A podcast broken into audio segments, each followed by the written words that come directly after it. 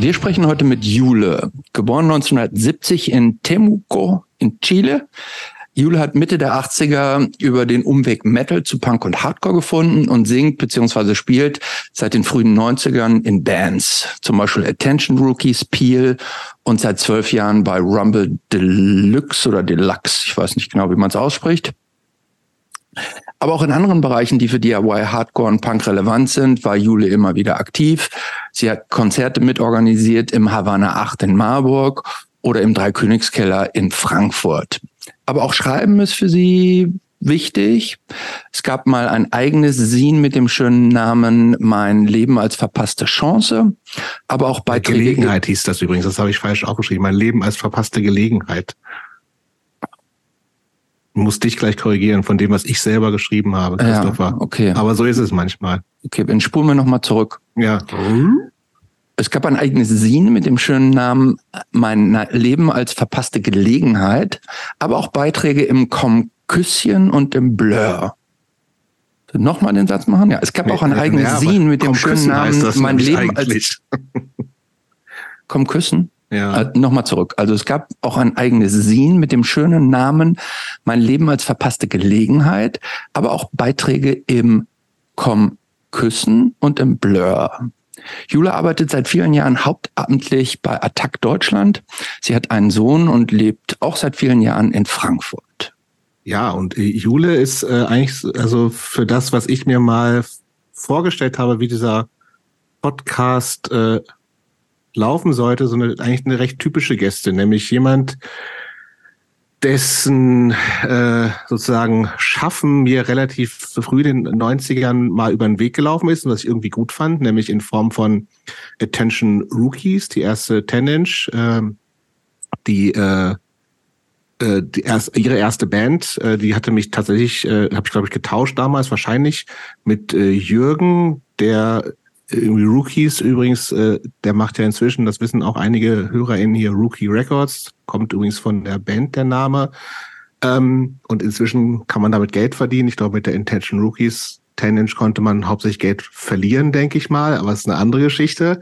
Jedenfalls ähm, kam die irgendwann Mitte der 90er Jahre äh, in meinen äh, Besitz und ich fand die gut. Das war irgendwie, hat mich irgendwie angesprochen, weil es ich damals voll in so einem Hardcore Ding drin war und Attention Rookies ist keine Hardcore-Band, aber hatte so dieses ganze Spirit-Ding, was ich da so reininterpretiert habe, mit alles selber machen.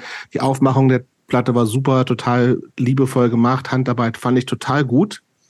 Und ja, hat, hat, hat mich irgendwie angesprochen. Und dann äh, ist mir Jule, ähm, wir haben noch nie wirklich miteinander gesprochen, aber sie ist mir im Zuge unserer quasi gemeinsamen äh, Branche, in der wir arbeiten, im NGO-Bereich, irgendwie sozusagen mal über den äh, Weg gelaufen. Ich, ich arbeite ja bei Peter und sie bei ähm, Attack. Und äh, seitdem sind wir irgendwie so ein bisschen so Facebook befreundet. Und da, wie man das so ist, und äh, haben aber auch nicht so sehr viel miteinander zu tun. Aber äh, da sind immer Inhalte, die ich irgendwie schätze zu, äh, äh, zu lesen und die mich irgendwie ansprechen auf jeden Fall. Und äh, Jule ist auch jemand, ähm, der Musik immer noch total wichtig ist, die äh, immer noch Musik macht. Auch irgendwie, sie haben uns im Vorfeld so eine äh, Liste geschickt mit Bands, die sie gut findet und sowas alles. Und ich habe Bock heute Abend mich mit äh, sowohl über Musik zu unterhalten mit Jule und Christopher natürlich auch, der ist ja auch noch da. Äh, und auch vielleicht ein bisschen über den Zustand der Welt. Weil der ist, wird ja vielleicht schlechter oder auch besser, je nachdem, wie man es sehen will. Auf jeden Fall habe ich total Bock, heute Abend Jule besser kennenzulernen. Hallo Jule. Hallo ihr beiden. Ja, ich freue mich auf jeden Fall total, dass ich hier bin. Jobst, wir sind uns schon mal über den Weg gelaufen in Personam. Ich krieg's aber nicht mehr zusammen. Irgendwie speichere ich das ab. Göttingen, Habt ihr, habt, haben wir mal ein Konzert organisiert in Göttingen? Ich glaube nämlich, ihr habt ein Konzert okay. mit uns gemacht. Okay, und dann habe ich, hab ich dich nochmal mit deiner Hardcore-Band gesehen, aber da haben wir, glaube ich, nicht gesprochen. Ja. Ich habe leider den Namen vergessen, aber da war eine Frau dabei. Ja, kann sein. Ähm, Herrgott, das ist mir unangenehm. Dann, nicht so gut vorbereitet wie ihr. Ich habe Also ab, ab, abwarten, Jule. gegoogelt. Aber äh, jedenfalls fand ich das dann sehr lustig, als ich deinen Namen irgendwo dann auf Facebook in der Kommentarspalte und dann dachte ich, ach guck mal, Jobst Eckert. Ähm, Gibt's noch. den, den gibt's noch und irgendwie kannte ich den mal. So, Mhm. halt im Punkrock ist, dass sich da manchmal so Kreise schließen. Das finde ich, bin ich großer Fan von. Ich Wenn's auch. so, so Gut, fangen wir mit Vorfragen an. Äh, Ja, ich muss eu- euch noch eine kurze Frage Ja. stellen, weil äh, ich würde heute gerne mal ähm, zwei Hörerinnenbriefe Wow. vorlesen und beantworten. Und Die die, Frage hast und wieso ja, die an, die an mich geschrieben wurden. Mit so richtig mit Stift auf Nee, Papier? mit, mit, nee, mit auf Papier, aber mit, mit Computer geschrieben. ah, interessant. Die Frage ist, wann wir das machen wollen. Jetzt noch nicht. Nee, so irgendwann so dazwischen einschieben, so als kleines Ja, Intermezzo um- dann? um- Okay, siehst du, wenn ich aufs Klo gehe, da haben wir doch die Antwort darauf, was passiert, du wenn wir eine du sollst Pause da vielleicht auch was zu sagen. Ja, vielleicht. Ja, Wie soll ich Wir machen das, wir machen das einfach um elf. Dann machen wir es um elf. Ich stelle mir einen Wecker. Okay. Gut. Dann kommen wir zu den Vorfragen. Jobst du Vorfrage eins, zwei oder drei? Dass wir drei haben, irritiert mich ehrlich gesagt schon wieder. Aber ja, du gut. kannst, die- du kannst, äh, du kannst die, äh, du kannst aus den dreien zwei auswählen. Nee, mach du mal die. Ich mach die dritte auf jeden Fall. Und ich mache ich auch die erste. Okay. Wenn du im Leben, also jetzt an Jule, wenn du im Leben einer beliebigen Person für eine Woche Mäuschen spielen könntest, was würdest du machen und bei wem wäre das? Hm. Cheeky Antwort, aber ich glaube, ich wäre gerne für eine Woche Harry Styles. Ich wüsste einfach gern, wie das so ist, wenn man so eine sehr spezifische Crowd vor sich hat, immer die einen so anhimmeln. Und außerdem kriegt er bestimmt immer gutes Essen. Aber in Wirklichkeit interessieren mich eher so, also ich interessiere mich sehr für Leute, ich beobachte gerne Leute und so weiter. Aber ich finde es ja auch relativ schnell langweilig. Also eine Woche Mäuschen spielen bei irgendeinem, meinst du? finde ich, also so ein Tag, Ein okay. Tag bei Harry Styles. Okay, lassen wir so stehen. Christopher. Glaub, glaubst, glaubst du, bei dem gibt's Überraschungen? Ich weiß nicht, aber ich bin jetzt, ich würde niemals zu einem Harry Styles Konzert gehen. Ähm, Ich glaube übrigens, das ist, ich glaube, das ist ein großer Spaß. Aber genau, aber ich glaube, eigentlich ist es ein großer Spaß. Bloß ich, ich sehe mich gar nicht in der Zielgruppe. Ich müsste jetzt nicht da drin rumstehen und alle gucken mich an und denken, was will denn die alte Frau da? Aber wenn ich Mäuschen wäre wiederum, sieht mich ja niemand. Hm. Gut, Jobs, reicht uns das als Antwort? Ja, auf jeden Fall. Gut. Und dann kommen wir zur zweiten Vorfrage. Und zwar, Frage an dich, Jule. Sollte man als mündiger Mensch zu jedem großen Thema eine Meinung haben? Oder Alternative, kann, sollte man sich zu bestimmten Themen enthalten, beispielsweise, weil sie zu komplex sind? Mhm. Das ist natürlich eine sehr gute Frage, zu, genau zur richtigen Zeit. Äh, Ich denke, dass man zu jeder, zu jedem großen Thema der Welt eine Meinung haben sollte. Ja, das finde ich. Ähm, weil es sonst bedeutet, dass man aufgegeben hat und einem alles egal ist. Ähm, ich finde, dass man zu sehr vielen Themen einfach den Kopf zumachen sollte.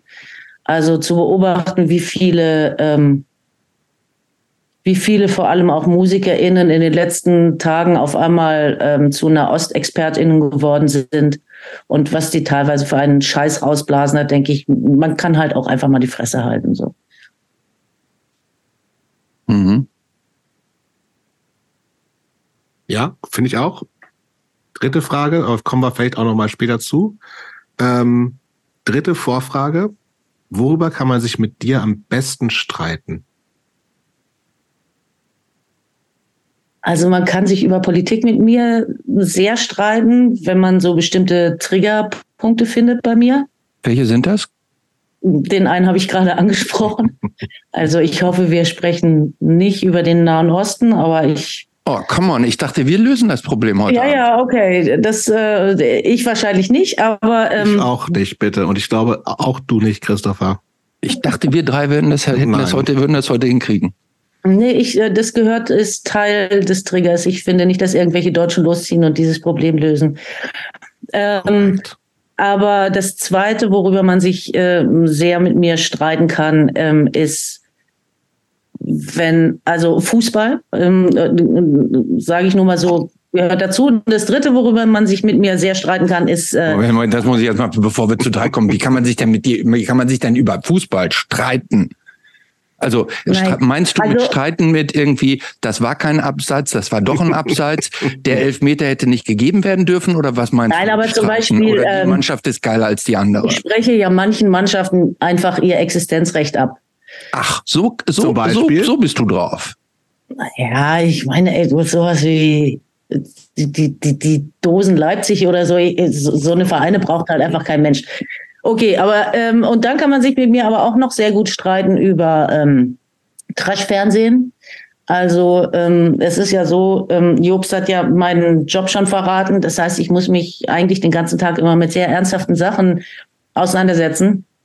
Was jetzt dazu führt, dass ich mir abends nicht unbedingt französische Problemfilme reintue, wenn ich nach Hause komme. Ähm, und ich halte ja zum Beispiel äh, das Sommerhaus der Stars für den Höhepunkt der deutschen Fernsehunterhaltung. Das ist das Highlight des Jahres. Genau, freue ich mich das ganze Jahr drauf. Früher habe ich mich immer auf den Dschungel gefreut. Den gucke ich jetzt noch so nebenbei, seit das Aber der ist Sommerhaus aber auch gut immer noch.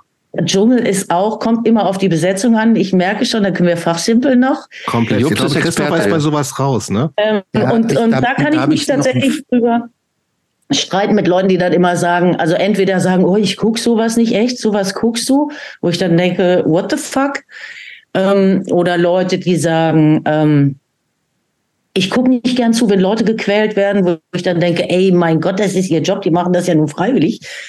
Äh, oder Leute, die ähm, andere Sendungen besser finden oder ähm, die eben einfach grundsätzlich finden, dass das so, so, so äh, verblödetes Fernsehen ist und nicht in der Lage sind zu erkennen, welche große Kunst darin liegt, äh, zehn Langweiler zu beobachten und das so zusammenzuschneiden, dass es hinterher aussieht, als wäre das ein Mördertag gewesen einfach.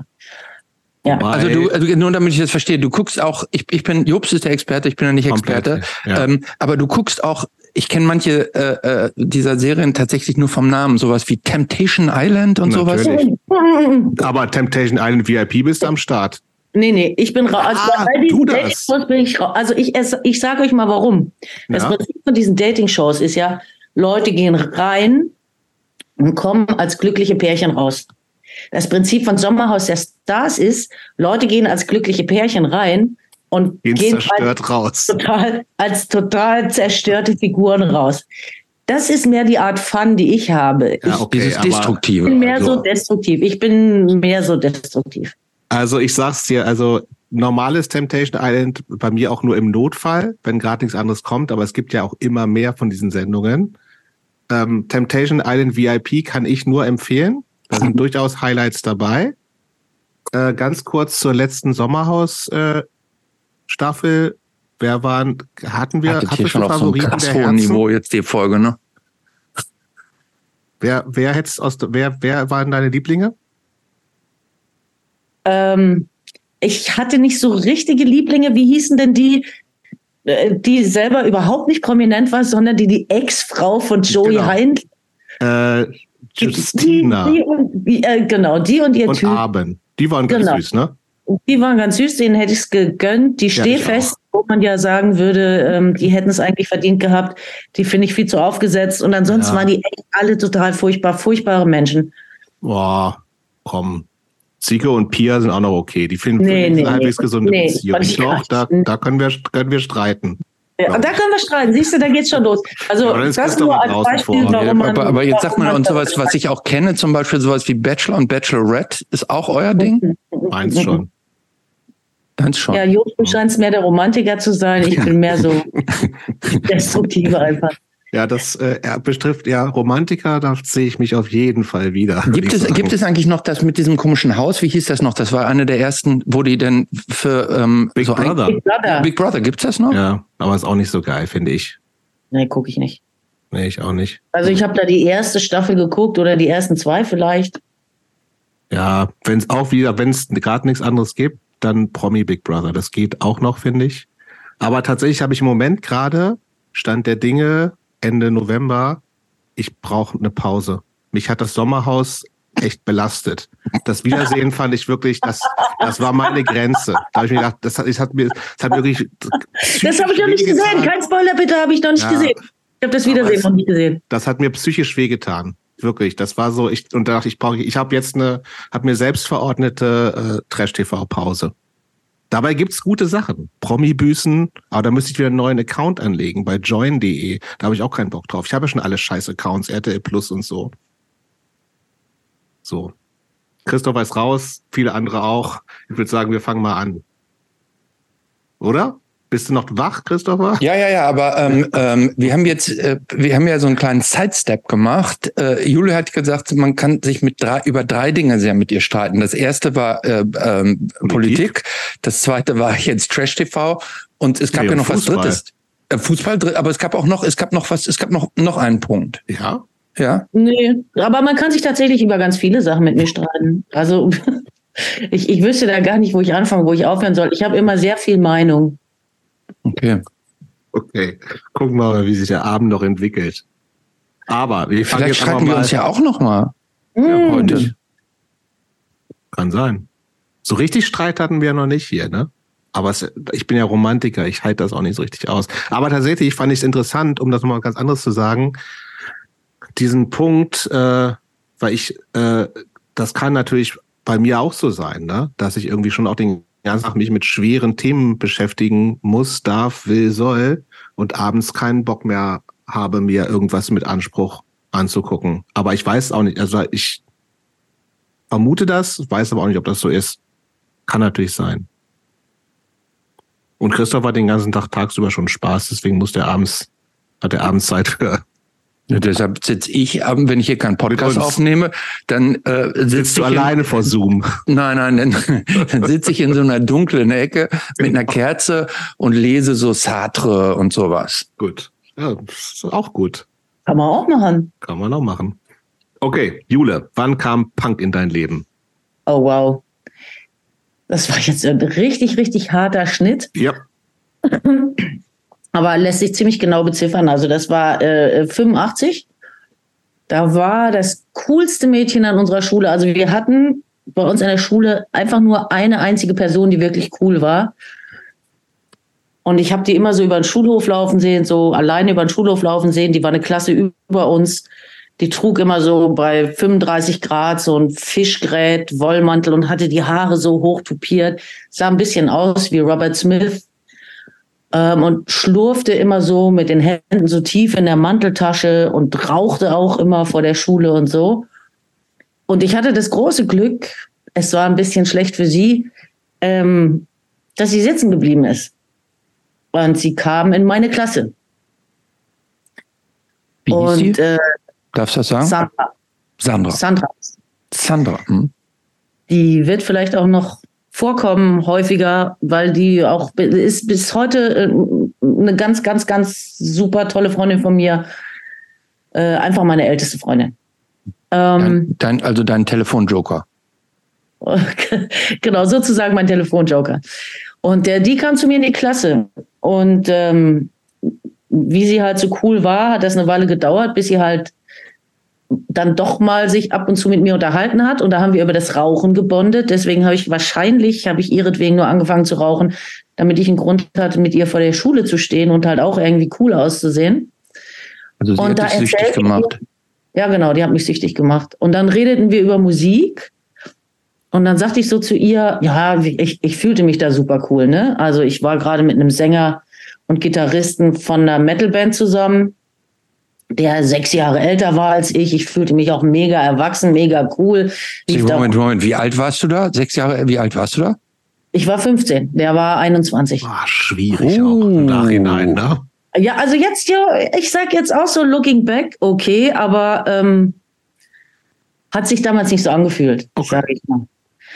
Ähm, ich war schon. sicher ein Motorrad, ne? Und deshalb wolltest du mit den gleichjährigen Jungs Der hatte tatsächlich haben. ein Motorrad. Der hatte Motorrad, der sah Bombe aus, der spielte in einer Band und äh, ja, also an dem fand ich einfach alles scheiße cool, ja. So, und ich kam mir unheimlich cool vor und ähm,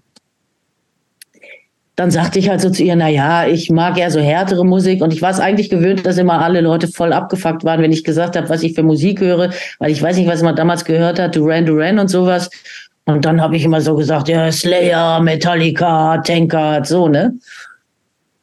Und dann sagte ja, ja, ja, aber sag doch mal, sag doch mal Bands und ich so eben diese meine meine Metal-Lieblinge und auch so viel Oldschool-Metal einfach ja ACDC und Dio und äh, Judas Priest und so ne. Oh, cool. Und ähm, und sie guckte mich dann so fast mitleidig an halt ne. Hat, hat dann gesagt, das ist doch keine harte Musik. Und dann war ich halt erstmal baff. Und ich meine, wer bin ich zu widersprechen, wenn die coolste Person an der ganzen Schule mir erklärt, dass das halt echt keine harte Musik ist und so. Dann hat sie so wieder so lässig an der Kippe gezogen und hat gesagt, ah ja, ich muss dazu sagen, das war im Schwäbischen. Ne? Also man hört mir das nicht an und zwar deswegen, weil ich das Schwäbische wirklich von Herzen hasse, aber ich kann es noch. Und dann sagt sie zu mir, ha ja, komm schalt mal mit ins Spaßhaus, wenn wir das nächste Mal Konzert haben. Dann, dann wirst du sehen, wie das ist. Ein Spaßhaus. Hm. Und so ist es dann passiert. Das Spaßhaus war so eine völlige, Ra also sowas kann man sich heute überhaupt nicht mehr vorstellen. Da würde kein Mensch da Konzerte organisieren. Es war, glaube ich, auch nur so halblegal, da Konzerte zu organisieren. So, so, so eine totale Bruchbude von, von äh, Fachwerkhaus in Schwäbisch Gmünd. Ähm, aber damals in Süddeutschland durchaus legendär für Punkkonzerte. Und dann hat die mich mehr mitgenommen. Und das war natürlich ein voller Erfolg. Wir haben, äh, ich habe direkt geholfen, an der Kasse, äh, an der, an der, am Eingang zu sitzen und die Leute abzukassieren, die reingekommen sind. Und ich war Wer einfach hat denn da nur. gespielt bei dem Wollte ich auch Konzert? Weißt du das noch? Ah, da habe ich drüber nachgedacht. Ich glaube, es könnten die Accused gewesen sein. Uh, Uh. Aber das ist mir, ich weiß es tatsächlich nicht mehr. Diese, diese Konzerte im Spaßhaus, da geht so eins ins andere über. Die Accused könnten es gewesen sein, Rose Rose aus Japan könnten es gewesen sein, aus so einem Metal. Spitzenband. Mit ihrer, mit ihrer Hitscheibe Mosh of Ass.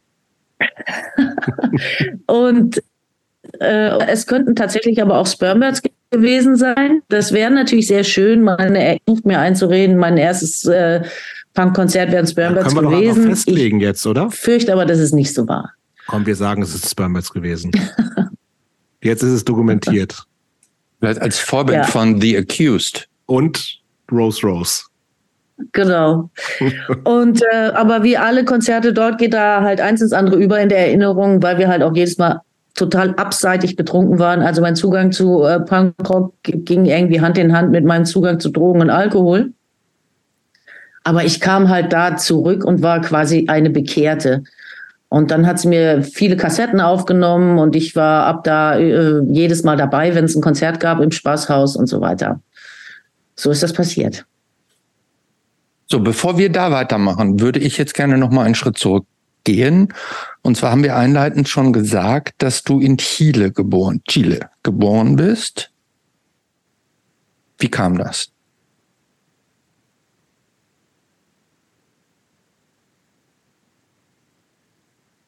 Hallo? Ja, also das ist relativ, es ist relativ banal. Hört ihr mich noch? Ihr seid Ja, jetzt hören wir dich wieder. Ja, Ah ja, okay. Äh, das ist relativ banal. Also ich bin Lehrerskind. Also weiß man ja, Lehrerskind und Pfarrersvieh. Selten oder nie. Ähm, und meine Eltern haben sich dort kennengelernt, weil sie beide äh, Lehrer im deutschen Auslandsschuldienst waren. Also das wissen vielleicht nicht alle, aber es gibt überall auf der Welt deutsche Schulen und da werden von Deutschland aus Lehrer und Lehrerinnen hingeschickt. Und äh, da haben die sich kennengelernt, da haben sie ihre unselige Verbindung geschlossen und haben mich gemacht und äh, dann bin ich dort geboren. Und dann sind wir nach Deutschland Ja, gekommen. wollen, wollen wir nicht so nicht, nicht schnell. Was heißt denn unselige Verbindung?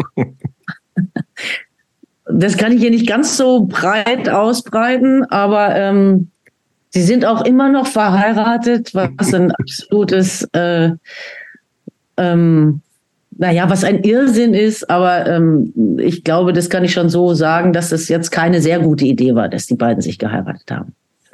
Aber wenn die, ja, aber immerhin bist du ja daraus hervorgegangen. Das ist richtig, das Beste, was sie jemals zustande gekriegt haben, obwohl sie das wiederum vermutlich anders sehen würden. Gibt es eigentlich noch Geschwister, wo wir schon dabei sind? Nein. Nein. Äh, okay. Ich bin leider ein Einzelkind, würde ich sagen, leider, ja. Und wie lange wart ihr dann noch in Chile? Also ich bin dann, äh, wir sind nach Deutschland gekommen, als ich eingeschult wurde. Oha. Bin dann 76 eingeschult worden. Oh, das ist aber lange noch da gewesen. Ja, das ist auch so ein bisschen, ist auch so ein bisschen so ein Thema von mir. Also so, so Heimat, wo ich jetzt nicht äh, so einen Heimatbegriff damit meine, wie ähm, mhm. ihr wisst schon, wie das Heimatministerium, ja, ja. Sondern einfach so ein Ort, wo man sich so zugehörig fühlt oder wo man das Gefühl hat, das ist mein, da komme ich her oder das ist meins, habe ich irgendwie nicht so, so, ein, so ein bestimmtes Gefühl von Rastlosigkeit oder Ruhelosigkeit. Ähm, und deswegen, ich glaube, das hat auch was damit zu tun, dass ich letztlich irgendwie äh, Punkrockerin geworden bin. Also so dieses, einen Ort zu finden, wo man sich zugehörig fühlt, ja. Aber ähm, du hast das jetzt im, im Zusammenhang damit erzählt, dass du ja sechs Jahre circa äh, da in Chile gelebt hast. Würdest du sagen, der Umstand, dass du praktisch dann mit ja, als kleines Kind ähm, dann wieder umziehen musstest, dass das einen negativen Einfluss darauf hattest, hatte, auf so auf deine Verbundenheit mit einem bestimmten Ort oder mit einer bestimmten Kultur oder so?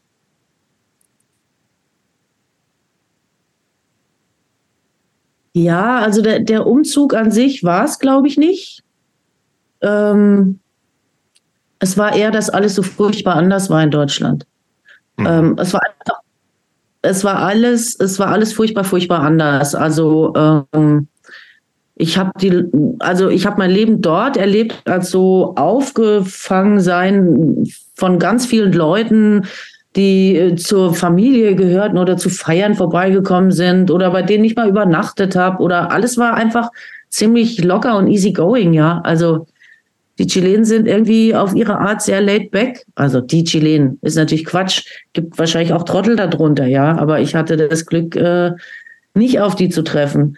Und dann bin ich ins tiefste Schwabenland gekommen und da war dann mein Erlebnis in der ersten Klasse. Da sollten wir in der ersten Stunde der Klassenlehrerin sagen, wo wir geboren sind. Und dann habe ich gesagt, ich bin in Chile geboren und dann guckt die mich an und sagt zu mir, lügt doch nicht. Also das heißt, ich bin gekommen in eine, in eine Gegend, in der man sich noch nicht mal vorstellen konnte, dass es sowas, dass es überhaupt andere Länder gibt, geschweige denn sowas ausgeflipptes wie Chile. Es konnte einfach nicht stimmen, dass da jemand sitzt, der auf einem anderen Kontinent, da ist denen fast der Kopf geplatzt, ja. Hm. Ähm, hat dann natürlich auch dazu geführt, dass ich dann gleich in der Grundschule irgendwie die war, die immer so Fantasiegeschichten erzählt von, sie wäre in irgendeinem Takatuka-Land aufgewachsen und äh, so eine Geschichten, ja. Ähm, und da war ich halt auch Outsider irgendwie, weil meine Art, mich zu benehmen und zu reden und so, und ich habe die Kinder erstmal gar nicht verstanden, die, die ersten zwei Jahre. Ähm, das war einfach komplett fremd. Also ich war mhm. einfach komplett die andere einfach, ne? Mhm. Und ich glaube, damit hat es was zu tun gehabt. Also dann hinterher für mich so eine, zu sagen, ich, ich suche mich oder ich fühle mich wohl in der Subkultur, die ich gefunden habe, in der das super cool ist, dass einfach alle sind, wie sie sind und alle so ein bisschen quirky sind und so. Mhm. Aber warst du äh, später, also im Erwachsenenalter, nochmal zurück in Chile? Chile? Also ich war, ähm, ich war mit zwölf nochmal da und ich war nach dem Abi nochmal da. Mhm. Seit, seitdem nicht mehr. Und seitdem war ich nicht mehr da. Es war auch so ein bisschen, also ich behaupte immer, ich habe es deswegen nicht gemacht, weil es zu teuer ist. Und inzwischen sage ich, ich mache es nicht mehr, weil ich nicht mehr fliegen will. Ähm, aber ich glaube, das hat auch schon was damit zu tun, dass es auch schmerzhaft war, da zu sein. Weil. Und da zu sein oder wieder also, da zu sein? Äh, es war vor allem schmerzhaft, dann wieder wegzufahren. Mhm. Also ich war nach dem Abi da, ich war ein, ein halbes Jahr da nach dem Abi, habe auch ganz viele Leute besucht und bin wieder viel rumgereist, habe einfach viele Orte aufgesucht, die für mich wichtig waren. Was übrigens ganz interessant ist, dass man seinen Orientierungssinn nicht, also Temuco ist jetzt nicht so eine kleine Stadt, aber ich konnte ohne weiteres da äh, von der Post zu dem Bäcker mit den kleinen Marzipanfiguren finden, obwohl ich irgendwie mit sechs da weg bin, ne? Oder mit, da war ich noch nicht mal sechs, fünfeinhalb. Ähm, aber als ich dann im Flugzeug gesessen habe, als ich nach dem Abi das halbe Jahr da war und dann nach Deutschland wieder geflogen bin und gewusst habe, jetzt geht sozusagen wieder zurück in dieses andere, wo die Leute alle wieder so anders sind, ähm, da habe ich im Flugzeug Rotz und Wasser geheult. Das war ganz, ganz ätzend. Aber sag mal, diese ersten sechs Jahre, als ihr da gewesen seid, das, klingt jetzt so, also ich meine da rauszuhören, dass das jetzt nicht nur so ein an der deutschen Schule, man ist so mit äh, auch anderen Deutschen nur umgeben? Nein, ich habe Spanisch gesprochen, so wie ich Deutsch gesprochen habe. Ich war, ich, ich war mit den Kindern auf der Straße befreundet. Meine mhm. Eltern hatten tonnenweise äh, super nette Freunde, ja, teilweise, äh, die auch ähm, irgendwie auf dem Land äh, gewohnt haben und Pferde hatten und und und und äh, wo man dann halt zum zum zum da hat man immer Spießbraten. Also in Chile isst man immer Assau. Da wird man im Sommer jeden zweiten Tag zu einem Assau eingeladen. Das sind Spießbraten riesige Spieße Riecher drauf. Da wird gefressen da wird gesoffen da wird Musik gemacht da wird getanzt ja ähm, das ist ja, das war, äh, also das war so, rückblickend so, so sehr viel Glückseligkeit, sage ich mal. So als Kind. Also einfach ganz viele Freiheiten auch als Kind. Aber als du dann nach dem Abi das halbe Jahr da warst, äh, der Umstand, dass du dann auf dem Rückflug Rotz und Wasser geheult hast, legt jetzt für mich nahe, dass du dich sehr eigentlich sehr wohlgefühlt hast, dann in dem halben Jahr wieder in Chile äh, zurück gewesen zu sein. Ähm, hast du dir denn dann nie die Frage gestellt, ähm, ob du vielleicht deinen Lebensmittelpunkt als Erwachsene wieder zurück nach Chile verlegen solltest? Naja, man muss ja sagen, als ich da war nach dem Abi, das war ähm, kurz vor den Wahlen. Aber da war halt Pinochet immer noch Pinochet. Mhm.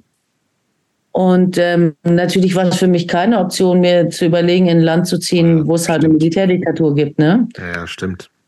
Ähm, und dann kamen die Wahlen und dann hätte ich mir es vielleicht überlegen können. Aber gleichzeitig war ich da eben auch schon wieder so zerrissen. Ich meine, ich hatte dann eben auch ganz viele Freunde in Deutschland und hatte auch mein Leben in Deutschland und hatte meinen damaligen Freund in Deutschland und ähm, hatte mich gerade für ein Studium ähm, irgendwie eingeschrieben und so, ne? Ähm, und das habe ich dann auch nicht so, naja, und jedes Mal war ich so in so Lebenssituationen, wo einfach das, was ich hier hatte, eben auch mir so wertvoll geworden war, dass ich es halt auch nicht mehr aufgeben konnte. Dann hatte ich ganz lange die Fantasie, da hatte ich ganz lange die Fantasie, äh, dass ich irgendwann mal alt und grau werde in Chile. Ja, ich habe dann immer so gedacht, irgendwo im Süden, auf so einer kleinen Insel auf Chiloé, da werde ich dann so eine Einsiedlerin mit einem Hund und einem Boot und einmal die Woche fahre ich ans Festland und hole mir was zu essen.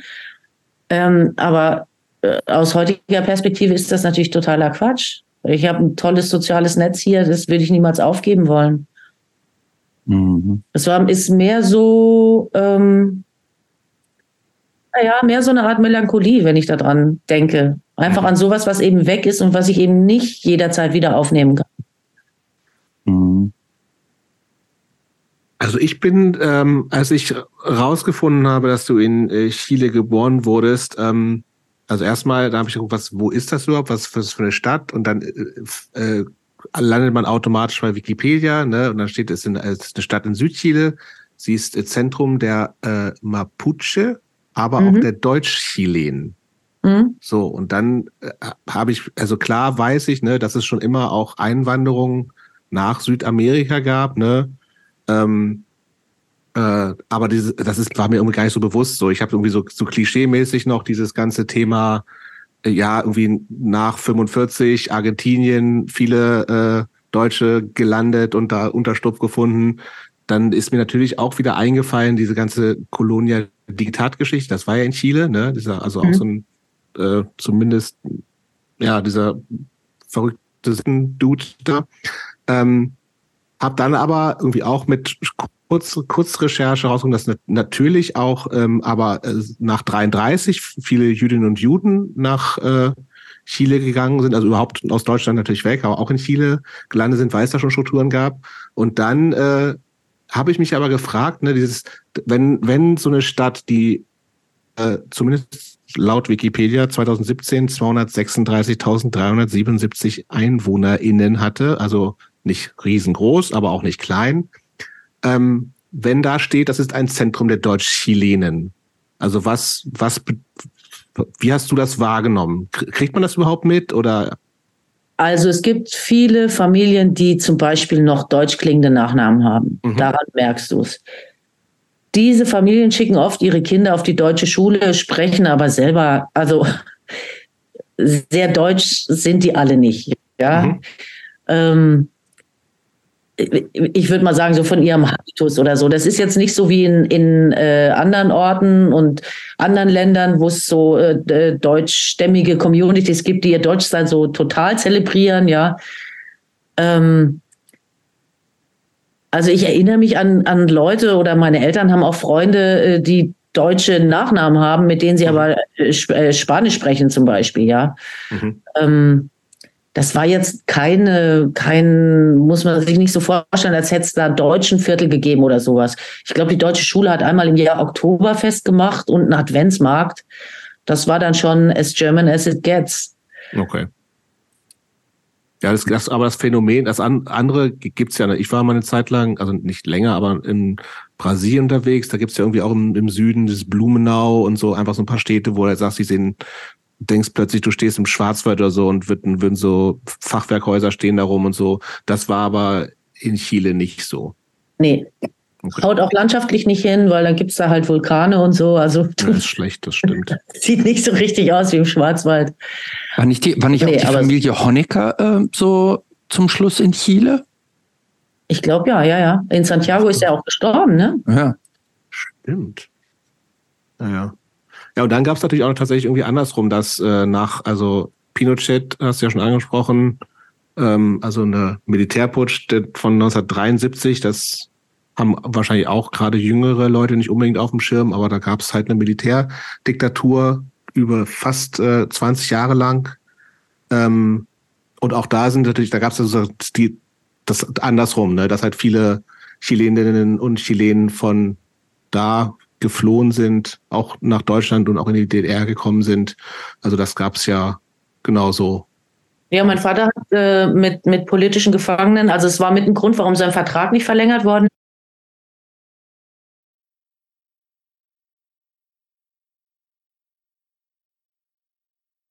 Ich weiß, ob ich das wirklich selber erinnere oder ob meine, ob ich das deswegen erinnere, weil meine Mutter das mir halt dann auch erzählt hat, ähm, dass wir in eine Schießerei gekommen sind. Sie, wir, sie saß mit mir Käfer und da musste ich mich im Auto auf den Boden legen.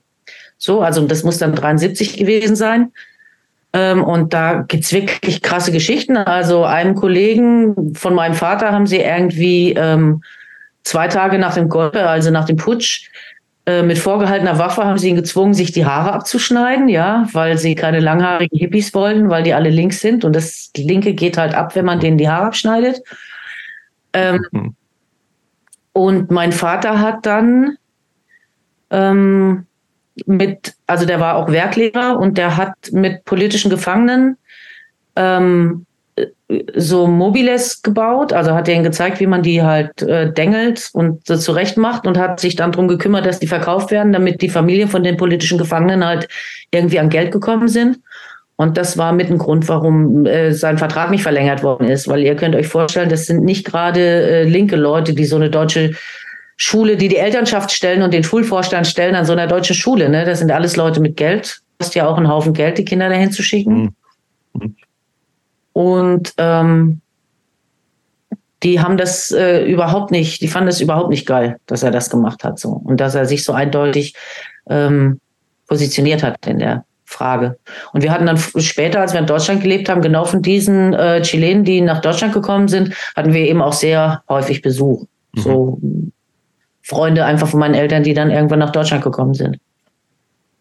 Verfolgst du aktuell, was in Chile so politisch abgeht? Mehr als zu anderen Ländern, in anderen Ländern? Hm, ja, würde ich schon sagen. Also da gucke ich schon genauer hin, als es darum ging, die neue Verfassung abzustimmen und so weiter. Ähm, habe ich das natürlich schon darüber. Was, verfolgt. was ist da gerade für eine Aber, Regierung im Amt? Ähm, Im Augenblick ist es, äh, äh, ist es nicht mehr so schlimm neoliberal, wie es äh, davor war. Ja, jetzt gibt es gerade wieder sowas, ich würde sagen, äh, sozialdemokratisch würde ich das übersetzen. Mhm. Ähm, aber davor hat ja Chile, äh, die, die, Chile war ja so ein Modellstaat für Neoliberalismus quasi, sehr lange. Ähm, da haben sie quasi alles ausprobiert und ausgereizt. Das fing unter Pinochet. Was kann man alles privatisieren? Wo kann man überall Geld mhm. rausziehen mhm. und so weiter? Also die haben das Land schon, also die Talgräben schon sehr vertieft, würde ich sagen. Hast du eine Beziehung zu Chile? Du warst bist doch so weit gereist, Christopher. In Chile war ich noch nicht. Ich war in Südamerika war ich tatsächlich in relativ wenig Ländern und in Chile noch nicht. Okay. Ähm, insofern, ich habe kein, keine Beziehung zu äh, Chile. Sind die äh, äh, ganz ganz doof? Sind die Galapagos-Inseln liegen die nicht auch vor Chile? Chile? Und sie gehören zu Chile, aber liegen jetzt nicht direkt davor. Aber die gehören zu Chile, ne? Also ist chilenisches Staatsgebiet. Siehst du? Ah, okay. Wusste ich das immer. Die gehören zu Chile, ja. Ja. Nee, ich habe also, ich habe keinen, äh, und mir geht's tatsächlich, Jobst, auch so wie dir. Ähm,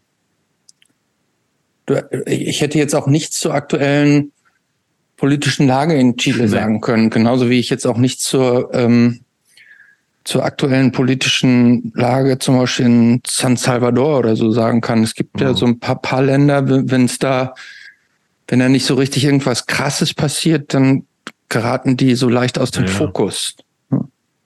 Ja, gerade die etwas kleineren natürlich, ne? Der Chile also, ist ja nicht so klein eigentlich, oder? Insgesamt? Ja, einwohnermäßig glaube ich nicht so wahnsinnig groß, weiß ich auch tatsächlich auch nicht genau. Aber jetzt im Gegensatz zu Brasilien oder so, ne? Wo ja, halt gut, das stimmt, ja. Nee, aber äh, zum Beispiel, ich, ich, ich wüsste jetzt auch nicht, was, was jetzt genau in Bangladesch gerade so abgeht. Ja, ja richtig. So, ja. Ne? Also da gibt's ja äh, Länder, wo man das Gefühl hat, man weiß nicht so richtig, was da los ist. Aber die Welt ist natürlich auch groß. Die Welt ist groß. Ähm, ist, gibt es irgendwas in deinem Leben, Jule, wo du sagst, das mache ich, habe ich, so denke ich, weil ich sechs Jahre, die ersten sechs Jahre meines Lebens in Chile verbracht habe? Ich glaube schon. Ich glaube, ähm, ich glaube, dass ich einfach ähm, das Mitdenken, dass andere Leute in anderen Teilen der Welt eine andere Realität haben mhm. und eine andere Lebenswirklichkeit. Das ist, glaube ich, ein Unterschied, ob man das erlebt hat oder nicht. Also ich, ich habe Armut gesehen, ich habe gesehen, wie die Leute leben. Ich war bei armen Leuten zu Hause, also wirklich armen Leuten. Ähm, ich habe diese soziale Ungleichheit in Chile, die damals auch riesengroß war, ähm, habe ich sehr bewusst erfahren. Also in Chile kann man ungefähr sagen, die eine Hälfte der Bevölkerung hat Dienstmädchen oder mhm. Frauen, Empleadas, Angestellte und die andere Hälfte der Bevölkerung ist äh, mhm. Dienstmädchen oder sowas. Ich hatte auch ein Kindermädchen. Ne? Mhm. Ähm, und ich war aber auch bei der zu Hause. So, und ähm, was das bedeutet, wenn es so reich und arm gibt, das habe ich, glaube ich, doch sehr, sehr schnell begriffen und dass es keine gute Sache ist. Mhm. Mhm. Ähm, empfindest du diese praktisch diese diese Perspektive oder diese vielleicht etwas, also theoretisch weiß man dann sowas ja, wie, dass es unterschiedliche Länder gibt und unterschiedliche Lebensrealitäten. Aber das, natürlich macht es einen Unterschied, ob man das nur so theoretisch weiß oder ob man es auch gelebt hat und ob man praktisch da eigene, ähm, eigene äh, Erfahrungen mit verbindet. Verstehe ich dich richtig, dass du das schon noch als bereichernd empfindest, dass du eben nicht so linear nur in einem Land, nur in Deutschland aufgeboren und aufgewachsen bist, sondern eben auch ein Teil in einer ganz anderen Kultur gelebt hast, ähm, dass du das als bereichernd für dein Leben empfindest? Auf jeden Fall, ja. Ich glaube, das sollten alle Leute machen und ich glaube, dann wäre unsere Welt vielleicht auch anders, als sie ist. Also, wenn ich mir manchmal angucke, wie abfällig irgendwelche Leute, die garantiert äh, noch nichts von der Welt gesehen haben, glauben, urteilen zu können über Menschen, die äh, in anderen Kontinenten leben und äh, so wirklich so ein Gefühl mit sich rumtragen, dass das alles so unterentwickelte, äh, unzivilisierte, äh, was weiß ich. Ähm, ähm, also die, über die wird ja teilweise so gesprochen, als wären die noch nicht mal menschlich, so als also ich glaube, diese Perspektive können Leute nicht mehr haben, wenn sie wirklich woanders gelebt haben, mit anderen Menschen dort gelebt haben. Ähm, ja, ich glaube, das müsste eigentlich Pflicht sein, dass man mal wo gelebt hat, wo die Menschen völlig anders leben. Ah, das finde ich, das finde ich eine total spannende Aussage und würde ich so auch unterstreichen. Aber jetzt eine kritische oder eine, vielleicht sogar eine ketzerische Frage. Ähm, denn was du ja sagst ist, dass,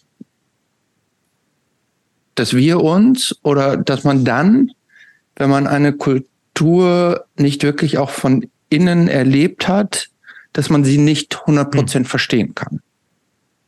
Ja? Mhm. Ist so, glaube ich, so würde man es, glaube ich, auch jeder unterschreiben. Und dass, dass man aus der, durch die Beurteilung aus der Ferne manche Dinge möglicherweise falsch einschätzt, als sie in Wirklichkeit sind. So, und jetzt komme mhm. ich zur Frage. Wie ist es denn dann aber, oder wie, also hast du dann also auch ein ähnlich differenziertes und sagen wir mal verständnisvolle Sichtweise gegenüber so Ländern, die wahnsinnig autoritär sind und wo Frauenrechte beschnitten werden und ähnliches. Ähm, es gibt ja Länder, wo man sagen, ich, ich sage jetzt mal zum Beispiel, ähm, was im Iran gerade herrscht, ne? ähm, wo, wo wir uns, glaube ich, wo wir jetzt aus unserer Sicht sagen würden, was damit, also da ist vieles falsch, aber wie wir da mit den Frauen und Frauenrechten umgegangen sind, sind wir uns von hier aus sicher einig, dass das so nicht in Ordnung ist. Und viele Frauen da empfinden das ja auch, denn sonst gäbe es nicht diesen Auf, auch diese Versuche von Aufständen. Könnte man allerdings ja natürlich jetzt mit deiner Sichtweise sagen, Leute, ihr könnt das, wir können das hier alles eigentlich gar nicht so richtig beurteilen und verstehen, weil unterschiedliche Kulturen haben, haben eigene, haben eigene Geschichte, haben eine eigene Entwicklung, haben äh, auch unterschiedliche Entwicklungsstufen. Und wir selber waren vor 50 Jahren auch noch anders. Müsste man dann nicht eigentlich auch mit diesen, mit diesen uns ferneren Mechanismen toleranter umgehen? Ähm, absolut true. Und deswegen finde ich ja auch immer, dass man den Leuten von dort zuhören soll. Es ist ja nicht so, dass wir nur auf den Iran schauen und uns eine Meinung bilden, wie wir halt glauben, dass es richtig ist, sondern natürlich ist es in so einem Fall richtig, auf die Frauen zu hören, die im Iran leben und die dort ihre sozialen Bewegungen organisieren. Und denen kann ich doch zuhören. Die wissen doch, worüber sie reden. Mhm. Also ich glaube, dass genau das passiert ist, also unter anderem. Mhm. Ähm, zu sagen, okay, wir müssen uns äh, nicht von hier aus immer ein, ein, Bild machen, sondern wir können doch die Leute fragen. Wir können doch die Leute selber fragen, wie geht's ja. euch denn im Iran? Und wenn, und wenn äh, die großen Frauenorganisationen sich dort organisieren und erzählen, passt mal auf, so und so geht's mir dort, mhm. ja, dann ähm, kann man auch einfach mal zuhören. So. Mhm. Okay, ähm, ist vielleicht jetzt auch nicht das perfekte Beispiel und ich versuche jetzt noch ein anderes Beispiel zu kriegen, um, um es noch weiter ins Extrem zu schieben. Ähm, was ist denn mit so ich weiß jetzt, ich, mir fällt jetzt kein Beispiel ein, aber was ist denn jetzt mit Ländern, die so abgeschlossen sind und so sehr in ihrem, in ihrem eigenen Sud leben, dass es gar nicht diese, die, diese Stimmen gar nicht gibt? Saudi-Arabien ist, ist, jetzt auch wieder das falsche Beispiel, denn auch da gibt es natürlich. ich glaube, das ist sehr hypothetisch, weil inzwischen, mhm. also gerade durch das Internet, das ist was, was uns das Internet natürlich auch gebracht hat. Inzwischen kannst du zu jedem Konflikt die Leute hören, die davon betroffen sind. Mhm. Du, du wirst es nicht mehr finden. Und ich glaube aber, das Entscheidende ist, also ich glaube, der entscheidende Punkt ist, was ich mitgebracht habe aus Chile, was heute immer so eingefordert wird. Check deine Privilegien, ja. Mhm.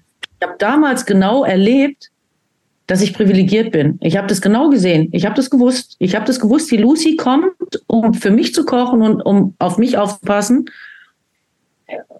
während ihre Kinder zu Hause niemanden haben, der für sie kocht, sondern sich selber halt den Topf auf den Herd stellen müssen. Ja, weil Mama für reiche Deutsche arbeiten muss. So, und, und das habe ich total gecheckt, schon als Kind.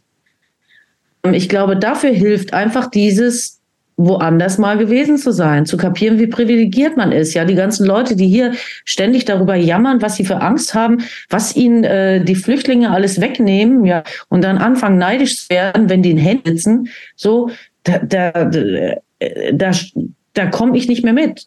Ja, die, die wirklich keine Vorstellung davon haben, dass sie privilegiert sind, sondern wenn die sagen, uns geht's doch auch nicht gut, dann meinen die das so, weil sie keine Vorstellung davon haben, wie es Leuten geht, denen es nicht gut geht. Mhm.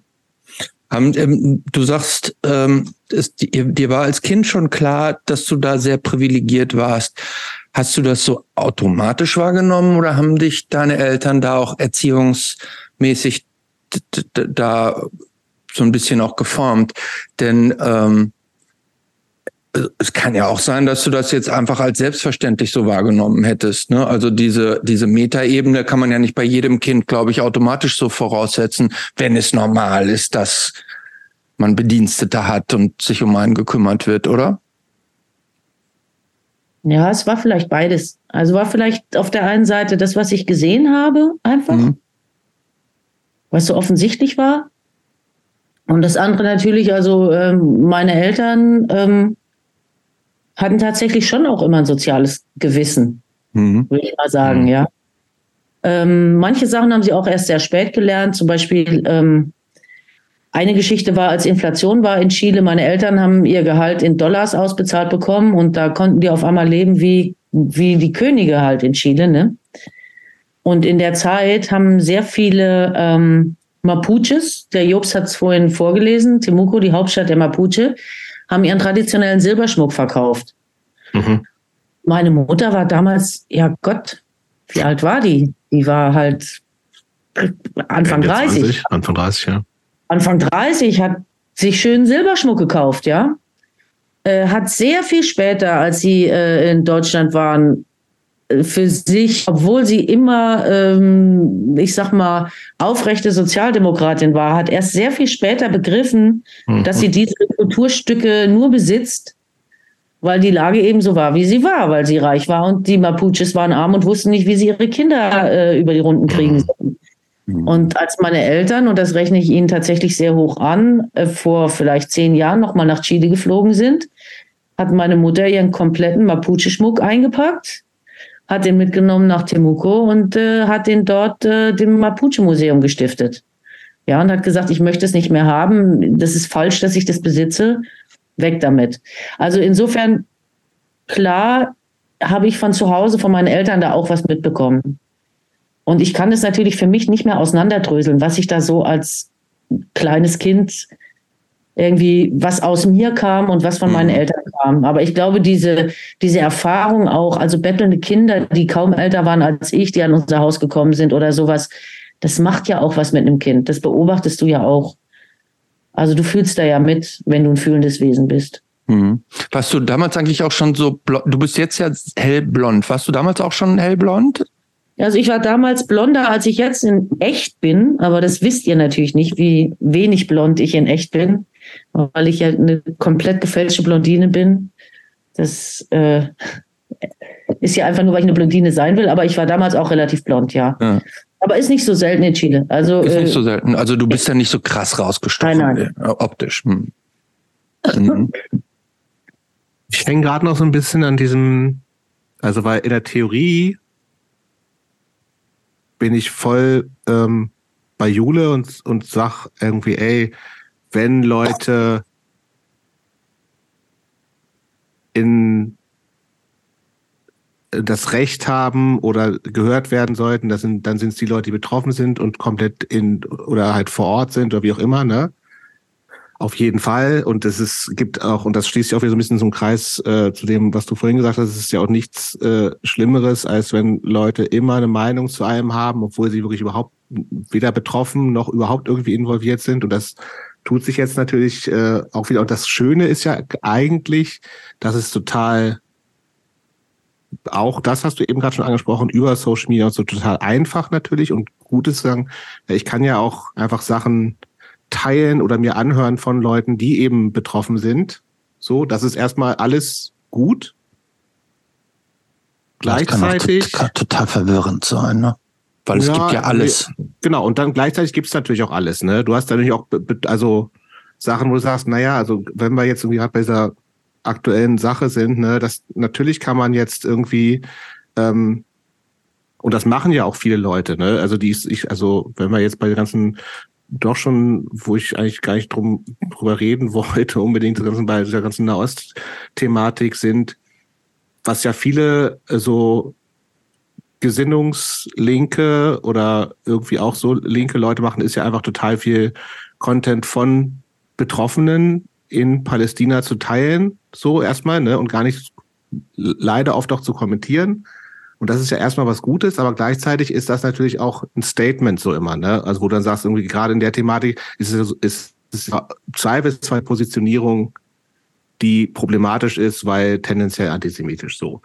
Ist an dem Punkt aber ein schwieriges Beispiel, finde ich. Kann, mhm. kann ich sagen, warum? Ja, unbedingt. Weil ich habe ähm, hab natürlich eine Meinung, ich denke da nur mal nach, ne?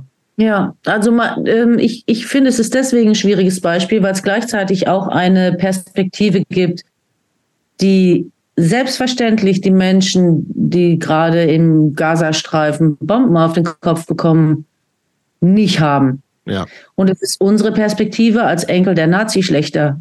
Das will ich hier mal ganz deutlich sagen. Also ich, ähm, ich finde nicht, dass man diese Sachen anhört und dann bedingungslos einfach hinnimmt, wie die Menschen das dort so erleben, sondern man muss schon verstehen, dass alle Menschen, die berichten, aus ihrem Erfahrungshintergrund mhm. herausrichten. Ja. Und ähm, dass vielleicht jemand, der im Gazastreifen groß geworden ist, ähm, kein Problem damit hat, ähm, zu singen From the River to the Sea, was bedeutet, wir möchten keinen Staat Israel, mhm. aber gleichzeitig ähm, die Enkel von zwei Opas, die beide ähm, sehr gerne Nazis waren und der eine sicher sehr eigenhändig äh, im, im, ähm, im Osten ähm, Juden getötet hat, ähm, dass diese Enkelin wiederum findet, es muss einen Ort geben auf der Welt, auf dem Juden sicher sind und wo nicht Leute einfallen und äh, ein Massaker anrichten, ist eben auch eine Perspektive, die ja auch so. da ist. Ich erwarte das von niemandem im, im Gazastreifen, darüber nachzudenken, äh, über die Shoah, ja. Aber äh, ich erwarte das tatsächlich von jedem und jeder, der die in Deutschland lebt, ja. Mhm. Ja, finde ich. Aber bitte ja, lass uns ich, nicht glaube, ähm, äh, ohne, ohne, ohne da jetzt. Das in, Thema fuckt mich total ab. Wir, ja, ja, äh, ohne da zu tief reinzugehen. Ähm, äh, es ist jetzt ja auch nicht nur, es ist ja nicht nur der Nahostkonflikt und das ist ja jetzt auch, sondern es gibt ja im, heutzutage gibt es ja zu jedem Thema gibt es ja auch im äh, Jobs, was du meintest, im Internet und Social Media. Du, du, äh, du, du kriegst ja im Grunde zu jeder Position gibt es irgendwelche Vertreter, die dir auch irgendwelche Fakten oder Teilfakten irgendwie vorwerfen und die die die, die jeweils die Thematiken dann immer in eine andere ähm, äh, äh, Richtung äh, wenden. Also es fängt egal wo. Ich glaube, es gibt es gibt ja kein Thema, ähm, zu dass es im, in den Internets und nicht auch irgendwelche vertretenen Meinungen und vermeintlichen äh, äh, Herleitungen gibt. Das macht die Welt ja heutzutage so komplex. Ja, das ja, macht uns Internet so scheiße teilweise. Nee, ähm, ja, was heißt, ich finde, das, ähm, das macht, also das verführt viel auch dazu, dass man sich einfach eine Sache rauspickt und sagt, das ist jetzt meine Seite. Und ich habe da ja denn die Argumente, für, egal, also ich, ich rede jetzt gar nicht über Nahost, sondern über, ich keine Ahnung, Klimawandel oder was es nicht alles gibt. Ne? Äh, mhm. So, ähm, äh, da du, ähm, du du kannst ja, wenn du willst, kannst du kannst du dir heutzutage jeden Standpunkt, den du dir auswählst, irgendwo belegen. Ja. Also ich meine, klar, letztlich darf man die eigene Urteilsfähigkeit und den eigenen moralischen Kompass halt nicht über Bord werfen. So. Ja. Ey, ohne Scheiß, jetzt stecken wir voll in so einem, in so einem schweren Thema, ich meine, das wissen die Leute jetzt nicht, die zuhören. Ja, aber Christoph wollte eigentlich, dass ich hier 20 Minuten ein Feuerwerk der guten Laune abbrenne. Und jetzt reden wir über Nahost. Nee, wir äh, reden ja gar nicht mehr über Nahost, denn weil wir können das genau, auch jetzt. Also ich, nein, nein, nein, nein, ich würde, ich würde dich ich wollte jetzt hier überhaupt sofort, ich wollte wir können sofort abbrechen und du kannst deine Stand-up-Comedy äh, eine halbe Stunde haben. Nein, aber ich glaube, es ist das, äh, nein, aber das, was Jobs vorhin gesagt hat, oder was ich auch sagte bei dieser, bei diesem Trash-Fernseh-Ding, es ist halt ein bisschen so, wenn du den ganzen Tag dich mit Politik beschäftigen musst, beruflich, mhm. dann, äh, dann, dann, dann, dann, ja. Es ist einfach, also, das ist was, was bei mir passiert ist, in denen ich arbeite tatsächlich 20 Jahre jetzt in dem Laden. Und, ähm, bei mir ist tatsächlich so passiert, dass ich das umso höher wertschätzen kann. Auch da wieder, ich checke meine Privilegien, ich weiß, dass ich es da gut habe. Ähm, dass das aber nicht mein Leben sein mhm. muss, ähm, sondern ich einfach diese wundervolle Punkrock-Welt habe, in die ich halt eintauchen kann und wo ich mich dann einfach komplett davon verabschieden kann. Leider kann man es nicht immer komplett. Ich habe, glaube ich, in den letzten Wochen 30 Bands äh, anfraut auf Instagram, aber damit kann ich echt gut leben. Das ist nur ein kleiner Klick. Ja, ich würde auch du sagen, hast nur, also, du hast 30 Bands geentfollowed auf Instagram. Ja. Was für Haltung ja. hast du denn da gefolgt? Bist du denn da gefolgt? Naja, da du, da ich ja schon gesagt habe, dass man sich mit, über Politik mit mir echt gut streiten kann. Also ich habe alle Leute entfolgt, die ähm, die jetzt, ich weiß nicht, das ist so ein Hype irgendwie, die sich jetzt halt Pallitücher umhängen und Free Palestine grölen. Und wenn man dann nachfragt, sagen sie, ja, natürlich geht meine Empathie zu beiden ja. Seiten und das roll ich zurück. Und niemand von denen, original einfach niemand, ja. fand das eine Erwähnung wert, äh, was am 7. Oktober passiert ist. Korrekt, und dann sage ich, okay, ihr Drecksäcke, erzähl mir nichts von beiden Seiten, du bist raus, ja. Mhm. Ich finde, dass diese Geschichte zwei Seiten hat aber sie hat halt zwei Seiten. Und ähm, wer halt jetzt Free Palestine grölt und überhaupt die Hamas noch nie ein Wort verloren hat, der ist halt bei mir raus. Das ist, das ist aber so eine Art von Psychohygiene. Ähm, ich muss das nicht, ich, ich brauche das nicht. Ich, ich ärgere mich ganz oft über Politik. Ähm, ich muss das nicht in meinem Privatleben machen. Wenn da jemand Sachen schreibt, die ärgern mich, dann sage ich halt weg damit. Das ist wiederum auch das Schöne an Social Media. Ich kann ja mit einem Klick verhindern, dass ich von dieser Person jemals wieder irgendwas lesen muss. Genau. Aber um da nicht, ich finde, das ist auch ein äh, gutes äh, Schlusswort da zu dem Thema, weil wir wollen ja noch mal so ein bisschen äh, dein Leben nachzeichnen. Also wir Boah, waren jetzt, wir haben schlimm an, so als würde man kurz bevorstehen. Ja, man, hey, Jule, man weiß es nie. Ne? Also insofern, vielleicht ist das unser letztes Gespräch ever. So, aber ähm, wir sind, du bist mit sechs zurück ins, nicht zurück, sondern ins Ländle gekommen. Ja, Albtraum. So, Albtraum. Albtraum da in die Schule, das hast du schon ein bisschen gesagt, wie ätzend das war, so ein, äh, so ein Sonderstatus zu haben als irgendwie die Story-Erzählerin und ein bisschen komisch und spricht nicht so schönes Schwäbisch wie wir alle anderen und so. Ähm, Peruanisch, peruanische Zipfelmützen hat meine Mutter mir angezogen, als ich in die, äh, wenn es Winter geworden ist. Und ich so, ich habe zu Hause ganz geil. Hast du die noch? Nein, natürlich nicht. Das war ein Hassobjekt. Ich habe geheult. Ich habe zu meiner Mutter gesagt, bitte, bitte, ich will die nicht anziehen. Und dann hat meine Mutter mich angeguckt und hab, hat gesagt, hast du so wenig Selbstbewusstsein, dass du nicht diese schöne peruanische, wo ich so dachte, ey, kapierst du es nicht? Ich will jetzt erstmal normal sein, damit irgendein Kind mit mir redet hat. Ne? Aber nee, sie hat es natürlich nicht kapiert. Ja. Aber ich, will, ich würde gerne mal so ein bisschen was zu was Positiverem kommen, weil irgendwann wurde es ja, ja wurde es ja gut, ne? Also zumindest, also wir, wir auch nochmal so als, als Reminder für alle, wenn Leute, wenn wir nicht so super viel zu Leuten, wenn es keinen Wikipedia-Eintrag gibt, sage ich mal, den gibt's zu Jule noch nicht, oder man 3000 Interviews findet, dann fragen wir Leute immer so ein bisschen nach so ein paar äh, Eckpunkt, manche schreiben sehr wenig, andere schreiben sehr viel. So, zum Beispiel Jule. Äh, und Jule hat äh, geschrieben, sie war, äh, und das hat sie ja schon, also die Einladung, wann Punk kam, war ja diese genau diese Thematik mit äh, 15 gedacht, cool zu sein. Sie selbst hat sich äh, in dem, was sie uns geschrieben hat, als Metal-Maus bezeichnet. Wie bist True. du denn, erstens, was ist eine Metal-Maus? Zweitens, wie bist du zum Metal gekommen? Ähm, Metal ist besser als vieles. Also zum Metal bin ich übrigens auch wieder durch eine Freundin gekommen, was ich sehr schön finde eigentlich, dass in meiner Biografie die, äh, also das Hinführen zu Musik äh, immer über ja. Frauen beziehungsweise in dem Fall Mädchen passiert ist. Äh, normalerweise wird da ja immer unterstellt, man fängt mit irgendwas an, weil man mit einem Typen Richtig. zusammen ist, der irgendwas tut, ne? Ähm, nein, auch das war was anderes. Die Jutta, die fuhr jeden Morgen Bus. Wir fuhren in dieselbe Stadt, aber gingen auf unterschiedliche Schulen. Und wie das damals so war, dann hat man sich, dann saß man eher so zusammen im Schulbus und konnte man, die hatte so einen Walkman, da konnte man zwei Kopfhörer einstöpseln. Mhm. Ähm, der war von das Universum. das, das war schon ein gutes, gutes Modell dann, ne? Das hatten die wenigsten zwei. Quelle Hausmarke. Das war die Quelle Hausmarke, Universum. Mhm. Ähm, und da konnte man zwei Paar Kopfhörer einstecken und dann saß ich neben der und die, ich fand die auch immer ultra cool. Also ich fand immer Frauen cool, die ganz anders waren als ich, nämlich so gut wie gar nicht gesprochen haben und immer ganz düster geguckt.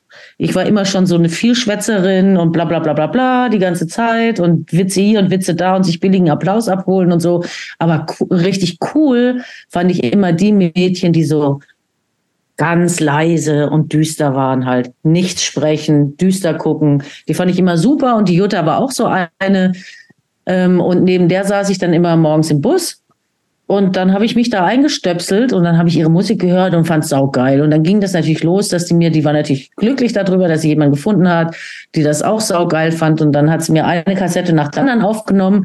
Und eines Tages kam sie und sagte, ähm, hier, ich fahre mit einer Freundin Monsters of Rock. Das war nämlich mein erstes großes, wow. richtig großes Konzert. Und ähm, aber da warst du dann so 12, 13, oder? War ich, da war ich vielleicht 14 war ich da, glaube ich. Ich glaube, das war kurz bevor ich da meinen ersten Freund hatte. Ähm, und da habe ich, das war mir klar, da darf ich nicht mitfahren, ne? Also. Hm, so. Natürlich nicht. Ähm, aber ich bin da mitgefahren und äh, es war mega. Da habe ich auch gelernt, dass es ein Getränk gibt, das Korea heißt und was man in großen das äh, ich bis heute nicht. mit sich rumträgt. Das ist, okay. das heißt woanders auch anders. Das ist eine Mischung aus Cola und Rotwein. Cola Rot heißt es auch. Ähm, und das war, es war, es war absolut gigantisch. Ab dem Tag war Doro Pesch meine Heldin. Ähm, äh, und äh, ja, ich habe Juttas Kassetten hoch und runter gehört. Wir waren dann später auch noch bei Def Leppard und bei Whitesnake und so. Und ja, und dann trug ich Spandexhosen und ähm, hatte lange, dann auch fing ich an zu blondieren, sehr viel blondere äh, Haare, als ich eigentlich in Wirklichkeit hatte. Und ähm, Hast hab du eine schöne, so eine schöne Jeans, Jeanskutter auch mit, mit Aufnähern und sowas? Nee, das hatte ich nicht. Aha, das hatte ich nicht. Schade. Also es ist ja, ähm, okay, das hatten bei uns halt die Jungs. Äh, irgendwie. Ähm, okay, aber was hattet, was hattet ihr Mädchen denn obenrum an, wenn ihr untenrum Spandex hattet? Naja, also ich hatte zum Beispiel ein sehr gewagtes äh, Leder-Korsett-Dings, was man hinten schnürt. Oh. Ja. Meine Mutter fast ausgeflippt, als sie es gesehen hat. Whatever. Aber Metal hat mir dann halt auch, Metal war für mich dann so ein geiler Fluchtpunkt, so, ne? Wenn meine Eltern sich wieder angeschrien haben, bin ich einfach runter in mein Zimmer und habe die Musik so laut gemacht, dass ich das halt nicht mehr gehört habe. Und das hat das Leben schon echt sehr, sehr, sehr viel besser gemacht, muss mhm. ich sagen. Ähm, das heißt aber, äh, führte das denn auch schon, also du hast gesagt, das Top kam nicht so gut an. Ansonsten würde ich aber deine weltoffenen Eltern, stramm SPD. Ja, das kannst du auch völlig vergessen. Das kannst du völlig vergessen. Ja? Also weltoffen, weltoffen ist sozusagen das, was für alle anderen gilt. Äh, meine, also meine Mutter war ja auch Sozialpädagogin und hat sich stundenlang mit den Problemen, mit den häuslichen Problemen anderer Leute Kinder beschäftigt. Ja. Das heißt jetzt aber nicht zwangsläufig, dass sie sich besonders für mich interessiert hätte. Also das ist schon so. so ein bisschen. Aber gab es Stress oder hast du ja, angefangen auch zu mucken? Es gab immer, es gab, also äh, bei mir zu Hause gab es immer Stress. Ab dem Zeitpunkt, wo ich einen eigenen freien Willen formulieren konnte, gab es Stress. Ich bin dann auch relativ früh ausgezogen. Ich bin mit 17 zu Hause ausgezogen. Ich bin in eine Punker-WG gezogen und that was that. Mhm. Und ähm, wie warst du eigentlich in der Schule so? Ähm, Nicht so, sag ich. nee, aber die muss ja immerhin, wenn sie studiert hat, du musst ja irgendeine Hochschulreife. Ich habe hab Abi gemacht tatsächlich und ähm, niemand versteht, wenn ich sage, dass ich ein 3,4 Abi gemacht habe, niemand versteht, was das für eine reife Leistung ist. Aber wie ich gerade gesagt habe, ich bin ja mit fünf in die Schule gekommen. Ne? Also wir kamen 76 zurück. Mhm. Bin eingeschult worden, ich bin im Oktober dann sechs geworden. Das heißt, ich war sehr früh dran mit dem Abi auch und ich bin mit 17 von zu Hause ausgezogen. Das heißt, das ganze letzte Abiturjahr war ich ganz alleine. Also in deiner Punker-WG. Eben nicht. Allein. Ich war in meiner Punker-WG mit lauter besoffenen, verranzten Punkern und so. Ja, ähm, tolle Abi-Vorbereitung, ne? Genau, also als ich morgens zu meiner Matheprüfung gegangen bin, da saß der Locke, einer von meinen Mitbewohnern, der hatte einen Gipsarm zu der Zeit, weil er besoffen irgendwo rumgefallen war. Der saß noch vom Vorabend am Küchentisch und hatte sich über den Gips gekotzt. Das heißt, ich bin auch zu meiner Matheprüfung ungefrühstückt in die Schule gegangen. Ähm, hast du den dann einfach da so liegen lassen oder hast du den wenigstens noch versorgt, bevor du ja, naja, klar, werde ich anfangen, den zu versorgen, weil er nicht weiß, wann, wann Schluss ist. Also na, nein, natürlich nicht. Ich fand es eine Zumutung, dass er da sitzt. Äh, ich habe mein Zeug gepackt und bin gegangen. Ähm, das war jetzt bei uns auch nicht war so. sehr rücksichtsvoller Umgang da bei euch in der WG, ne? Ey, das war eine richtige Punker-WG. Das war nicht so wie. Also Ey, aber wenn einer da morgens voll gekürzt am Tisch sitzt, dann kann man dem das auch mal eben so wegwischen. Ah, nee, ich war Oder noch mal so ein Kopfkissen wenigstens unter irgendwie so an die Seite klemmen. Ich war noch nie so richtig der versorgende Typ. Das musste ich lernen, musste ich hart lernen mit meinem Kind, aber das ist mir nicht gegeben. Und in dem Fall muss ich wirklich sagen, die waren alle älter als ich und zum Teil auch deutlich älter als ich. Und ähm, ja, das mit den deutlich älteren Dudes, das hatten wir ja eben schon, ne? Ja, ja, jetzt mache ich es umgekehrt. Egal, andere Geschichte. Jedenfalls, ähm, jedenfalls ähm, bin ich dann äh, zur Matheprüfung gegangen. Ich habe auch folgerichtig null Punkte gemacht, was deswegen nicht schlimm war, weil es nur die mündliche Matheprüfung war. Hätte ich äh, Mathe schriftlich gemacht, wäre das mein Untergang gewesen. Und irgendwie, irgendwie habe ich diesem Schulsystem äh, noch irgendwie so ein unter vier Abi ähm, vom Tablett. Reicht doch, oder? Genau, und es hat gereicht. In Marburg konnte man anfangen, Jura zu studieren ohne, äh, oh, ohne Numerus Clausus. Da konnten alle hinkommen, die so ja, richtig. Jura studieren nur die Dummen. Das wissen wir ja. Und, und äh, trotzdem habe ich das Jurastudium dann abgebrochen, weil es einfach scheiße war. Christoph, ich zieh meinen Hut. Ähm, Christoph Fair heiße ich übrigens. Ja, äh, oh, Christoph Fair, okay. Ja. So. Ja. Ähm, ich ziehe meinen Hut vor dir, dass du das durchgezogen hast. Ich, ich, ich dachte, das ist, da, da muss man sich echt hassen, wenn man das schafft. Aber ich habe vier Semester habe ich auch gemacht. Ach, siehst du, da bist du eine halbe Kollegin eigentlich. Kleinen Strafrechtsschein habe ich noch gemacht. Äh, siehst du? Ich würde gerne, bevor wir da zum Studium reden, ich würde gerne noch mal zu was bevor anderem. Wir, bevor wir eine Stunde über Jura reden. Nee, nee, genau, bevor wir eine Stunde über Jura reden. Wir haben übrigens noch eine halbe Stunde, bevor wir unsere ähm, ähm, Leseecke hier haben. Ähm, äh, du hast uns auch in deinem, in deinem kleinen, äh, in der kleinen Zusammenfassung, die du uns geschrieben hast, du hast gesagt, in dem Moment, wo Punkrock in dein Leben war, war, und jetzt Zitat, äh, war das, Punkrock war nur ein Teil dieses kompletten Leck mich am Arsch Lifestyles, wie Alkohol, Drogen, Sex und so. Mhm. Das klingt so, als wäre deine Jugend ein, ein, ein einziger Exzess gewesen. Klingt das nur so oder war das auch so? Also ab da, wo ich von zu Hause ausgezogen war, da muss ich wirklich den Schnitt machen. Ja. Ähm, konnte ich meinen Hang zum Exzess extrem ausleben, ja. Das muss ich schon den sagen. Hast du, hat den auch schon gehabt? Habe ich, hab ich, auch, hab ich auch ausgelebt und tatsächlich ist es bis heute leider so. Ich meine, ich habe euch vorhin kurz erzählt von meinen vergeblichen Versuchen, das Rauchen aufzuhören. Also bis heute schaffe ich es nicht, ähm, vernünftige Entscheidungen zu treffen, wenn es immer die unvernünftige Option gibt. Und ähm, ich bin natürlich in manchen Sachen viel vernünftiger geworden, ja. Ja. Ähm, also äh, weiß ich, was ich damals an Drogen weggeschnuckt habe, ja, könnte ich heute, könnte ich einfach nicht machen. Was denn so zum Beispiel? Was Ja. war denn so deine Drug So of Choice damals? Naja, ich hatte ja kein Geld. Also hätte ich Geld gehabt, hätte ich immer Also Koks- hast du, hast du, hast du Glue gesnifft oder was hast du? Nein, nein, das Speed war einfach. Das Speed war so das, das Mittel der Wahl. Ich hatte eine ganz kurze Affäre mit dem, was man dann damals Kristall nannte. Heute Oh, nennt ja. man es noch Meth. Ja. Wow. Ähm, fand, Hast ich du auch mal gedrückt? Fand ich ganz toll. Nee, gedrückt habe ich nie.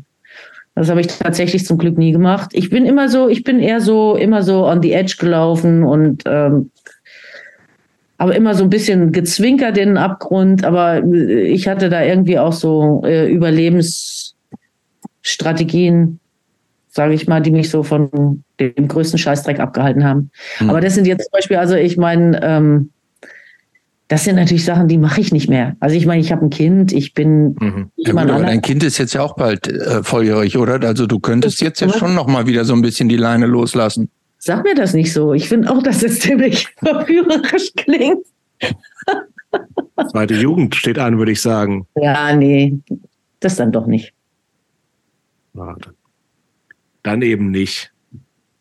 Es reicht uns, dass das ich immer so noch. typisch Jobst, der macht das immer. Also Jole, nur dass du es weißt, der Jobst, nur weil er selber so ein Exzesstyp ist, will er alle möglichen immer auch dazu Ach. ver verführen. Aber nicht erfolgreich. Ja. Aber ich finde tatsächlich gegen Exzess ist überhaupt nichts einzuwenden. Also ich meine, wir reden ja heute auch über Punk und ähm, ohne Exzess ist Punk für mich überhaupt nicht denkbar. Also mir ist es total, ich, ich fremdel total mit diesen neuen Ein Ansätzen, alles, was im Punkrock geschieht, auch irgendwelchen Regelwerken zu unterwerfen und so weiter. Das, ähm, da, da, da denke ich immer, ja, okay, wenn ich Wasser nicht mag, dann fange ich doch nicht an zu tauchen. Warum gehe ich, warum, warum muss ich Punkrock machen, wenn ich nicht will, dass jemand mit Bier spritzt oder sich nackig macht oder so, ja? Also das ist so, das ist mir einfach fremd, aber dann denke ich auch, okay, ich bin heute alt, ich muss nicht mal alles verstehen, ne? ja, das ist schon eine, das ist schon eine wilde These auch so, ne? Das, ich würde sagen, das kann man auf jeden Fall anders sehen. Ja.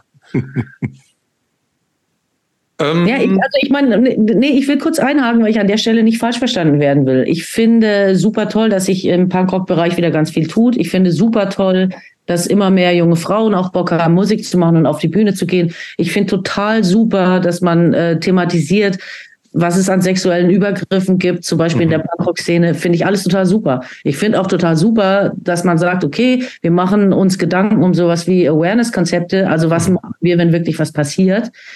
Ähm, für mich wird es immer dann schwierig, wenn ich so das Gefühl habe, ja, okay, jetzt flippen sie aber aus, ja. Also äh, ich war in einem Laden, ich sage jetzt nicht, welcher Laden das war, da hängt dann einfach am Klo, hängt halt ein Zettel, der ist irgendwie DIN A2 und da stehen alle Regeln drauf, wie man dieses Klo zu benutzen hat, ohne dass irgendjemand sich unangenehm berührt fühlt. Andere Geschichte, eine Person, ähm, der Namen ich jetzt auch nicht nenne, bekam in einem Laden in Frankfurt von der Thekenkraft kein Bier, weil sie gesagt hat, ich habe auf dem Klo gesehen, gemischtgeschlechtliches Klo, dass du dir nicht die Hände gewaschen hast nach dem Pissen, dir gebe ich kein Bier.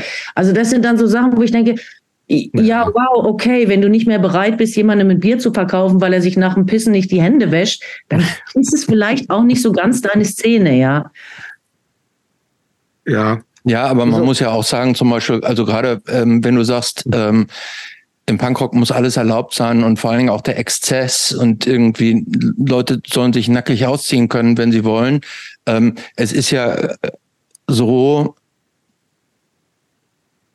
dass die, ähm, wenn man wenn man in der Gemeinschaft ist und in der Szene, man ist ja nicht allein so ne und äh, gerade wenn du sagst irgendwie du findest das gut, dass auch mehr Frauen und irgendwie nicht nur Typen ähm, aktiv werden, ähm, es ist ja es ist ja unbestritten, dass vieles männliches exzessives Verhalten als als einschüchternd und störend und diskriminierend empfunden wird. ne? Ja, also true, da kann sich jetzt, ja- jetzt ja nicht jeder wie wie offene Hose äh, verhalten, weil Punkrock ist irgendwie so die Einladung zum ähm, zum zum Exzess. Nee, true, absolut. Da bin, also da bin ich total bei dir und ich will auch nicht missverstanden werden. Ich finde nicht, im Punkrock soll alles erlaubt sein. mhm. Alles unterstrichen. Aber ich finde, Im Punk muss ganz viel erlaubt sein, weil sonst ist es nicht mehr das, was mich da mal hingezogen hat. Was, was mein Problem an der Geschichte ist, es wird ganz häufig versucht, einen Weg zu finden, was ja an sich total löblich ist, dass, wie du sagst, es ist ja für alle da und es ist eine Gemeinschaft, dass jeder und jede sich wohlfühlt. Mhm. Aber was ist denn dann zum Beispiel mit mir? Also für mich war als junge Frau Punkrock eine totale Befreiung. Ähm, da war endlich ein Ort, wo Frauen laut sein konnten, sich schlecht benehmen konnten, halbnackt rumrennen konnten und wenn ein Typ sie dumm angemacht hat, dann durften sie ihm in die Fresse hauen. Mhm. Und äh, das war für mich ein befreiendes Moment. Ja, ich würde sagen, so auch auch auf dem Weg dahin so so äh, eine eigene äh, selbstbewusste Sexualität zu entdecken irgendwie, ja. Ähm, und diese Körperlichkeit war für mich zum Beispiel immer eine Sache, die ganz viel mit Punk zu tun hatte. Und ähm, da wird mir meine Freiheit in dem Augenblick doch auch genommen. Also wenn ich sage, das war doch mein Raum, in dem ich mich aufführen darf, ja, in dem ich besoffen rumgrölen darf, ja. Ähm, du wirst den Weg einfach nicht finden, dass du alle froh machst, die dort sind. Ich glaube, dass es immer darum geht, Aushandlungsprozesse zu führen und immer zu sagen, okay, die Regel finde ich richtig, die finde ich richtig, die finde ich richtig und die geht zu weit. Ja. Was mich zum Beispiel total abfuckt, ist, wenn irgendwelche Bands, wenn man sie, wenn man sie bittet, äh, da nenne ich jetzt keinen Namen, aber wenn man sie bittet, einen bestimmten Song nicht mehr zu spielen, ja, weil der halt vielleicht in den 80ern geschrieben worden ist, wo man das normal fand, schwul als Schimpfwort zu benutzen mhm. oder so. Mhm. Ähm, wenn man die bittet, den Song nicht mehr zu spielen, dann sagen die das Konzert ab. Ja. Mhm. Da denke ich, ey, okay, also andere Läden hätten vielleicht erst gar nicht gefragt, weil ihr diesen Song mal gemacht habt. Finde ich übertrieben. Dann zu sagen, wir spielen nicht, wenn wir diesen Idiotensong nicht mehr spielen dürfen, finde ich auch übertrieben. Ja. Mhm. Aber diesen, diesen Aushandlungsground, den gibt's irgendwie nicht so richtig. Das, das findet ganz wenig statt, dieses Aushandeln. Du bist entweder hier oder du bist da, ja.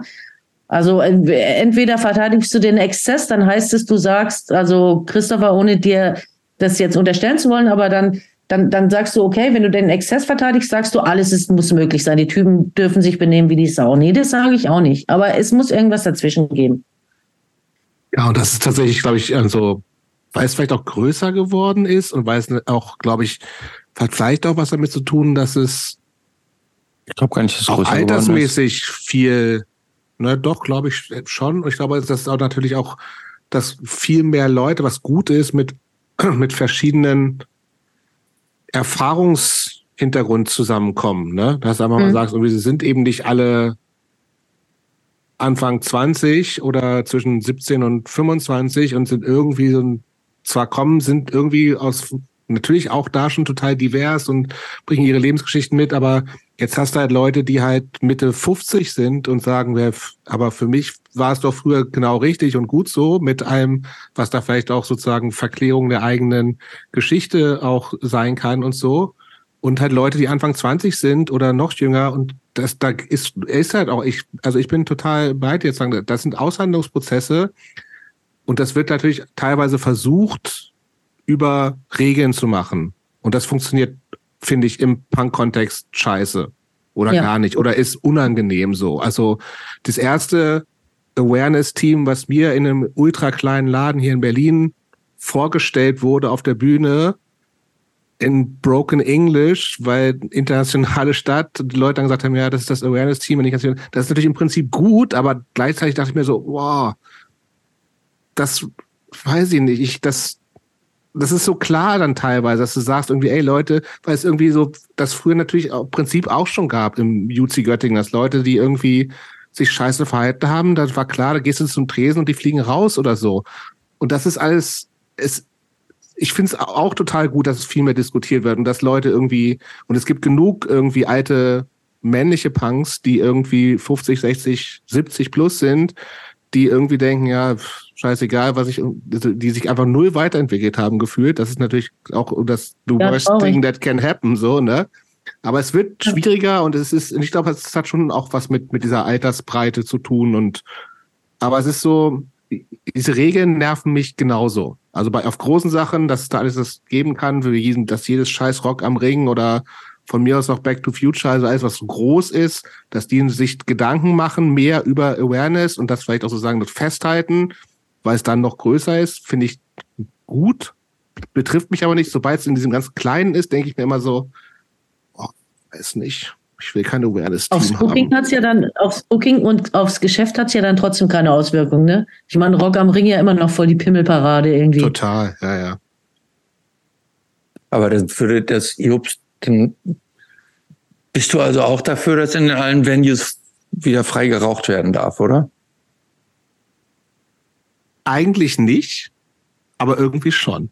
Hm.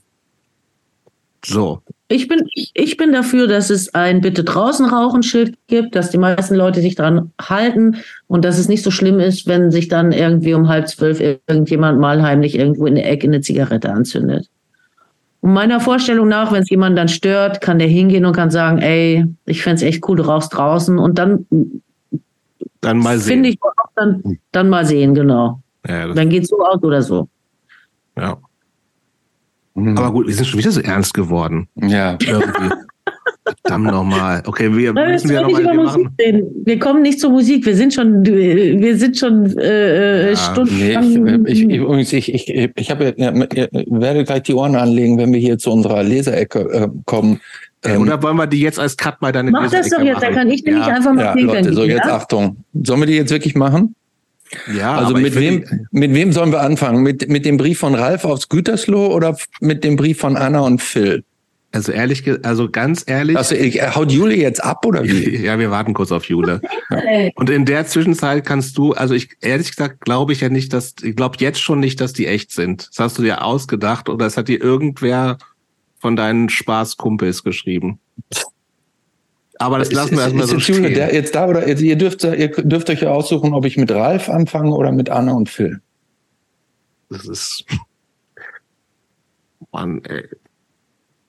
Ich glaube, du hast ja schon wieder irgendeinen Scheiß ausgedacht. Nein, ich habe mir keinen Scheiß ausgedacht. Bin ganz fest auf. Wir warten kurz auf Jule. Ich trinke ja. noch ein bisschen Wasser. Ja. Mal, ich Dabei ist es noch nicht mal elf. Ja. Bei mir im Haus äh, war heute den ganzen Tag ähm, kein warmes Wasser. Ich, ich durfte den, den Morgen heute schön mit einer Eisdusche beginnen. Wir hatten neulich zwei Tage lang gar kein Wasser. Auch gut. Nee, das ist scheiße. Das ist wirklich scheiße. Na gut, aber also, du kannst doch hier bei deinem Peter, da, da, da hast du doch auch ein Badezimmer und eine Dusche, oder? Nee, Leih haben wir tatsächlich nicht. Ach nicht?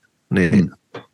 Also zwei Tage duschen habe ich kein Problem mit, aber tatsächlich braucht man mehr Wasser, verbraucht man mehr Wasser, als man denkt. Aber war das mit Ansager oder ohne Ansager? Nee, war das einfach weg? War einfach weg. Uh. Weil nämlich bei uns im Haus in, im ersten Stock wohnte damals noch so eine, ähm, ich, sag, ich nenne sie jetzt einfach mal Wohngemeinschaft, wo einer davon und die hatten, auf jeden Fall waren die auch sehr an Exzessen interessiert. Mhm. Und einer, einer von denen hatte sich äh, zuerst von einem Nachbarn aus dem dritten Stock einen Hammer geliehen. Hm. Und als der sich dann den irgendwann äh, zurückholen wollte, hat er den Typen mit dem Hammer angegriffen. Mhm. Dann war nochmal Polizei im Haus. Der Hammer war aber immer noch in dieser Wohnung, bei der, in dieser exzessorientierten äh, WG. Hm. Und dann hat er aber mit dem Hammer. Stand da an der Klingel auch, auch der Name Jule irgendwie noch dabei? Stand, stand nicht dran. Dann hat er mit dem Hammer die Heizung von der Wand gehämmert. Ah. Was zur Folge hatte, dass das ganze Wasser in dieser Wohnung ist und irgendjemand von der Hausverwaltung den Haupthahn zugedreht hat oder die Feuerwehr oder so. Und das dann, dadurch hatten wir jetzt zwei Tage lang kein Wasser. Ist für eigentlich. Toilette zum Beispiel auch scheiße. Ja. ja.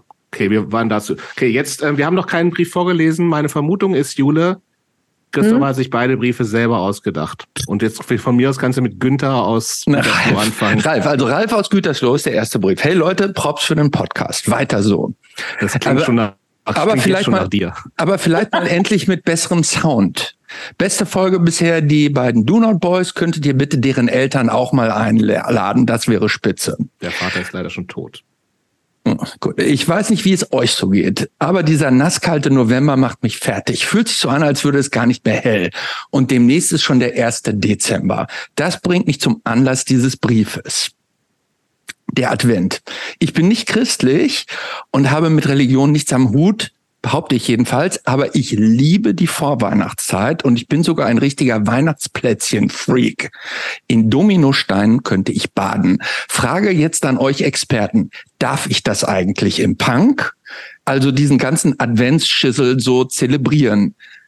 Und falls das ein Regelverstoß ist gegen die Punk-Regeln, kann ich vielleicht das dadurch ausgleichen, indem ich beim Plätzchenbacken ausschließlich Victims in Pain von Agnostic Front höre. Lasst mal was, lasst mal was von euch hören. Euer Ralf. Jule, was sagst du? Also ich finde, dass es sehr darauf ankommt, was man in die Plätzchen reinmacht. Äh, die, als ich so ähm, zwölfte Klasse war vielleicht, ähm, da hatte sich dann zu mir und meiner dann schon besten Freundin, der coolen Sandra, von der ich erzählt habe vorhin, mhm. Eine dritte Frau gesellt, die Beatty. Wir waren also die drei gefährlichen, coolen Weiber auf der Schule. Und die Beatty, die brachte, weil das bei uns so eine Unsitte war, ähm, Weihnachtsplätzchen auf den Tisch zu legen. Also äh, die, die, die braven Mädchen, die immer zu Hause gelernt haben und so, die brachten dann auch immer selbstgebackene Plätzchen mit und haben dann so schön sich so Schälchen auf ihren Tisch gestellt und so und haben dann so Plätzchen hingetan und zwei Tannenzweige und so, ne? Und dann haben, dann hat Beatty uns halt auch Kekse mitgebracht. Und ähm, da hat sie schon so gesagt, wir sollen langsam essen. Das waren so dicke Lebkuchendinger. Ja, und Sandra und ich saßen halt im Unterricht und haben die so und wir immer so, es passiert nichts, es passiert nichts. Naja, und es kam natürlich, wie es kommen musste. Ihr wisst das, wenn man isst, dann ist man irgendwann einfach breit wie die Sau. Und wir saßen dann einfach irgendwann im Unterricht und konnten uns überhaupt nicht mehr rühren und starten irgendwie die Lehrerin nur noch mit großen Kuhaugen an. Und insofern würde ich sagen, es kann durchaus Punk sein, wenn man so Advent zelebriert. Ich muss ja gestehen, also, ich bin ja. auch ein, ich bin auch so ein Weihnachtsplätzchenbacker. Wirklich? Ja. Was sind deine Liebsten? Ähm, ich mache ähm, äh, Linzer Golatschen oh. und ähm, Heidesand. Das sind habe ich alte Familienrezepte, die ich noch von meiner Großmutti übernommen habe. Das das ist so mein das ist mein Signature äh, Vorweihnachtsgebäck. Aber Heidesand sind schon auch geil. Die ja. haben so ein bisschen Ach, was von bisschen langweilig. Ja. Sind, die haben ein bisschen was von Shortbread, sind aber nicht auch langweilig. Ja. ja. Nee, da könnte ich mich auch drin baden. Können wir Gut. auch drüber streiten vielleicht. Ja. Mhm. Aber Jobs, was sagst du? Darf man das? Darf man im Punk äh, ein Advents-Affiktionado äh, sein? natürlich. Darf man? Du auch, ja. oder? Geht, aber ich bin ja großer Fan von Essen. Mhm. Und äh, jetzt die, die Kekse von den coolen Weibern aus der schwäbischen St Grundschule oder Gymnasium, die würde ich mir natürlich nicht reinziehen. Aber äh, ich freue mich jedes Mal, wenn es im August, äh, spätestens September endlich wieder mit Spekulatius und Dominosteinen losgeht. das kann von mir aus gar nicht früh genug sein. Gut. Ähm, und insbesondere, wenn man dabei Agnostic Front, Victim in Pain hört, dann ist es völlig legitim. Kann, dann kann es nur besser werden. Gut, also da ist das, ist das die Antwort an Ralf. Der imaginäre Ralf kriegt meinen, meinen Go auf jeden Fall. So, Brief Nummer zwei. Anna und Phil schreiben, Hi Jobst und Christopher. Wir sind regelmäßige Hörerinnen eures Podcasts. Good work weiter, weiter so. Besonders gefällt uns, wenn ihr es schafft, eine persönliche Ebene zu den Gästinnen aufzubauen. Manchmal gelingt das richtig gut, dann macht der Podcast Spaß, manchmal auch nicht. Und wir fragen uns oft, woran die Ausfälle wohl liegen. Ich, Anna, muss ja gestehen, dass ich ein riesiger Fan von dir, Jobst, bin. Du hast so eine ruhige, empathische Art und gehst sehr feinfühlig mit den Themen um. Ich wette, die meisten, ich wette, die meisten Hörerinnen mögen dich auch deutlich lieber. Christopher hingegen. Das glaube ich auch. Christopher, Achtung, Christopher hingegen, na ja, vielleicht mögen den auch ein paar. Aber seien wir doch ehrlich, der nimmt doch nichts ernst, macht sich auf Kosten anderer, zum Beispiel Jobst, immer nur lustig und nicht. Meine Vermutung ist, dass er neben Jobst an Minderwertigkeitskomplexen leidet, weil er eben nicht in so coolen Bands gespielt und moralisch nicht so robust ist. Und das versucht er zu überspielen. Sorry, aber meine Meinung. Frage jetzt an euch Hosts. Wie geht ihr mit diesen unterschiedlichen Beliebtheiten um? Und Jobst, schon mal drüber nachgedacht, Christopher permanent durch Claude zu ersetzen? Die ist ja sowieso Hostin der Herzen. So, das musste mal raus. Wir sind gespannt auf eure Antwort, eure Anna und Phil. Darf ich darauf antworten, Jule? Ja. Natürlich. Also, das erstens ist das äh, der Beweis, dass du, du dir diesen Brief komplett selbst ausgedacht hast, Christopher. Warum sollte ich mir das ausdenken, womit, in, indem ich mich selber diskreditiere? Ja, weil du, weil du so bist, wie du bist. So, weil du Vielleicht weil es schön ist, von Jobs zu hören, wie, dass er dich doch ganz doll liebt. Nein, das würde er ja. jetzt würde er nie sagen jetzt. Nee. Ich muss jetzt hier äh, doch nicht Fishing for Compliments machen. Ne, doch, auch das könnte da drin stecken. Ähm, aber äh, tun wir mal so, als ob dieser, die, der Brief echt wäre. Ist das natürlich, also erstens glaube ich Quatsch. So, äh, es gibt bestimmt einen Haufen Leute, die mich scheiße finden, weil ich, weil ich nicht so, weil ich so bin, wie ich bin. Genauso, dass es Leute gibt, die Christopher scheiße finden und wahrscheinlich auch Leute gibt, die Jule scheiße finden. Das ist alles total. Ja, aber Jule ist jetzt ja noch nicht so etabliert hier. nee, das ist nicht so etabliert. Aber natürlich denke ich fast jeden Tag darüber nach, dich durch komplett durch Klo zu ersetzen. Das oder das wäre aber auch das also ähm, kannst du verstehen, oder? Da kann ich total total verstehen. ich glaube, darüber sind wir uns einig, dass Claude tatsächlich die die Hostin, was hat er geschrieben? Die Hostin. Was habe ich geschrieben? Hast du gerade gesagt? Äh, nee, was hat er geschrieben? Was haben Sie geschrieben? Hostin der Herzen. Ist, ich muss ja. aber mal sagen, dass diese Formulierung, man sei moralisch robust, doch ein bisschen zweifelhaft ist, dass das als Kompliment gemeint war, oder? Moralisch robust heißt ja so ein bisschen wie, boah, eigentlich bei ey, Moral hin oder her, das geht mir ein bisschen am Arsch. Ja. Insofern war das eher ein Kompliment für Christopher.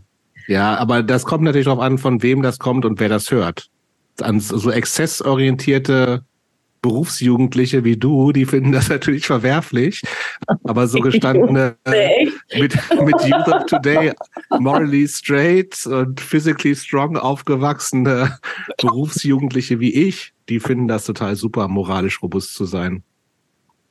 Aber auch das ist keine Formulierung, die kein Mensch verwenden würde, kein, kann nur von Christopher kommen. Aber ich finde es schön, dass du dir die Mühe gemacht hast. Ich finde es gut. Ich ich, was sagst du denn dazu, Christopher? Du, du weißt ja, ja nicht von dem, also. Nee, ich weiß, ich, also ich war so, ähm, ich, ich konnte es gut nachvollziehen, sagen wir so. Ich, ähm, ich, ähm, ich fand es interessant, ich habe mich so erkannt gefühlt auch, dass in der Tat, weil ich halt so, ähm, guck mal, weißt du, du warst in 15.000 Bands, irgendwie dich kennt jeder, du kennst jeder, du kennst auch viel mehr Musik und Bands und so und ich schlawiner mich hier halt dann so neben dir so durch. Und da merke ich, ähm, und ähm, es ist mir jetzt aufgegangen, wie klar das dann doch auch Leuten ist. I doubt it, sage ich dir, wie es ist. So. Und ja. Aber letztendlich, hey, und das auch zu dem anderen Punkt, na klar, manchmal haben wir irgendwie sowas, dieses, äh, was ich mich, wo ich gerade so in den letzten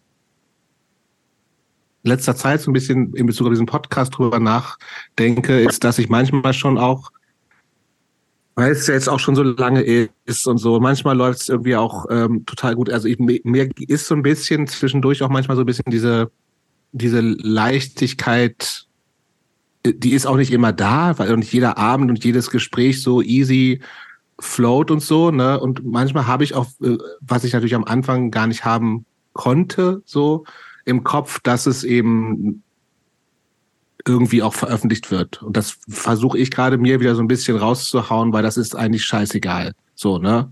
Sondern ich will habe eigentlich viel mehr Bock irgendwie, ich bin eh so ein Kopf ist ständig überall und äh, so ein Overthinker und so, dass ich eigentlich äh, gar nicht während des Gesprächs darüber nachdenken will, was könnten könnte theoretisch Leute zu dem und dem sagen, so, weil das passiert de facto auch nicht so richtig, dass so also bei uns wird kein Wort auf die Goldwaage gelegt. Ich glaube, wir hatten zwischendurch mal so eine Phase, wo auf Facebook irgendwie sich irgendwie so irgendwelche Leute, die irgendwie auch so vielleicht cool sind, aber irgendwie auch so in den 90ern, 2000ern hängen geblieben sind, sich so an Sachen abarbeiten, die vor 20, 30 Jahren war. Das ist aber auch gar nicht mehr so. Ähm, und deswegen äh, glaube ich, dass äh, das, aber letztendlich, worauf ich hinaus will, ist zu sagen, naja, es ist halt so, wie es ist. Ne? Und manche, manchmal läuft's gut, manchmal läuft's nicht so gut. Wir schneiden hier nichts. Man könnte bestimmt irgendwie auch nochmal, auch wieder schließt sich wieder ein Kreis, im Sommerhaus auch aus diesen vielleicht teilweise langweiligen Gesprächen, die wir machen, in, einer, in 48 Minuten was richtig Geiles rausholen, was total eng wäre. Aber hey, it is what it is und es hat auch seine Länge und man geht mal aufs Klo und ähm, manchmal überlegt sich, überlegen wir uns neue Sachen und Christopher schreibt Briefe, die er vorliest. Das ist doch cool. Ähm, nur, ich, ich glaube, Emma, also ich bin da bei dir, nur glaubst du tatsächlich, das liegt daran, dass hier jetzt so eine Schere im Kopf ist, dass das 100.000 Leute hören?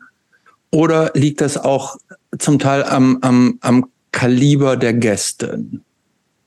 Liegt an allem. Tagesform. Mal ja. hatte ich irgendwie. Ich hoffe, es liegt nur an euch. Hm? Okay. An Christoph. Ich, ich hoffe, ja, es liegt nur an euch. liegt es immer nur an mir, ja. ähm, aber ich finde es total interessant mit diesem, also ich fand das einen interessanten Punkt mit diesem, manche Tage laufen besser, manche schlechter, so. Ähm, ich hatte nämlich ein, ein ähnliches Gespräch. Ähm, wir haben am Wochenende wieder ein Konzert gespielt und ähm, ich finde diesen Performance-Druck mhm.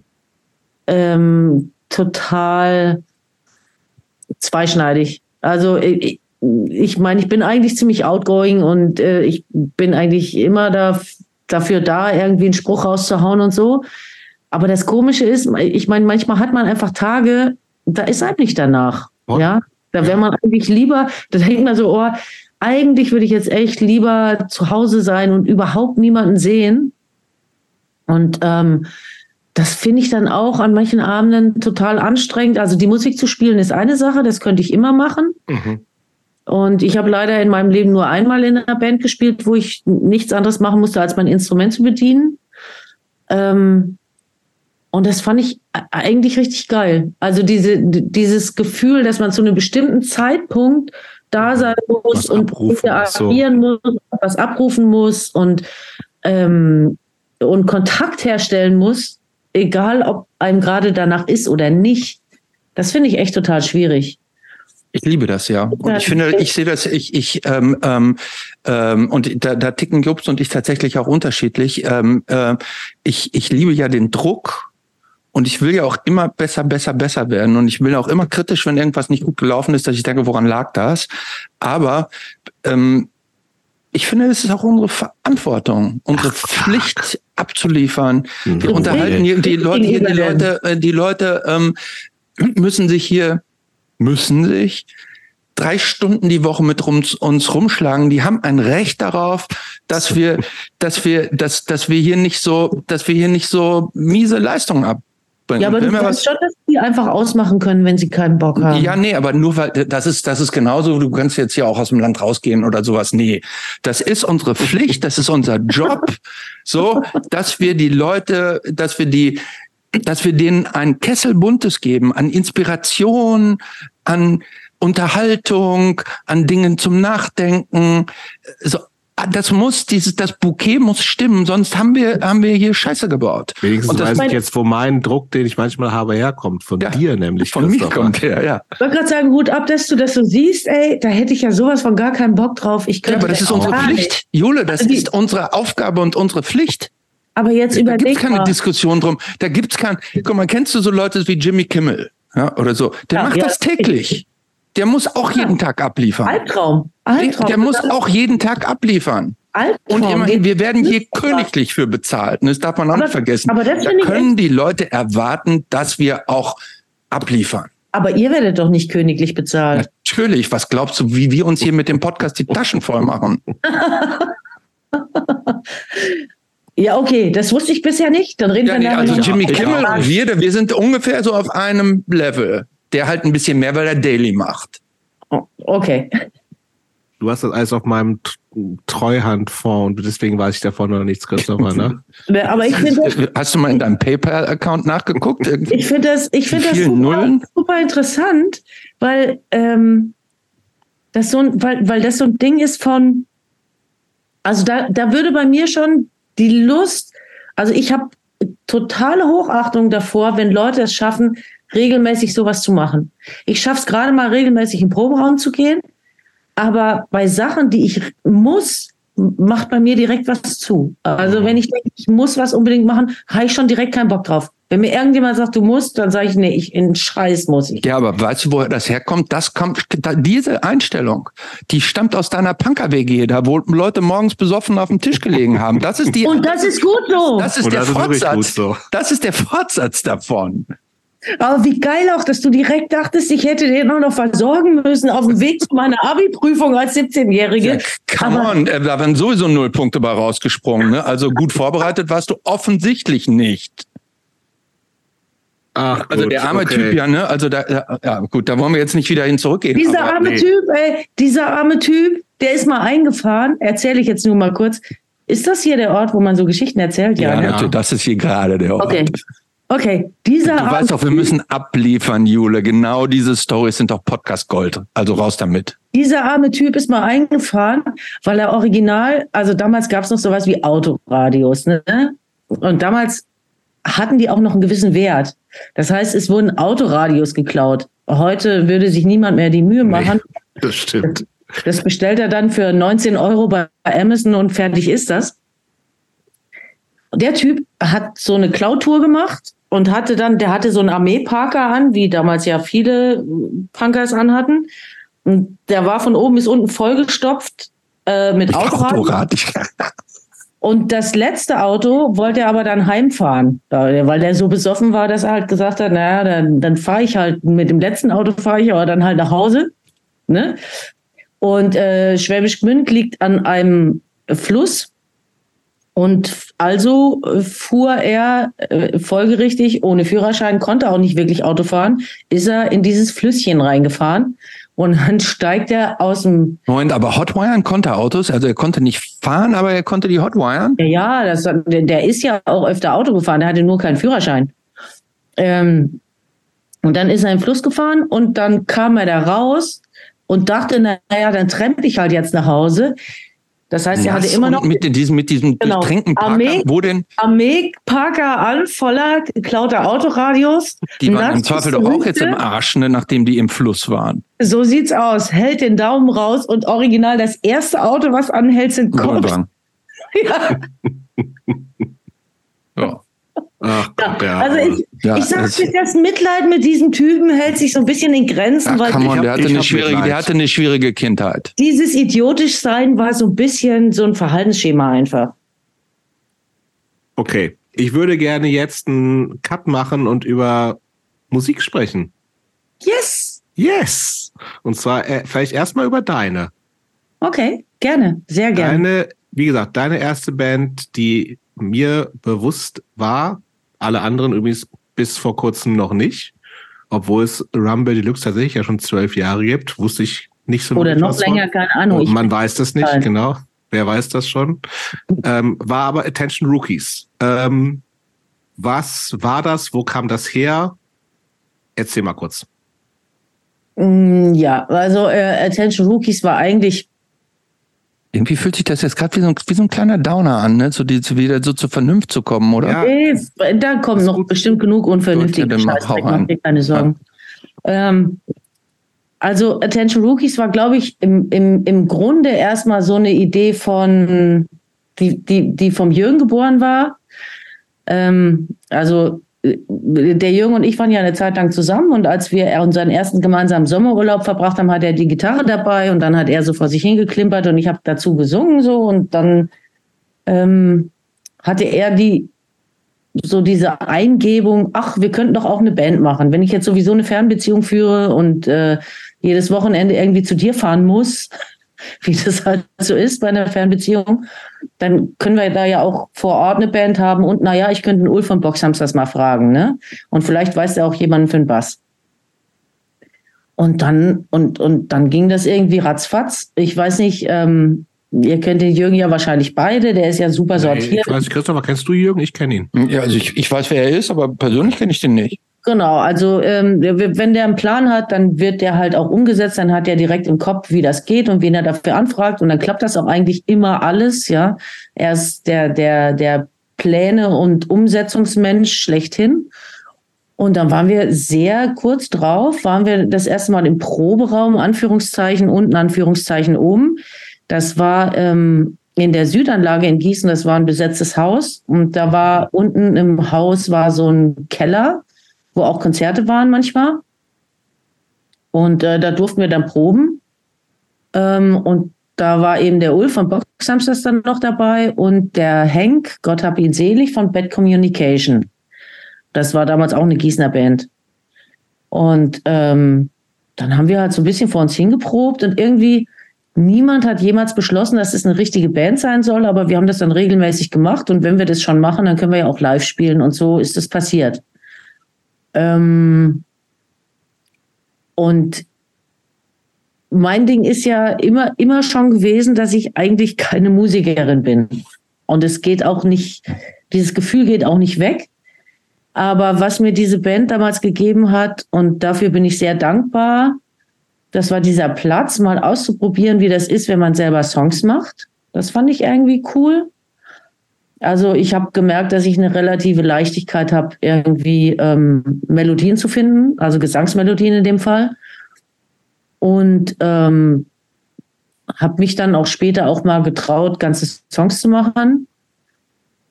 Und ähm, da habe ich gemerkt, das ist ein Ding, das macht mir mega, mega viel Spaß und es braucht nicht viel Aufwand. Also ich bin einfach von Grund auf ausgesprochen faul. Und ähm, da kam mir das irgendwie sehr entgegen, dass ich da eigentlich, dass es einfach gar nicht viel braucht und trotzdem hast du am Ende einen guten Song. Mhm. Und das fand ich eine super Erkenntnis und die trägt mich eigentlich bis heute. Wie viel, äh, ihr habt zwei Ten Inches gemacht mit Attention Rubies, genau. ne? Zwei Ten Inches. Konzertmäßig gab es nicht so viel, habe ich irgendwie so das Gefühl. Stimmt aber ah, ich weiß nicht, äh, ich glaube, es waren äh, nicht ganz 50. Also ja, irgendwie gut. doch unter 50. Aber ähm, es vielleicht waren es so 45, 46, sowas um, um den Dreh rum. Ich bin ja leider nicht, ihr hattet den Beppo ja schon in der Sendung, der ist ja voll der Archivar, ne? Mhm. der, der Listen über alles, das ist total mhm. unfassbar. Deswegen weiß ich, wegen Beppo weiß ich, dass ich über 70 Kick Joneses Konzerte äh, äh, begleitet habe, weil der Beppo nicht nur aufschreibt, ähm, die Band und die Vorband, sondern auch noch Kürzel für die Tourbegleiterinnen, die da sind. Und überall, wo ein J steht, konnte ich das dann durchzählen. Irgendwann habe ich gesagt, Bebo, komm, gib mir mal deinen Ordner. Der hat so einen richtigen Ordner. Lass mal gucken. Und dann habe ich durchgezählt und dann waren das über 70. Aber sowas habe ich äh, leider nie geführt. Ähm, deswegen kann ich es nicht genau sagen. Ich glaube, es waren keine 50, aber ja. irgendwas so roundabout. Wenn du an diese erste Band äh, zurückdenkst, du hast eben schon gesagt, ein wichtiger Punkt war zu sagen, man kann auch eigene Musik machen und so. Ist irgendwas, gibt es irgendwas anderes, was du sozusagen damit noch verbindest? Also, es wären zwei große Sachen, glaube ich. Die eine große Sache war, dass ich da kennengelernt habe, die Dynamik, wie das ist, wenn du mit einer Band unterwegs bist. Das finde ich ganz toll und ich finde das was ganz Spezielles. Mhm. Ich weiß nicht, da werden vielleicht andere Leute das vielleicht anders sehen, aber ich kann mir vorstellen, dass ziemlich viele Leute, die Musik machen, das ähnlich sehen.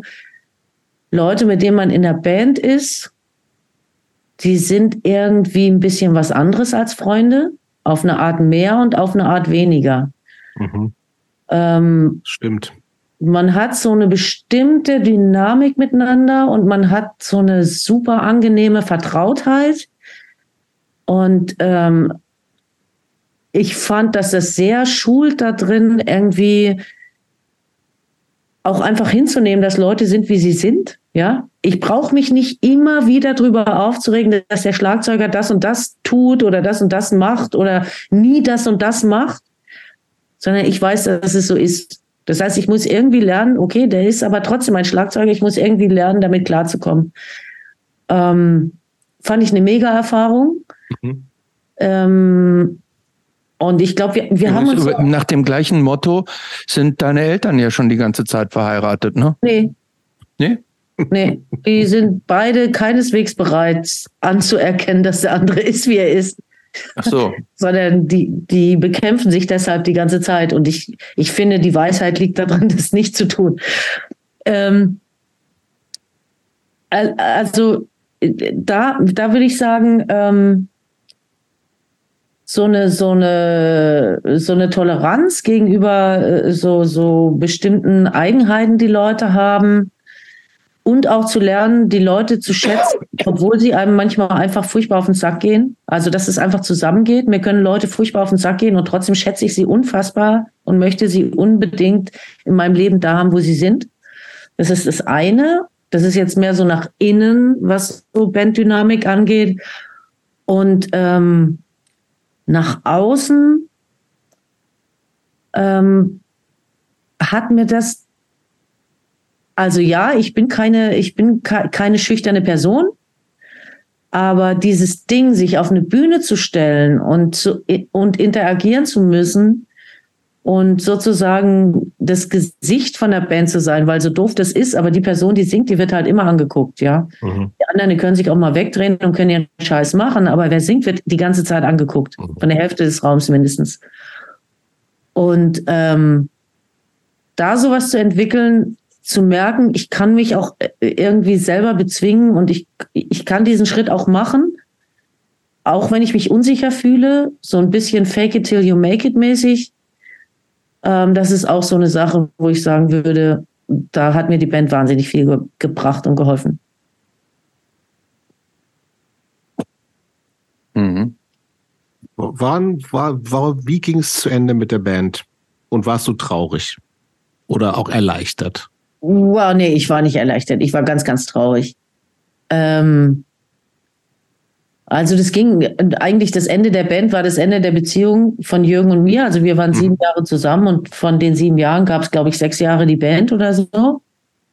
Ähm, und wir haben das dann, wir haben tatsächlich danach auch noch so ein paar Konzerte zusammen gespielt und noch eine Weile auch geprobt und so, aber das hat sich irgendwie nicht mehr richtig angefühlt. Es war irgendwie, irgendwie war es klar, es ist vorbei und ähm, war atmosphärisch dann halt auch schwieriger. Mhm. Don't shit where you eat, sagen die Amis immer. Ja, ist schwierig auf jeden Fall. Ja. Und, hast du dir das angehört? Es gibt ja nicht so viel. Ist ja also so eine Band, die irgendwie schwierig nee, ich ist, das, was ich, dazu ich, zu finden. Ich, ich, ich habe ich es tatsächlich gefunden und ich kannte es nicht. Deshalb kann ich da jetzt nicht zu sagen. Okay. Ein, ein zwei Songs gibt es irgendwie auf YouTube. Genau, ein, zwei, ein, zwei Songs gibt es auf YouTube und ähm, die Aufnahmen von der ersten Platte sind irgendwann äh, nochmal aufgetaucht. Die habe ich auf Soundcloud mal hochgeschoben. Ah, ja. Die habe ich aber auch nicht gefunden, tatsächlich. Wie, wie aber ähm, äh, wie würdet ihr die Musik denn beschreiben für jemanden, so jemanden Ignorantem wie mir, die sie nicht kennt? Also ich glaube, es war ziemlich, ziemlicher Oldschool-Punkrock. Das ist, was ich ja, eigentlich immer mache. Ähm, also drei bis vier Akkorde reichen, alles drüber raus ist Spielerei. Mhm. Ähm, aber wir haben schon so das eine oder andere auch mal ausprobiert. Ähm, und es wurde teilweise halt dann doch auch relativ schnell, einfach weil der Ulf getrommelt hat. So. Der hat dann da auch richtig Gas gegeben und es hat ihm auch richtig Spaß gemacht, dass er bei uns irgendwie so richtig machen konnte, was er wollte.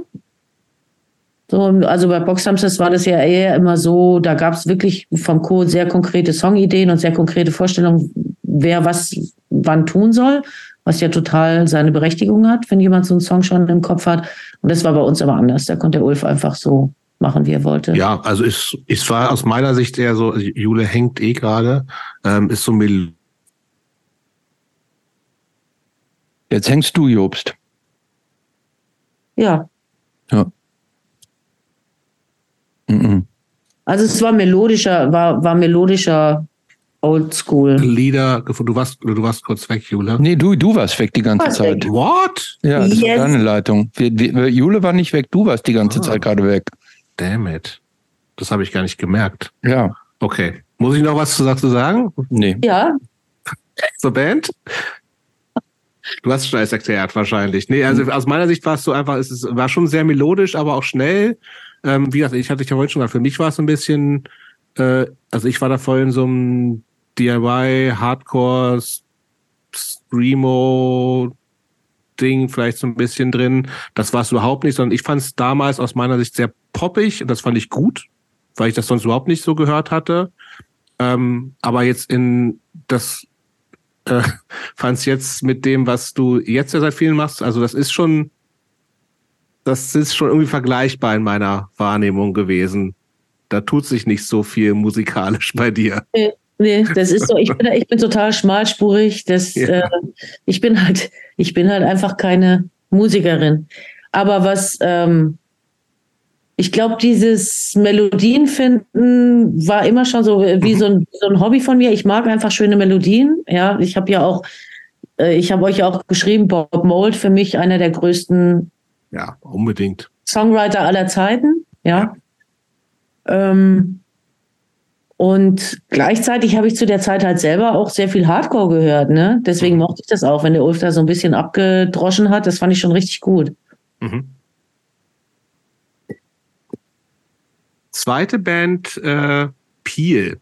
Wusste mhm. ich nichts von, gebe ich, also findet man auch online nicht so wirklich was oder gar nichts? Doch, doch, doch. der Jürgen, jetzt, der Jürgen hat es bei Rookie Records, muss mal gucken. Ah. Ähm, äh, Bandcamp, Rookie Records, hat der Jürgen tatsächlich die äh, lange verschollenen Aufnahmen, die sind jetzt digitalisiert. Ich meine, wir haben ja damals nur auf Band aufgenommen. Deswegen sind ja die Sachen nicht alle ähm, also deswegen sind die auch nicht so schnell online. Das waren einfach analog aufgenommene Richtig. Sachen. Wir hatten, wir hatten bei der zweiten Platte, haben wir bei der Aufnahme, da gibt's einen Song, da gibt's einfach eine Pause und wir haben natürlich nicht auf Klick gespielt oder so, ne? Das heißt, da gab's eine Pause und dann fange ich an zu singen und dann setzen die anderen ein und erst hinterher ist uns aufgefallen, oh Gott, wenn ich jetzt meinen Gesangspart einsinge, weiß ich gar nicht, wann ich anfangen muss zu singen. Da ja. gab's ein bestimmtes Schleifgeräusch. Das hat damals der Stoffel der bei Stegnev äh, irgendwie dabei ist. Ähm, aus Saarbrücken hat es aufgenommen damals und der hat dann immer gesagt, Jule, hör mal, da schleift das Band an der Stelle immer so ein bisschen. Da ist so ein kleines Schleifgeräusch dran und da musste einsetzen, ja. Da konnte man auch nichts hin, und her schieben. Ey, ich habe das, glaube ich, 300 Mal eingesungen. Das ja, ich kenne solche Sachen. Ja, ja. War ein Albtraum. Aber deswegen sind die Sachen natürlich auch nicht alle im Netz. Aber die Peel-Aufnahmen sind jetzt digitalisiert, die kann man sich bei Rookie Records anhören. Und das war ähm, eine reine Frauenband. Und das war damals besonderer als heute, glaube ich. Und wie aktiv wart ihr mit der Band? Oh, wir haben nicht viel gespielt. Also wirklich nicht. Ähm, ich meine, das wäre jetzt so ein Klischee, wenn ich sagen würde, naja, äh, vier Frauen ist doch klar, dass es Streit gibt. Mhm. Aber ich formuliere es mal positiv. Ich habe eine sehr, sehr, sehr gute Herzensfreundin, die Trixie aus Saarbrücken, die habe ich zurückbehalten seitdem.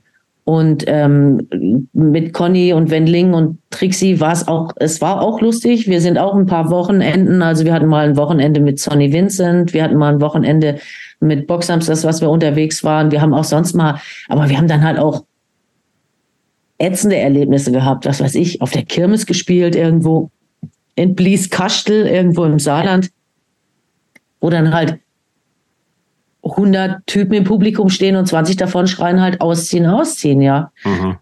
Da hat man halt damals noch ganz andere Geschichten erlebt, so. Das kann man sich heute sehr schwer vorstellen. Mhm. Ja, ich habe es jetzt gerade tatsächlich gefunden, ne? Aber das habe ich äh, vorher nicht gefunden. Ähm, steht hier auch, ne, also ist, äh, auf der Rookie Record Seite steht, Deep in the 90s and in the aftermath of Riot Girl, four young women formed Peel in Saarbrücken, Germany. From Blondie to PJ Harvey, from Joan Jett to Bikini Kill, from Liz Fair to Sleater Kinney, from Susie and the Banshees to B-52s or Voice of the Beehive. As different as those four were, as much they agreed on their love for female-driven music, resulting in a playful post-punk sound with bits of pop wave and rock and roll. Stimmt alles. Ja, stimmt natürlich, habe ich geschrieben.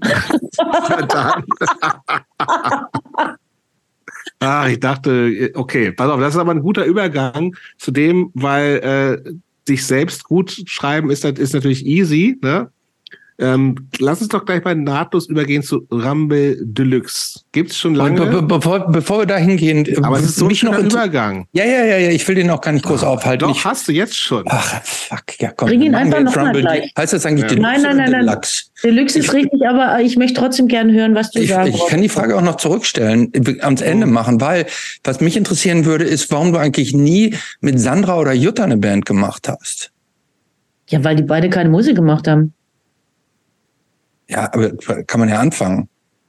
Also, also gerade Jünger, Sandra wäre doch eigentlich prädestiniert dafür gewesen. Ja, aber Sandra hat in Freiburg gewohnt dann. Die hat übrigens eine Zeit lang bei Flight 13 äh, gearbeitet, zusammen mit Jürgen auch. Ja. Also ich liebe das ja, ich habe das ja vorhin schon gesagt, ich liebe, wenn mhm. sich Kreise schließen mhm. im Leben. Und ähm, Moment, jetzt war die mit Jürgen zusammen, nachdem du Schluss hattest, oder wie? Nein, nein, die waren nie zusammen. Die haben nur zusammen bei Flight 13 gearbeitet. Sicher? Aber die haben, die haben sich über mich kennengelernt. Ja, sehr sicher. Das wüsste ich. Hätte keiner von beiden für sich behalten können. ähm, aber ähm, die haben sich über mich kennengelernt und ähm, sind auch heute noch befreundet. Und äh, Fun Fact: Vor zwei oder drei Wochen ähm, war ich äh, in Freiburg mit meinem Boyfriend und da waren auch äh, Jürgen und äh, seine Freundin Anne waren auch zu Besuch bei, bei Sandra. Also da haben wir uns dann alle irgendwie wieder getroffen und so. Ich finde, ihr hättet gleich eine Band gründen können. Ja, hätten wir vielleicht. Ich weiß nicht. Ist noch nicht zu spät. Gerade wenn deine Exzessphase bald wieder losgeht, Jule. Wenn der Junge aus dem Haus ist, da gebe ich nochmal richtig Gas, ey. Ich finde, ach, das freue ich mich jetzt schon auf. Also, okay. Ich versuche jetzt, der Übergang ist so ein bisschen kaputt jetzt, aber wie gesagt, du da warst ein bisschen, du hast äh, selbst drüber geschrieben. Ähm, zu, ich habe so ein bisschen, ich habe mir Rambe Deluxe angehört. Das gibt's. Ich glaube, wir haben die, wir haben die Spotify-Statistik ein bisschen gepusht. Weil äh, als Christoph war die Frage, dass du aufgeschrieben hast, da waren es sieben monatliche HörerInnen und jetzt sind es schon zehn. Also, also sieben finde ich, schon, sieben find ich schon echt mega. Ja, jetzt sind es also, mehr.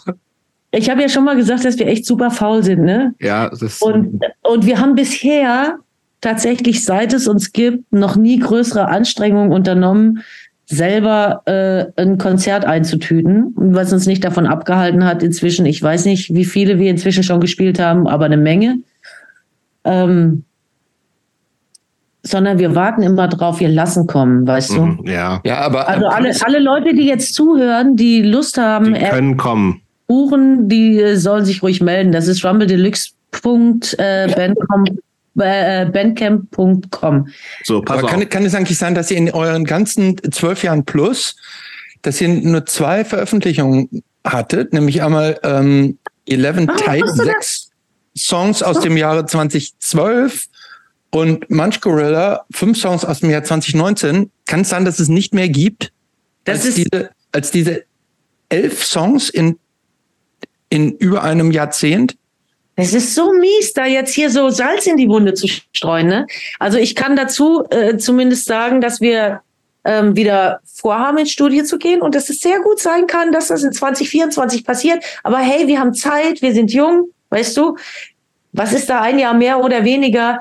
Wir sind einfach mit Sachen beschäftigt. Und ich glaube, das ist so ein bisschen das Ding. Für mich war dieses Musikmachen immer so was, ich habe vorhin schon gesagt, ich bin immer abgefuckt, wenn ich das Gefühl habe, ich muss irgendwas. Mhm.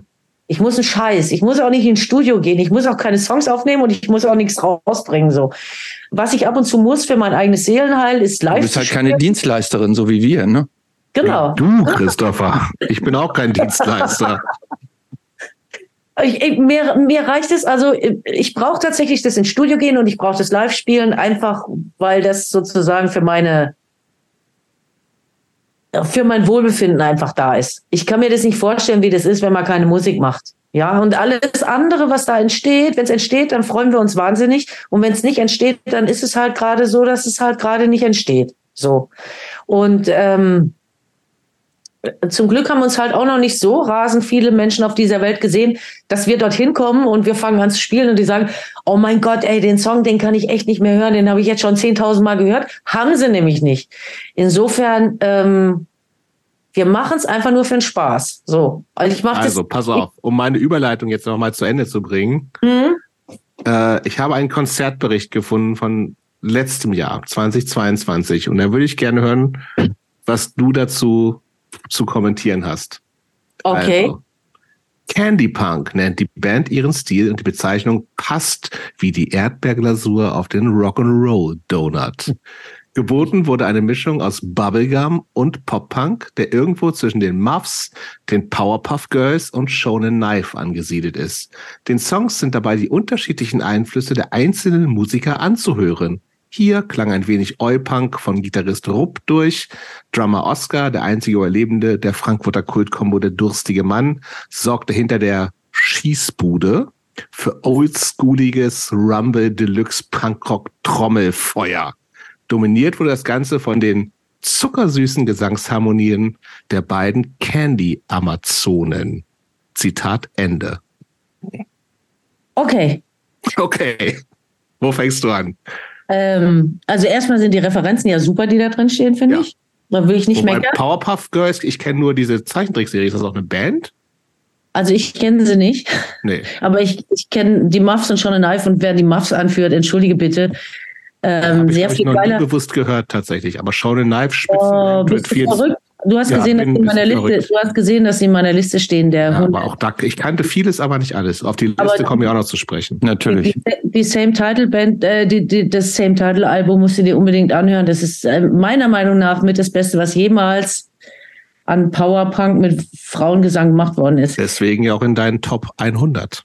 Naja, da kommen wir noch aber zu. Äh, von wegen Frauenpunk in den Top 100, also der Quotient. Ich habe irgendwann aufgegeben zu zählen. Der Quotient in den 100 ist sehr gering. Ich Das habe Sternchen dran gemacht übrigens. Ja, habe ich gemerkt. Da wird aber nicht erklärt, was die Sternchen sind. Ne? Ja, Ja, das, ich, das aber- hast du doch geschneit. Das ist da überall Aber wir reden ja über die. Liste nachher noch. Ich sag Genau, dazu das Ja, später auch noch was. Ähm, aber ich. Weil ihr seid so durcheinander hier in diesem Gespräch. Ne? Und an mir liegt's nicht. Das wollte ich nur sagen. Natürlich nicht. Doch, ihr seid an allem schuld. Das haben wir doch vorhin festgelegt. Ähm, aber ich muss sagen, dieses, dass ich zweistimmig singen kann in der Band, also nicht, also nicht, dass ich zweistimmig singen kann. Das wäre so, wie ihr kennt das mit den zwei Blockflöten, die man sich gleichzeitig im Mund steckt. Das ist jetzt nicht, was ich meine. Ähm, aber dass ich eben die Düsi an meiner Seite habe und mit der zusammen zweistimmig arrangieren kann, das finde ich total großartig. Wir hatten äh, mit Attention Rookies habe ich auf der Platte an ein paar Stellen geschummelt, einfach weil ich es nicht ausgehalten habe, dass da keine zweite Stimme ist. Ich höre ganz oft in meinem Kopf, wenn ich einen Song mache, die zweite Stimme dazu. Mhm. Und da war halt bei Rookies absolut bei keinem von den drei Jungs irgendwas zu holen, gesangsmäßig. Und ähm, das finde ich das Schönste eigentlich bei Rumble Deluxe, dass wir halt wirklich schöne zweistimmige äh, äh, Gesangsparts machen können. Und äh, dafür bin ich echt der Düsi ewig dankbar. Und ansonsten, ja, stimmt alles, was da drin steht. Wir sind halt echt geil. Okay, ja. wie gesagt, kann man sich anhören. Wer Bock hat, soll die buchen. Die spielen nicht so wenig, weil sie nicht wollen, sondern weil sie sich nicht anbiedern. So furchtbar wenig haben wir so sagen? Jahre, ja, genau. So furchtbar wenig haben wir über die Jahre auch gar nicht gespielt. Habt ihr schon mal in Berlin gespielt? Nee, hätten wir Okay. fast und dann kam Pandemie. Ah, Mit unseren, Da war ja Freund, was. mit unseren FreundInnen von ähm, Copycats, andere Frankfurter Band, wollten wir eigentlich ein Wochenende machen, Köln und Mhm. Berlin und dann kam Pandemie und das hat uns das Wochenende versagt, ja. Klar. Gut.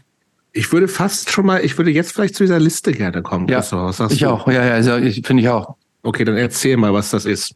Ich Ja. Ja, also äh, Jule hat uns eine Liste geschickt mit ihren Top 100 All-Time Favorite Alben.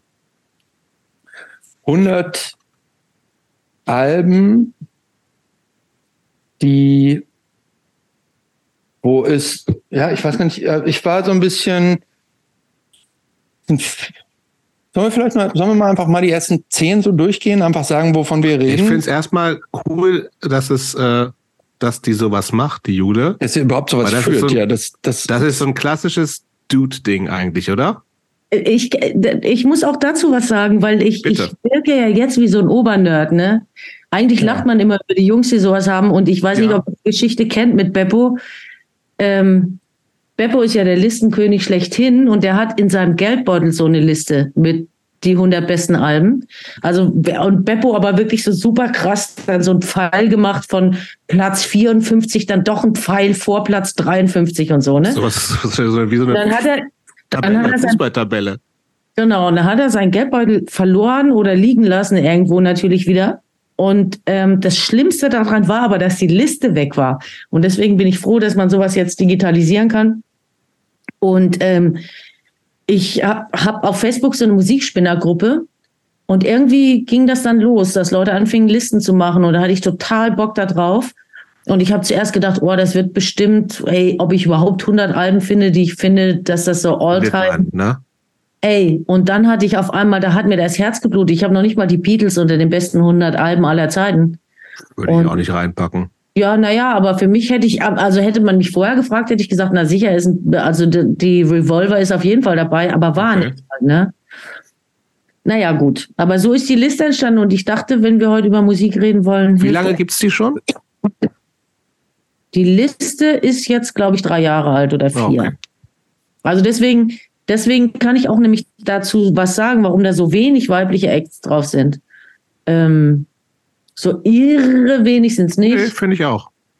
Ähm, ja, aber man muss. Schon, also irre vielleicht nicht, aber nee, äh, das sind, glaube ich, weniger als 15 Prozent. Nee, weniger nee, als 15 Prozent sind es nicht. Also ich habe Sternchen dahinter gemacht, die kann, mhm. du kannst, also wo weibliche Beteiligung ist zumindest. Es ist ja ganz oft so, dass Bands nur weiblich gelesen werden, wenn es eine Sängerin gibt. Ähm, nee, so, so streng sind wir nicht. Nee. Ähm, aber, äh, aber ich hatte, ich hätte jetzt schon eher gedacht, dass es ein Viertel äh, mindestens ist. Ähm, aber das erklärt sich so ein bisschen durch die Zeit. Also ich finde, dass sich eine Band halt erst beweisen oder eine Platte auch erst beweisen muss, um da in die Top 100 zu gehen. Und da tue ich halt keine Platte rein, die ich gerade erst kennengelernt habe oder die ich erst seit fünf Jahren höre, sondern mhm. da für mich Platten rein, die ich auch nach 30 Jahren noch auflegen will und immer noch gern hören will und immer noch finde, die sind geil. So, wenn ich aber jetzt 30 Jahre zurückdenke, gab es einfach echt nicht viele Bands, die ich geil fand, wo Frauen dabei waren. Mhm. Kurz es sind von den, von den 100 sind es übrigens 19. Wisst ihr? 19 Prozent. Mhm. Mhm. Also, äh, bevor wir jetzt äh, die ersten zehn vielleicht mal einfach vorlesen, ist das schon eine, ist das eine, also ist das wie eine Tabelle, dass die ersten zehn auch besser sind als Platz ja. 80? Ist ja, klar. ja, ja, ja, ist komplett, ist komplett und ich habe teilweise sehr lange über Platz 77 oder 78 nachgedacht. Okay, also die ersten zehn sind auf Platz eins Liz Fair, Exile in Guyville. Platz ja. zwei Jawbreaker, Dear You. Platz drei Johnny Cash at St. Quentin. Platz vier endlich Bob Mould, Sugar, Copper Blue. Platz fünf. zum Beispiel da, da. Ja, komm, äh, erstmal, lass uns die zehn erstmal. Ja, aber kann man Platz da nicht fünf, sofort Naked, mit der Kritik nein, dann auch reinhauen? Nein, noch nicht. Platz fünf Naked Reagan, Understand. Platz 6 Magna Pop, noch nie gehört. Hotboxing. Platz oh 7 Bad Brains Eye Against Eye. 8 Motorhead Orgasmatron. 9 Deck Nasty, Wig Out the Dankos. Und 10 Star Market Self-Titled. So, jetzt kannst du Kritik üben. Also, äh, ähm, wenn man, wenn man äh, im Bob Mold Kanon, finde ich, und auch im Sugar Kanon, das Copper Blue Album auf vier als beste, du sagst also, das beste Bob Mold Werk ist Copper Blue. Nee, Jule, vergiss es. Ich weiß, worüber man sich mit dir streiten kann. Aber darüber kann ich mich gar nicht streiten, weil es ist ja meine Liste. Das stimmt. Also das ist, es ist für mich einfach so. Also das Copper Blue finde ich ein mega Album. Da ist nur ein, ist nur ein guter Song drauf auf dem Copper Blue Album. Welchen? Hoover Dam. Ja, aber entschuldige. Das ist der bitte. einzige gute Song auf dem ganzen Album. Das ist ein Und Song. ich bin Bob Mold-Fan. Das ist ein Song, der ist besser als 200 andere Alben von irgendwem anders. Hoover, der meinst du, ja, aber das ist der beste stehe, Song, stehe, der beste, einzige gute Song auf dem Album. Ich stand bei, ich stand bei Bob Mold in Luxemburg. Ich stand da in der Reihe von lauter Leuten, die Bob Mold lieben. Und dann kam Hoover Dam.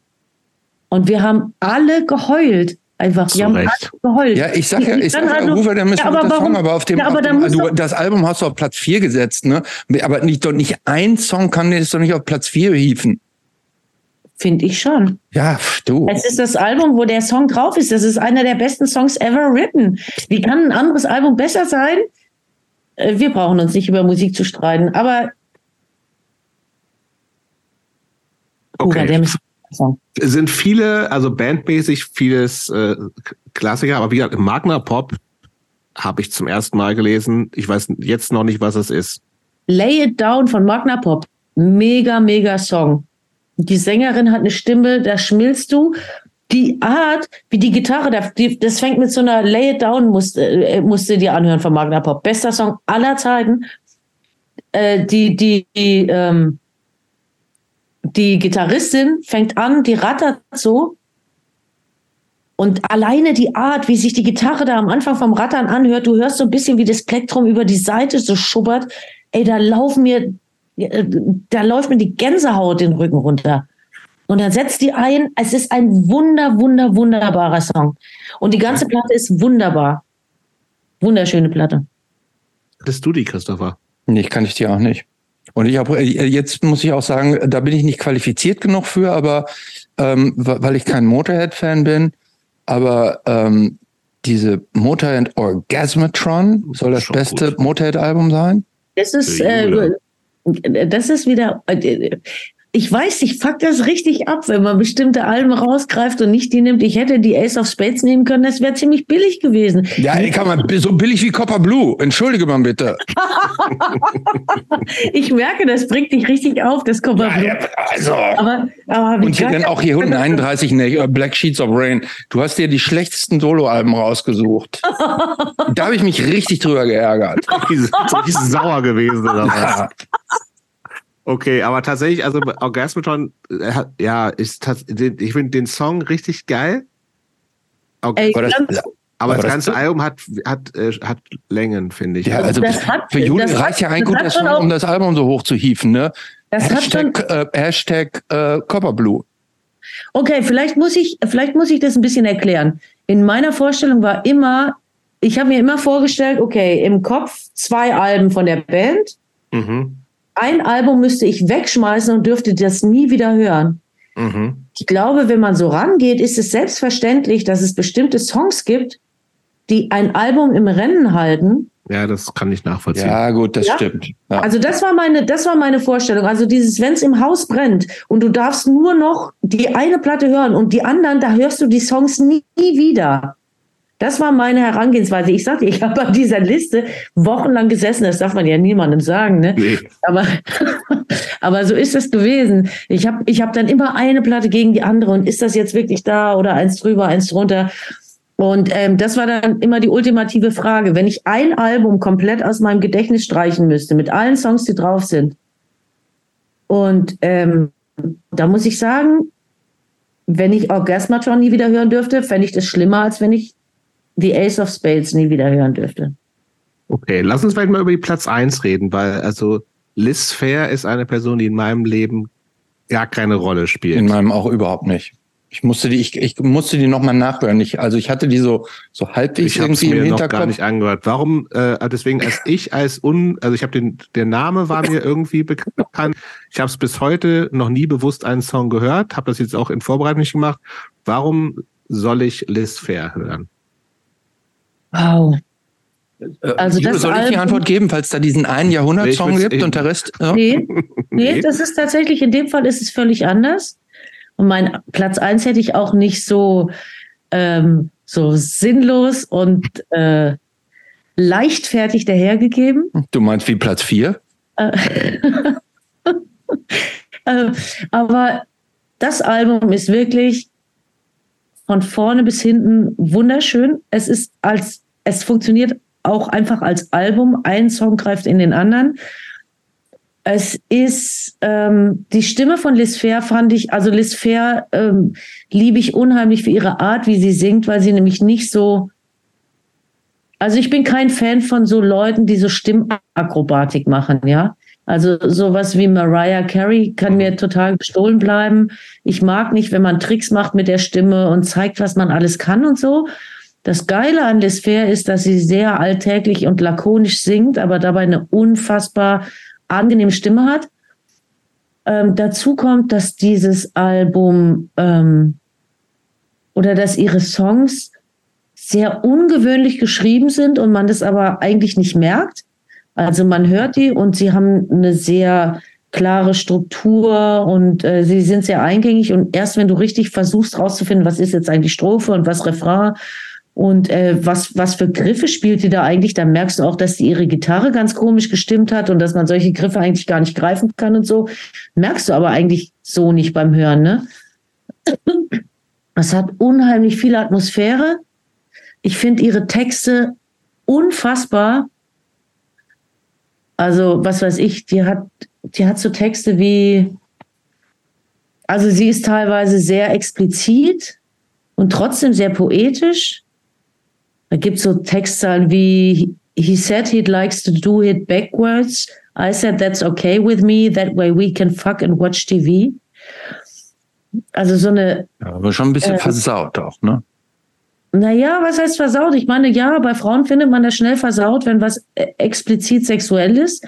Das finde ich irgendwie äh, äh total interessant. Äh, ähm, Wäre ich Ethnologin, dann würde ich darüber vielleicht auch mal eine Arbeit schreiben. Also ich meine, Jungs schreiben ständig über Sex ähm, ihre Texte. Wenn Frauen das machen, dann hat man ganz schnell so das Gefühl, oh, das ist halt so was ganz Besonderes oder die ist so eine Schlampe. Ähm, Fun Fact: Sex gehört bei Frauen genauso zum Leben wie bei Männern. Ähm, das ist nur im Songwriting noch nicht so richtig angekommen. Aber ja, sie ist sehr blunt, also sie ist sehr, sie ist sehr explizit oft und auch so auf so eine trockene Art. Die Texte sind wunderschön, auch äh,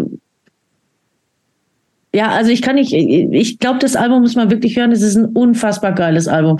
Das ist so ein Album, um, das ist jetzt kein Album, zu dem man die ganze Zeit äh, kokst und in der Bude tanzt, ja. Das ist mehr sowas für. Also dann ist es schon mal nichts für Jobst. ein bisschen für. Tatsächlich also, habe ich parallel auf meinem Smartphone das mir sofort runtergeladen. Sehr gut. Hör mir das an. Da habe ich Bock drauf. Hm. Gibst du mir bitte dann Rückmeldung, ob es dir gefallen hat? auf jeden Fall. Ich, also ich, ich, ich habe es ja übrigens auch nochmal frisch gehört und ich fand es auch schön. So, ich habe da, ich hab da Spaß dran gehabt. Ob es auf Platz eins sein muss, das ist aber ja deine Entscheidung. Ich, ja. ich will, übrigens, ich will noch eine kurze Sache sagen, damit ja. wir uns jetzt hier nicht zu lange aufhalten. Äh, wo ich dir ja Respekt zollen muss, Jule, mhm. ist, dass du von Deck Nasty Wickout at Denkos gewählt hast. Ja, was denn sonst? Ach, das ist jetzt auf einmal richtig, ja? Ja, das ist Danke. die richtige Wahl gewesen. Das ist jetzt die richtige Wahl gewesen. Du hättest ja, aber was denn ja, sonst? Ja, Can I Say werden vermutlich Nein, die meisten sagen. Oder Four on the Floor. Na, Quark. Ach, Four on the Floor. Entschuldige bitte, da ist nur ein guter Song drauf. Ja, aber. Ich habe übrigens Deck Nasty Tattoo auf der Wade, ne? Du, Korrekt. Ich, du hast ein Deck Nasty Tattoo? Ja. Ganz, ganz geil. Ja, aber ich, das ist eindeutig Wig Out Denkhaus, finde ich auch. Ja. ja. Ich überlege gerade, wie wir, ich meine, wir können eigentlich gar nicht alle 100. Nee, wir können nicht alle 100 durchmachen. 100 nennen. Es kommt, es kommt auch noch viel ganz klassischer Hardcore. Vielleicht sollten wir sozusagen, also es ist, wir haben Jingo dabei, wir haben Slayer dabei, wir haben Husker Dü zum Glück noch dabei. Äh, be, be, be, bereits erwähnten The Muffs, äh, All, Black Flag, Seven Seconds. Ich habe mich über Mary Lou Lord gefreut, weil ich gar nicht, gar nicht mehr, super Platte, finde ja, ich. Fantastisch. Schönes Ding, äh, fand ich eine Zeit lang auch mega gut. Pixies sind natürlich dabei, Divo sind dabei, Sam I Am, Dinosaur, Minor Threat, Descendants, Bob Mold nochmal selber. Mhm. Ganz viel. So, aber, was aber die Sachen, über die wir sprechen müssen, Christoph. Ja, genau. Die du dich geärgert hast. Worüber wir sprechen müssen, ist tatsächlich natürlich Platz 18, dass sie von Husker Dü das das Konsensalbum, Mainstream Specs Konsens Doppelalbum seiner Kate gewählt hat, anstelle das beste Husker Dü, die beste Husker Dü Platte, die da Metal Circus heißt. Hm. Hm. So. Und auch von Blondie auch das Mainstream-Konsensalbum Parallel Lines mit dem großen Disco-Hit so ausgewählt, anstelle die dort das deutlich bessere erste Album oder zweite Album ähm, Plastic also Letters. Selbst Auto American ist besser als das so, ne? Also, und also dann hast du hinten, um jetzt mal so vorzuspringen, und dann hast du hinten, also ich konnte ich hier nicht glauben, du hast das, das, das bekackteste Plasmatics-Album, was es überhaupt gibt, nämlich Coup d'etat hier in diese Liste reingewählt. Ja, Plasmatics, die haben gute Platten, aber Coup d'etat ist, glaube ich, weltweit unumstritten, dass das bekackteste Album ist von Plasmatics. Also es ist aber sehr interessant, dass manchmal für dich interessant ist, wer ja. weltweit deiner Meinung ist und dann bei anderen. Oh, Wie es gerade passt, ne?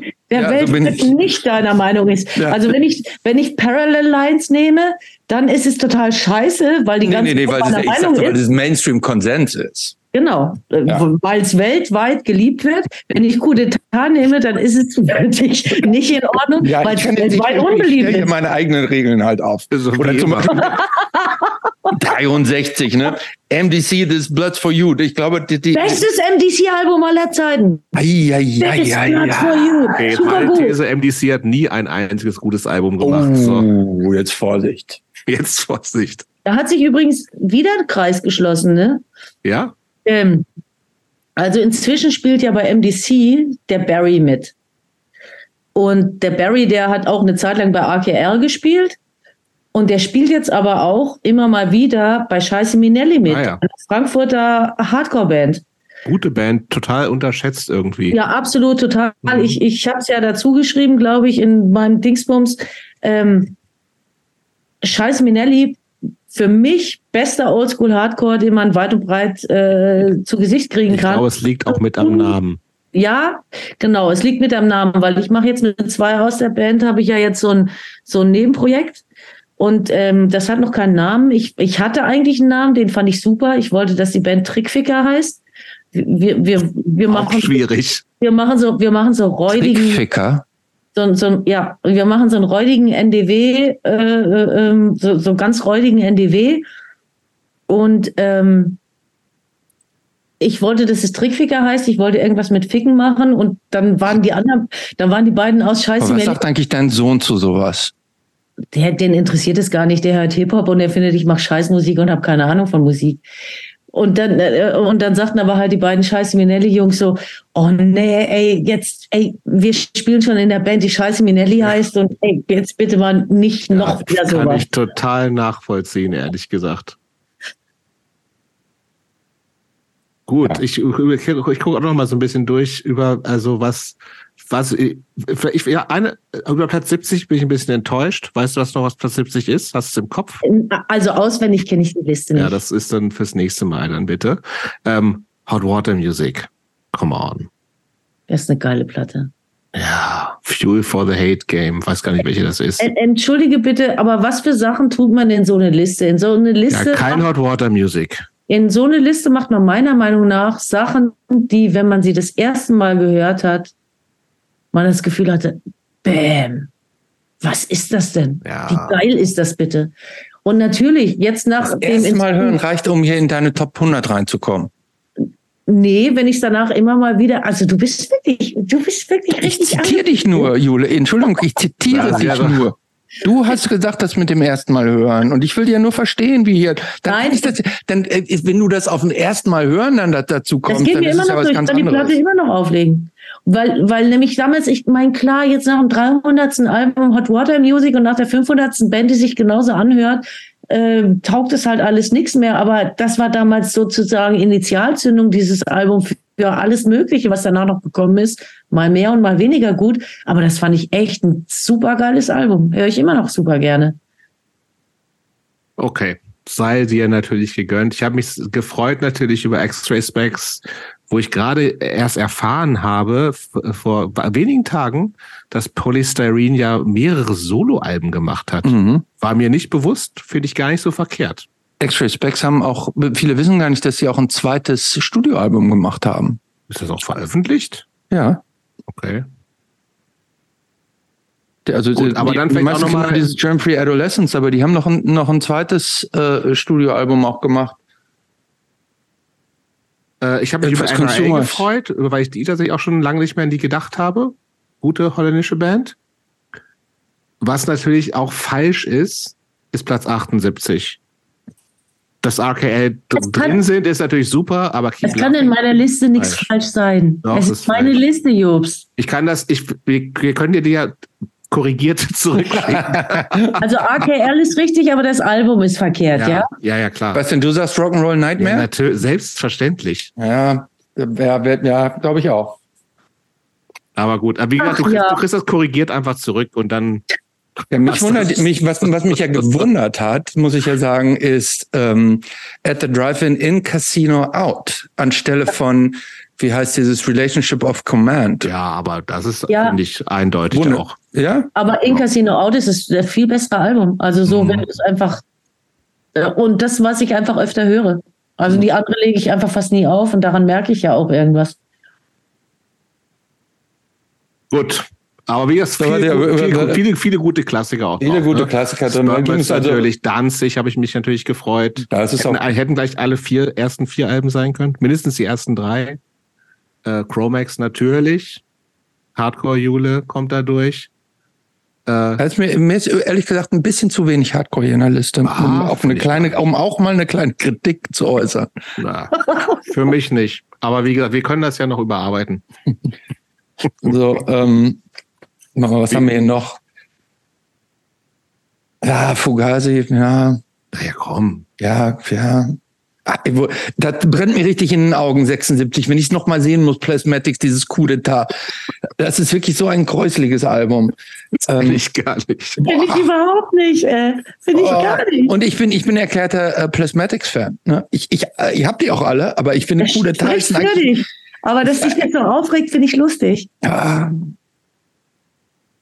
Und zum Beispiel Was? hier BC Boys License to äh, Come klar. on, Paul's Ja. Boutique. Nein, nein, nein. Ja. Nein, nein, nein, License ja, to Ill ja, ist viel besser. Viel besser. Viel besser. Leute. Ja, auf jeden Fall. Danke, Jobs. Ja. Weiter elf habe ich mich natürlich drüber gefreut. Was ich mich immer wieder über, ich, ich wundere mich immer wieder über mich selbst, dass ich, ich, weil ist ja in deinen Top Ten und ich kenne viele Leute, die es auch sehr schätzen und ich versuche es auch regelmäßig. Ich werde mit Naked Raygun nicht warm. Und es Oh, tut mir das irgendwie total leid, weil ich, ich das, Nee, die würde ich aber- gern cool finden. Ja, aber dann- müssen wir jetzt abbrechen. Ohne Scheiß. Also, das ist jetzt kein, das ist gar nicht, das ist gar nichts, worüber man diskutiert. Also, es ist Ich wirklich eine weiß. Band. Ich So. schäme mich auch. Na, nee, weißt du, das ist so, ich, ich kann es ein Stück weit nachvollziehen. Wenn du niemand bist, der was übrig hat für OOs, Da habe ich viel für übrig. ja, Ich weiß es halt nicht. Ist, ja. Die, die, die Stimme des Sängers, die Melodieführung, diese, diese super geilen Refrains, wo ich einfach nur dahin schmelzen will. Also Naked Raygun ist, äh, finde ich, eine absolut fabelhafte Band. Ja, aber Deswegen wo, wo wir jetzt gerade 10. mal beim Thema sind, ja, warum finde ich denn eigentlich in den ganzen Top 100 kein einziges Album von Articles of Faith? Und warum finde ich hier nichts, nee, kein einziges Vic Bondi Projekt hier?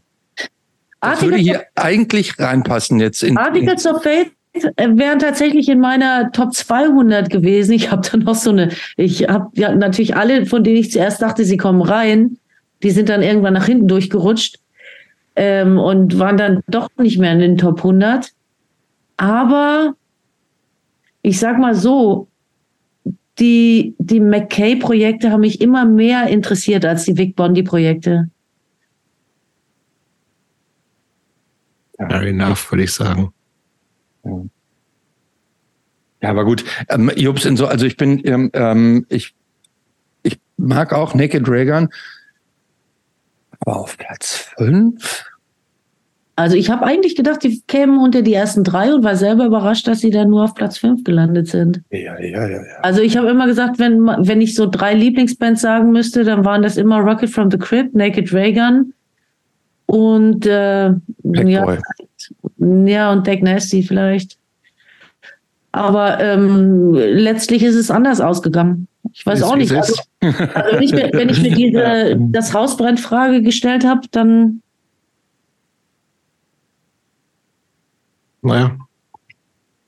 Wo ich sagen muss, wo ich, wo ich ja bei dir bin, ist Platz 99 SNFU. Ah, da wollte ich gerade sagen, das ist auch noch ein F Fehler. Dass das so weit If you swear you catch no fish ist natürlich falsch. Ach Was so, okay. Richtig wäre natürlich and no one else wanted to play. Natürlich. Ich Also, weiß nicht. ich, diese, da finde ich, die sind auf Augenhöhe, die beiden. Also ich mag sie beide gerne, aber if you swear you catch no fish, bisschen weiter vorne für mich. Für mich, es ist ja nur meine. Ja, ja, es ist, ich will mich ja, euch gar nicht so sehr ja. drüber ärgern. Es ist Aber Moment, auf, Moment mal eben, auf welchem ist, ist Time to Buy Futon drauf? Ist nicht auf der ersten. Ist auf der, ist, ist auf der, das ist nämlich auf der No One Else Wanted to Play, glaube ich. Ja?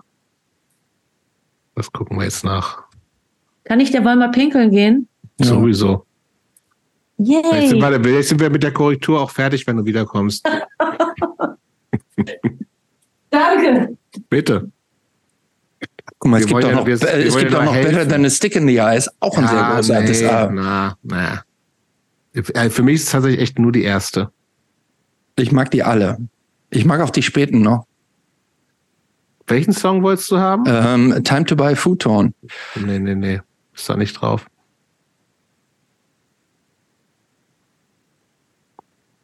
Okay. Hm. Dann müssen wir ja mal gucken, wie wir noch weitermachen. Sliden wir jetzt schon den letzten Teil? Nee, wir müssen ein bisschen noch über Attack auch noch reden.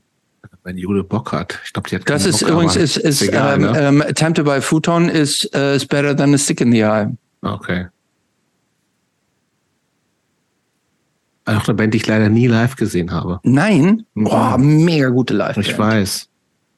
Also, Aber vor allen Dingen auch äh, so ein bisschen tragisch, wenn man sie früh in, in der Frühphase gesehen hat und zum Schluss war der Mhm. Ja, Mr. ja. Cheap Pick. war ähm, der war, oh, er war sehr Ja. wahnsinnig klapprig äh, und äh, kaum noch kaum oder keine Zähne mehr im Mund und ja, so. ich weiß. Ähm, Okay, wir haben, ähm, übrigens noch äh, letzte Überraschung. ja, Also Crongen, äh, Crongen auf 100 Nowhere to Run. Oh ja, ja, ja, ja, auch. Ja, das könnt ihr ja dann streichen in eurer Version. Aber da muss man die Frage stellen, wenn das drin ist, warum ist kein Blitz drin? Warum Das ist, interessiert, weil, weil, weil, weil es um die Sachen geht, die mit mir was gemacht haben, weißt ja, du? natürlich. Wissen wir ja. Blitz hat mit mir gar nichts gemacht. Hat nichts mit dir gemacht? Ist der Blitz nicht eingeschlagen bei dir? Blitz, Blitz hat mit mir nichts gemacht. Na gut. So, neues Sprechen wir, Thema. jetzt, sprechen wir jetzt eigentlich nochmal über den Overall? Über den, den Jeans? Nein. Nein. Okay, neues Thema. Ja. Mach du mal einen Übergang, Christopher. Attack. Och nee. Ey, Ich habe gesagt, du hast, ich habe mir gedacht, du hast keinen Bock. ich habe vier Bier getrunken und jetzt soll ich über meinen Job reden, oder was? Naja, nicht so. Weil jetzt kann, jetzt kannst du, jetzt kannst irgendwie so in Vino Veritas, ne? Jetzt kannst du das so alles so rauslassen. Ich könnte grundsätzlich einfach was zu Arbeit sagen. Ja, mach sag Ah, mal was nee. zur Arbeit. Also, Na gut, dann sagen also pass zur auf, ich, Arbeit. also ganz kurz, um dich nochmal, äh, ähm, um dir beizustehen, Jule. Ähm, ähm, ich rede auch nicht gerne öffentlich über meine Arbeit, insbesondere bei einer NGO. wie nett von euch, mich jetzt in diese Situation zu bringen, aber mach ruhig weiter. Nee, deswegen kann ich das verstehen, da nicht so einzusteigen. Ich bin auch so, äh, weil du uns auch im Vorschlag, also oder es irgendwo vielleicht auch mal auf äh, Facebook kundgetan hast, äh, letztendlich ist es halt auch ein Job, gerade wenn man das so lange macht, ne? Aber ich glaube trotzdem über das über dieses Prinzip, ohne zu sehr in De Details der jeweiligen Arbeit reinzugehen, ist es, glaube ich, ja schon was, was man, worüber man gut nochmal sprechen kann, weil es eben natürlich was anderes ist, als wenn man, wenn man in einem nicht profitorientierten Unternehmen arbeitet, Ja, mit allem, was dazu da- gehört, ohne zu sagen, ohne irgendwelche Interna, die vielleicht überall nicht so gut laufen, auszuplaudern und so. Und das fände ich nochmal ganz interessant eigentlich. Und Ja, auch noch vor mal so ein bisschen zu gucken, weil Attack ist ja, also das kennen natürlich auch viele und äh, was mich interessiert, im, also weil es eben A, äh, äh, eine Organisation ist, die eine Zeit lang so gefühlt super präsent war und jetzt gefühlt null präsent ist. Vielleicht ist es auch nur in meiner Wahrnehmung so. Und weil natürlich dieses ganze Thema, da können wir auch noch ganz kurz drüber sprechen, das, vielleicht interessiert das auch nur mich, weil ich ja aus dem ähm, NGO-Bereich sozusagen bin. Und bei uns dieses ganze Thema Gemeinnützigkeit slash Verlust der Gemeinnützigkeit auch immer so Damoklesschwertmäßig über uns, äh, also über Peter so, so schwebt, weil genug Leute sagen, das ist nicht gemeinnützig, die sind scheiße und ich bin Angler und äh, also gibt es irgendwie diverseste FDP-PolitikerInnen im Zweifelsfall, die ständig versuchen, Peter die Gemeinnützigkeit zu entziehen. Ähm, und das auch jetzt zu dem, äh, dem Vorstand meines äh, Arbeitgebers sozusagen, das ist the worst case that can happen. Ähm, und da würde ich gerne wissen, wie du das erlebt hast. Das war jetzt aber schon ganz grob das Umrissen. Sollte dir nur das Gefühl geben, du musst da kein interner ausplaudern. Auch wenn Ja, Ja. wollte ja gar nicht über die Arbeit reden. Also ich kann, ich kann mal so ein paar Sachen vorausschicken. Also, ähm, um den Bogen auch zu schlagen zu dem Grund, warum wir hier sind. Es ist ganz sicher kein Zufall, dass dann doch relativ viele Punkrocker irgendwie in diesem Bereich landen. Ja, weil es ist natürlich ein viel geileres Arbeiten. Ich sag mal, irgendwo hinzugehen und die Person sein zu können, die man ist, ist einfach immer geiler, als sich morgens eine Verkleidung anzuziehen, irgendwo hinzugehen, sich mit Leuten zu umgeben, die man nicht leiden kann äh, und alles nur, weil man seine Miete bezahlen muss, ja. Mhm. So. Aber ich will es schon richtig einordnen. Ich finde ganz grundsätzlich, deswegen habe ich gesagt, ich kann ganz grundsätzlich was über Arbeit sagen. Ich finde es ganz grundsätzlich eine Zumutung, lohnabhängig tätig arbeiten gehen zu müssen. Ich mhm. finde das eine Zumutung. Ich finde, dass man Gesellschaft anders organisieren können müsste und so weiter. Unter den denkbaren Jobs auf dieser Welt ist mein Job sicher einer der angenehmeren. Und deswegen, Disclaimer, ist das jetzt Jammern auf hohem Niveau. Mhm. Aber es ist jetzt halt schon nicht so, dass ich morgens das Gefühl habe, ich ziehe mir mein Superheldinnen-Cape an und gehe jetzt die Welt retten. Ja, also ich gehe einfach ins Büro, ich klappe einen Laptop auf und am Ende des Tages klappe ich ihn zu und dann gehe ich wieder nach Hause, so wie andere Leute auch, die vielleicht auf der bösen Seite der Macht arbeiten. Mhm. Aber ich habe halt nette Kolleginnen und Kollegen. Ich kann aussehen, wie ich will. Äh, ich kann reden, wie ich bin. Ähm, und ich weiß auch nicht tatsächlich, ob ich mich irgendwie nochmal in einen anderen Arbeitskontext einfügen könnte, wenn ich denn wollte. So.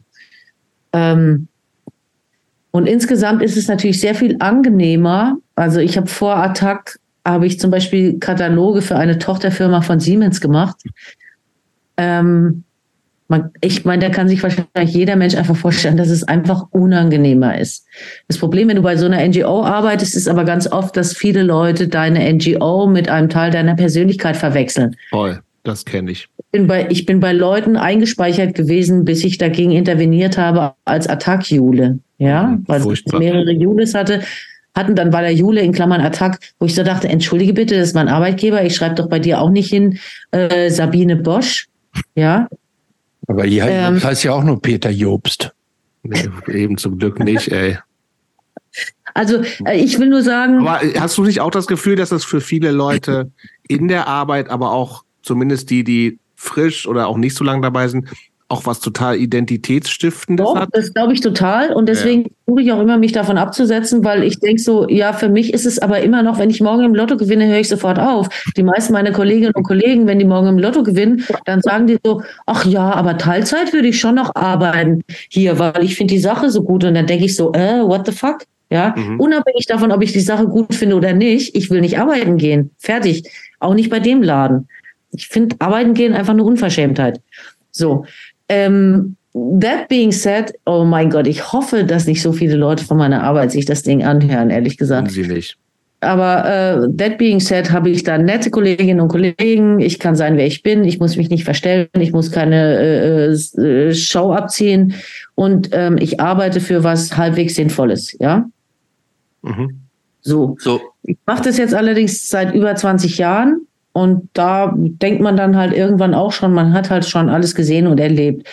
Was den Entzug der Gemeinnützigkeit angeht, das war wiederum eigentlich relativ spannend, weil, ähm, weil das so eindeutig politisch motiviert war. Ne? Also, vielleicht müssen wir das kurz er erklären. Also, oder kannst du das kurz erklären? Und vielleicht weiß ich nicht, ob Christopher das sozusagen auf dem Schirm hat. Ich weiß, ob das überhaupt. Ich habe das, hab das auf dem Zettel. Ich habe mir, ich habe mir sogar, ich habe mir sogar das Urteil durchgelesen, mit dem äh, die Gemeinnützigkeit aberkannt wurde. Genau, da ging es ein paar Mal hin und her. Also die Begründung war, also äh, ganz grob gesagt, wir sind zu politisch. Mhm, genau. Ähm, das war so ungefähr, was im Urteil drin stand. Und dann sind wir dagegen vor Gericht gegangen und dann hat Attac im, im, in der ersten Instanz Recht gekriegt und zwar richtig derbe Recht gekriegt. Also die haben die Leute vom Finanzamt Frankfurt richtig abgewatscht und haben gesagt, ey, natürlich sind die gemeinnützig, was stimmt denn mit euch nicht? Ähm, und dann wollte das Finanzamt Frankfurt das auch gut sein lassen. Dann hat das Finanzamt Frankfurt aber vom äh, Bundesfinanzministerium die Dienstanweisung bekommen, in Revision zu gehen. Das haben wir auch belegt, das hat das äh, Finanzministerium auch bestätigt. Und da wird es dann halt so ein bisschen kritisch, weil das Bundesfinanzministerium ja bei dem, was Attac macht, ganz oft der politische Gegner ist. Ja, mhm. also ganz oft sagen wir, wir brauchen eine andere Steuerpolitik, die Steuerpolitik begünstigt die Reichen und so weiter. Ähm, wenn dann natürlich das Bundesfinanzministerium darauf drängt, uns möge die Gemeinnützigkeit entzogen werden, hat es natürlich mehr als nur einen negativen Beigeschmack.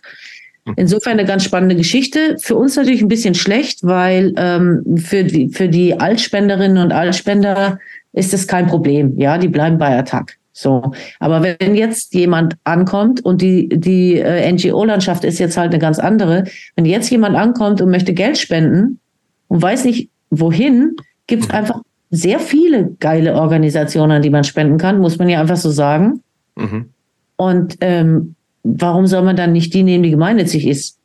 Noch dazu glauben halt viele Leute, Gemeinnützigkeit bedeutet, die gehen gut mit ihren Geldern um und die anderen mhm. sind ja Lotris, ja. Ja, auch das muss man vielleicht mal noch ein bisschen erstens erklären. Also ich würde kurz nochmal sagen, also gestartet ist ja, es geht viel um Finanzpolitik. Transaktionssteuergeschichten, das war halt, wie gesagt. Transaktionssteuer, Steuergerechtigkeit, das ist so ein bisschen Kernthema von der. Genau, und das war, wie gesagt, das war so vor 10, 15 Jahren ein Riesenthema. Jetzt gefühlt wen, viel weniger. Ne? Also jetzt ist ja, wenn man jetzt so sagt, ist halt Klima eher das große Thema. Das war damals noch gar keins. Und Gemeinnützigkeit, ich glaube, das wissen tatsächlich wirklich viele Leute nicht. Ähm, bedeutet, also es gibt bestimmte Punkte, die gesetzlich vorgeschrieben sind, was gemeinnützig sein kann und was nicht. Und es bedeutet gleichzeitig, und das ist das, was Attac und auch teilweise anderen, Deutsche Umwelthilfe und sowas vorgeworfen wird, du darfst eigentlich nicht zu allen, du darfst nur zu einer Thematik dich äußern als Verein. Und zwar der, der auch der, der als gemeinnützig anerkannt ist. Da gibt es eine Liste von 17, 18 Sachen. Wie gesagt, Tierschutz ist, gehört dazu, Umweltschutz, bla bla bla. Ähm, und das heißt, als eine Organisation, wenn du gemeinnützig anerkannt bist als Umweltschutz, Tierschutz, wie auch immer Organisation, darfst du dich zu anderen Sachen nicht äußern, weil dann bist, ja, du, dann bist du kein gemeinnütziger Verein, sondern eigentlich eine Partei oder whatever. Genau. Und das, das, das ist im Grunde auch die Abgrenzung. Das, ähm, das ist halt in, in dem Moment, wo du praktisch zu, zu multiplen Themen dich genau. aufstellst und, und also zu, zu, zu viele Themen gleichzeitig abdeckst, ähm, dann äh, gilt das nicht mehr als gemeinnützig, sondern ist im Grunde eine Partei. Hm? Genau, und das ist das Verrückte, was passiert ist. Also einer dieser 17 äh, Gründe oder was, von denen der Jobs gerade gesprochen hat, ist äh, politische Bildung. Genau. Und die haben so argumentiert, dass sie gesagt haben, politische Bildung bedeutet, dass wir über politische Bildung sprechen. Mhm. Und nicht, dass wir politische Bildung machen. Auch wenn politische Bildung bedeutet, man macht politische Bildung zu Rechtsextremismus, zu Finanzmärkten ähm, und zu Steuergerechtigkeit. Ja, sondern sie haben gesagt, der, ja, der, der Vereinszweck der politischen Bildung bedeutet, dass ihr sprecht über politische Bildung. Äh, absoluter Humbug und das hat das äh, hessische ähm, Finanzgericht äh, auch genauso bestätigt, dass es absoluter Humbug ist. Aber ähm, letztlich hat halt ähm, das Bundesfinanzministerium saß da einfach am längeren Hebel, muss man sagen.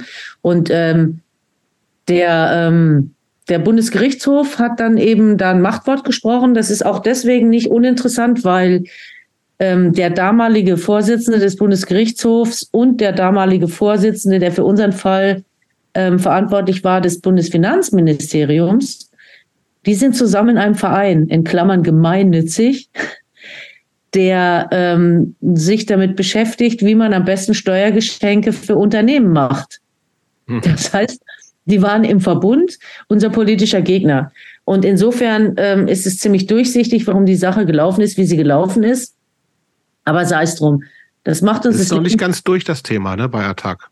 Äh, nein, äh, unsere, wir haben äh, den letzten Schritt gemacht. Wir sind vor das Bundesverfassungsgericht gegangen. Wir warten bis heute auf einen Verhandlungstermin. Ja, das dazu. dauert ja ewig immer so. Genau, das dauert Jahre. Bis dahin kann halt so eine mhm. Organisation auch einfach kaputt sein. Absolut.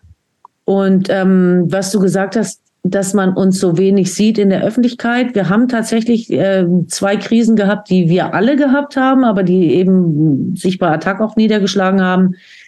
Ähm, und das erste war Corona und das zweite war die Ukraine. Mhm.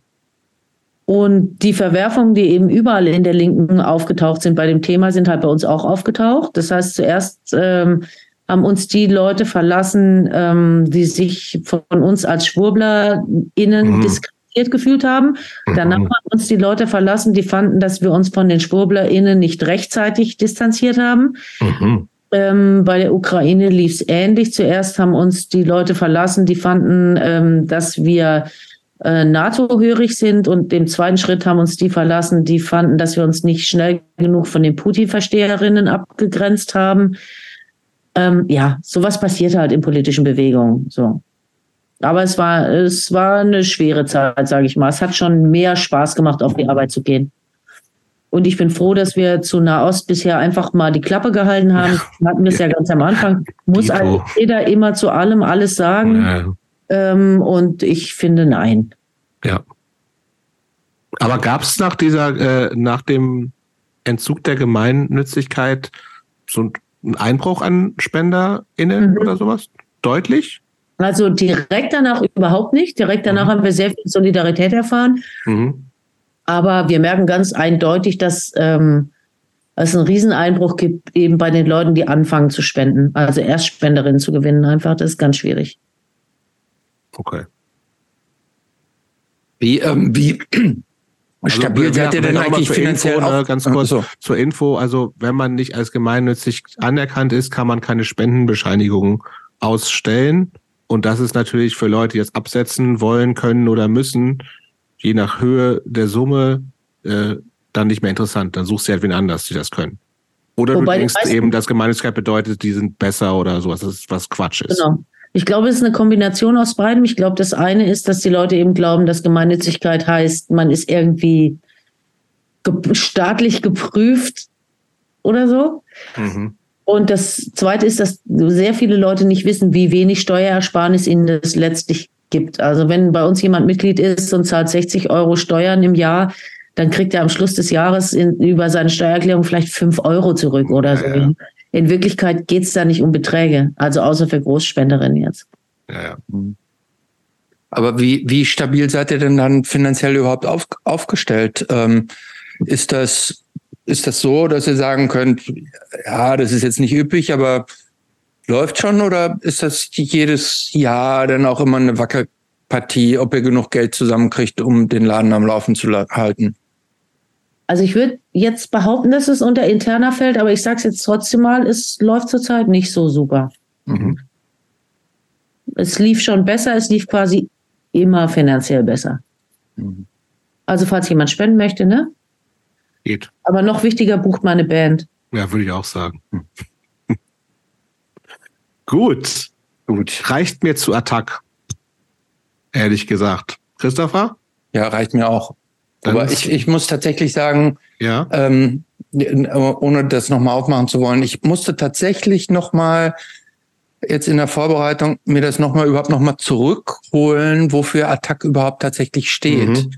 Ähm, ich, ich, ich, ich hätte das jetzt nicht so auf den Punkt definieren können. Doch ja auch gar kein Thema mehr öffentlich, ne? So, aber, aber, aber, aber wenn man das dann recherchiert, dann stößt man ja als erstes darauf, und das finde ich ja schon, das fand ich schon so ein bisschen abgefahren auch, dass wenn ich das richtig recherchiert habe, wurde Attac gegründet, weil eine Steuer auf die Spek auf Devisenspekulation erhoben werden soll. Ja. Finanztransaktionssteuer. Also die genau, das ist ja schon wahnsinnig, trans äh, das ist schon was sehr Abstraktes. Ne? Also sich sowas so rauszufriemeln, finde ich schon, äh, fand ich schon beachtenswert. Welcome to my life. Und dann finden noch Leute, die dafür spenden, dass sowas passiert. Also, ja, äh, lang war das war sehr präsent, ne? Da gab es viele Promis, die das total spannend fanden. Ja, aber ich, also ich muss echt sagen, da beneide ich dich bei Peter, weil, ähm, also ich würde auch gerne mal was mit gequälten Tieren gerne machen. Mhm. Ich bin auch fürs Fundraising zuständig. Und äh, ja, ist ein leichterer Sale, ne?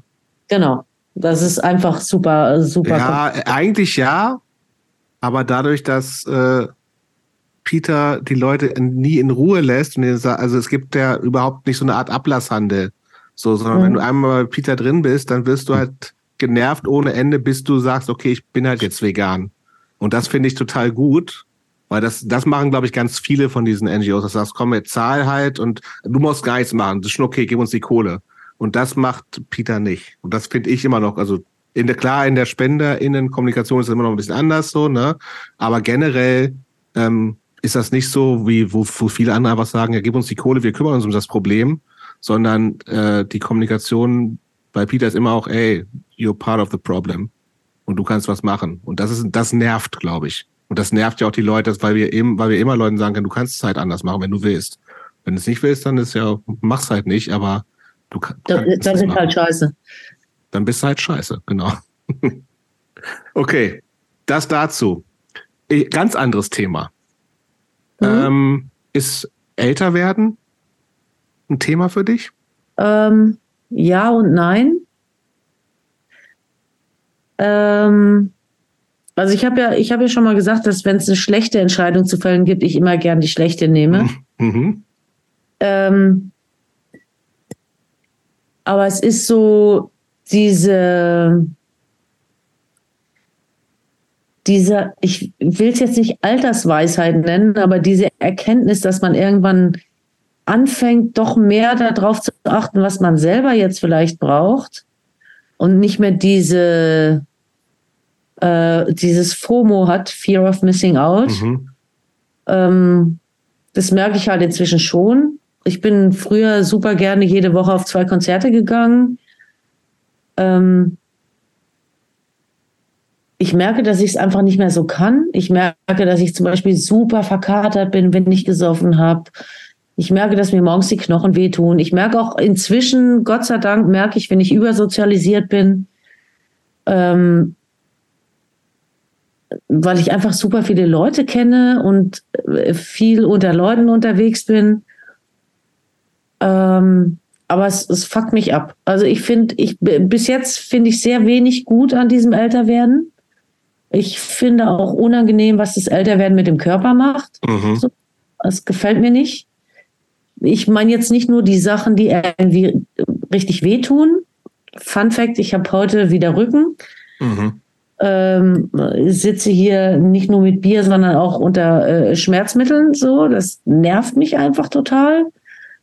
Ähm, aber mir gefällt auch nicht, dass sich das äußere Bild so sehr vom Inneren verabschiedet und dass es immer schneller geht und immer immer gewaltiger vor sich geht irgendwie, dass ich mich überhaupt nicht, also dass es immer schwieriger wird, mich zu identifizieren mit der Person, die ich im Spiegel sehe. Das finde ich mhm. schwierig. Manche Sachen finde ich ganz cool, so wie ich vorhin gesagt habe, ich muss nicht mehr alles verstehen, ich bin alt. Ja, also es gibt so bestimmte Streitigkeiten im Punkrock, die muss ich nicht mehr mitgehen. So, da sage ich einfach, ja, okay, versucht halt alle nicht scheiße zu sein. So, ich ziehe mich hier zurück auf meinem, äh, ich bin alt, ich kapiere das nicht, ja, aber ich mache es halt trotzdem. Also es gibt ganz viele Sachen, die ich einfach, die ich einfach mache, ja, weil Leute sagen, es ist mir wichtig, dass du das machst, dann mache ich die. Ich muss nicht mehr verstehen, äh, ob ich das cool finde oder schlau oder äh, ich muss nicht mehr jedes Problem begreifen. Mir reicht es inzwischen, wenn jemand sagt, mach das doch bitte, das ist wichtig für mich, dann sage ich ja, okay, dann mache ich es halt. Das finde ich ganz gut. Ähm, aber also so diese grundsätzliche Idee am Altwerden, also dass jetzt eigentlich nur noch Scheiße kommt, ja, wenn wir ehrlich sind. Das ist schon was, was mich echt nervt. Wo siehst du dich denn in 20 Jahren? Ich hoffe noch lebendig. Ich bin nicht jo, so das sicher. Ist, das ist erstmal von auszugehen, oder? Ich lebe sehr ungesund tatsächlich. Mhm. Ich, ich mache nichts ich von all sagen wir 15. Ich sage nichts von all den Sachen. Ich mache nichts von all den Sachen. Ja, in 15 Jahren, keine Ahnung. Also in 15 Jahren will ich auf keinen Fall mehr arbeiten.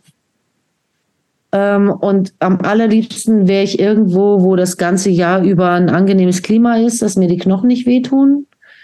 Ansonsten habe ich echt wenig Vorstellungen. Also ich habe ich hab wenig, ich denke nicht viel darüber nach, wie, wie das später wird. So. Mhm. Ich bin aktuell in einer Beziehung, die das Thema Altern irgendwie quasi automatisch aufbringt, weil mein Boyfriend deutlich jünger ist als ich. Mhm. Der wird und wie viel deutlich deutlich ist?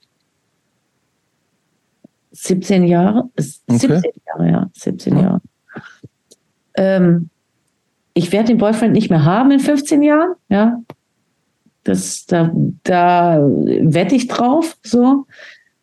aus vielfältigen Gründen. Ähm, aber mein Sohn wird sich dann hoffentlich selber ernähren und sättigen können. Und das finde ich schon mal sehr erleichternd. Das ist wirklich eine Erleichterung. Aber ähm, ansonsten hoffe ich, dass ich in 15 Jahren immer noch auf Punkrock-Konzerte gehe und ähm, Spaß daran habe und dass ich irgendwie noch Musik mache. Und vielleicht will uns dann niemand mehr sehen, aber vielleicht gehe ich trotzdem einmal in, in der Woche noch in den Proberaum, einfach für mein, für mein inneres Gleichgewicht. Mhm.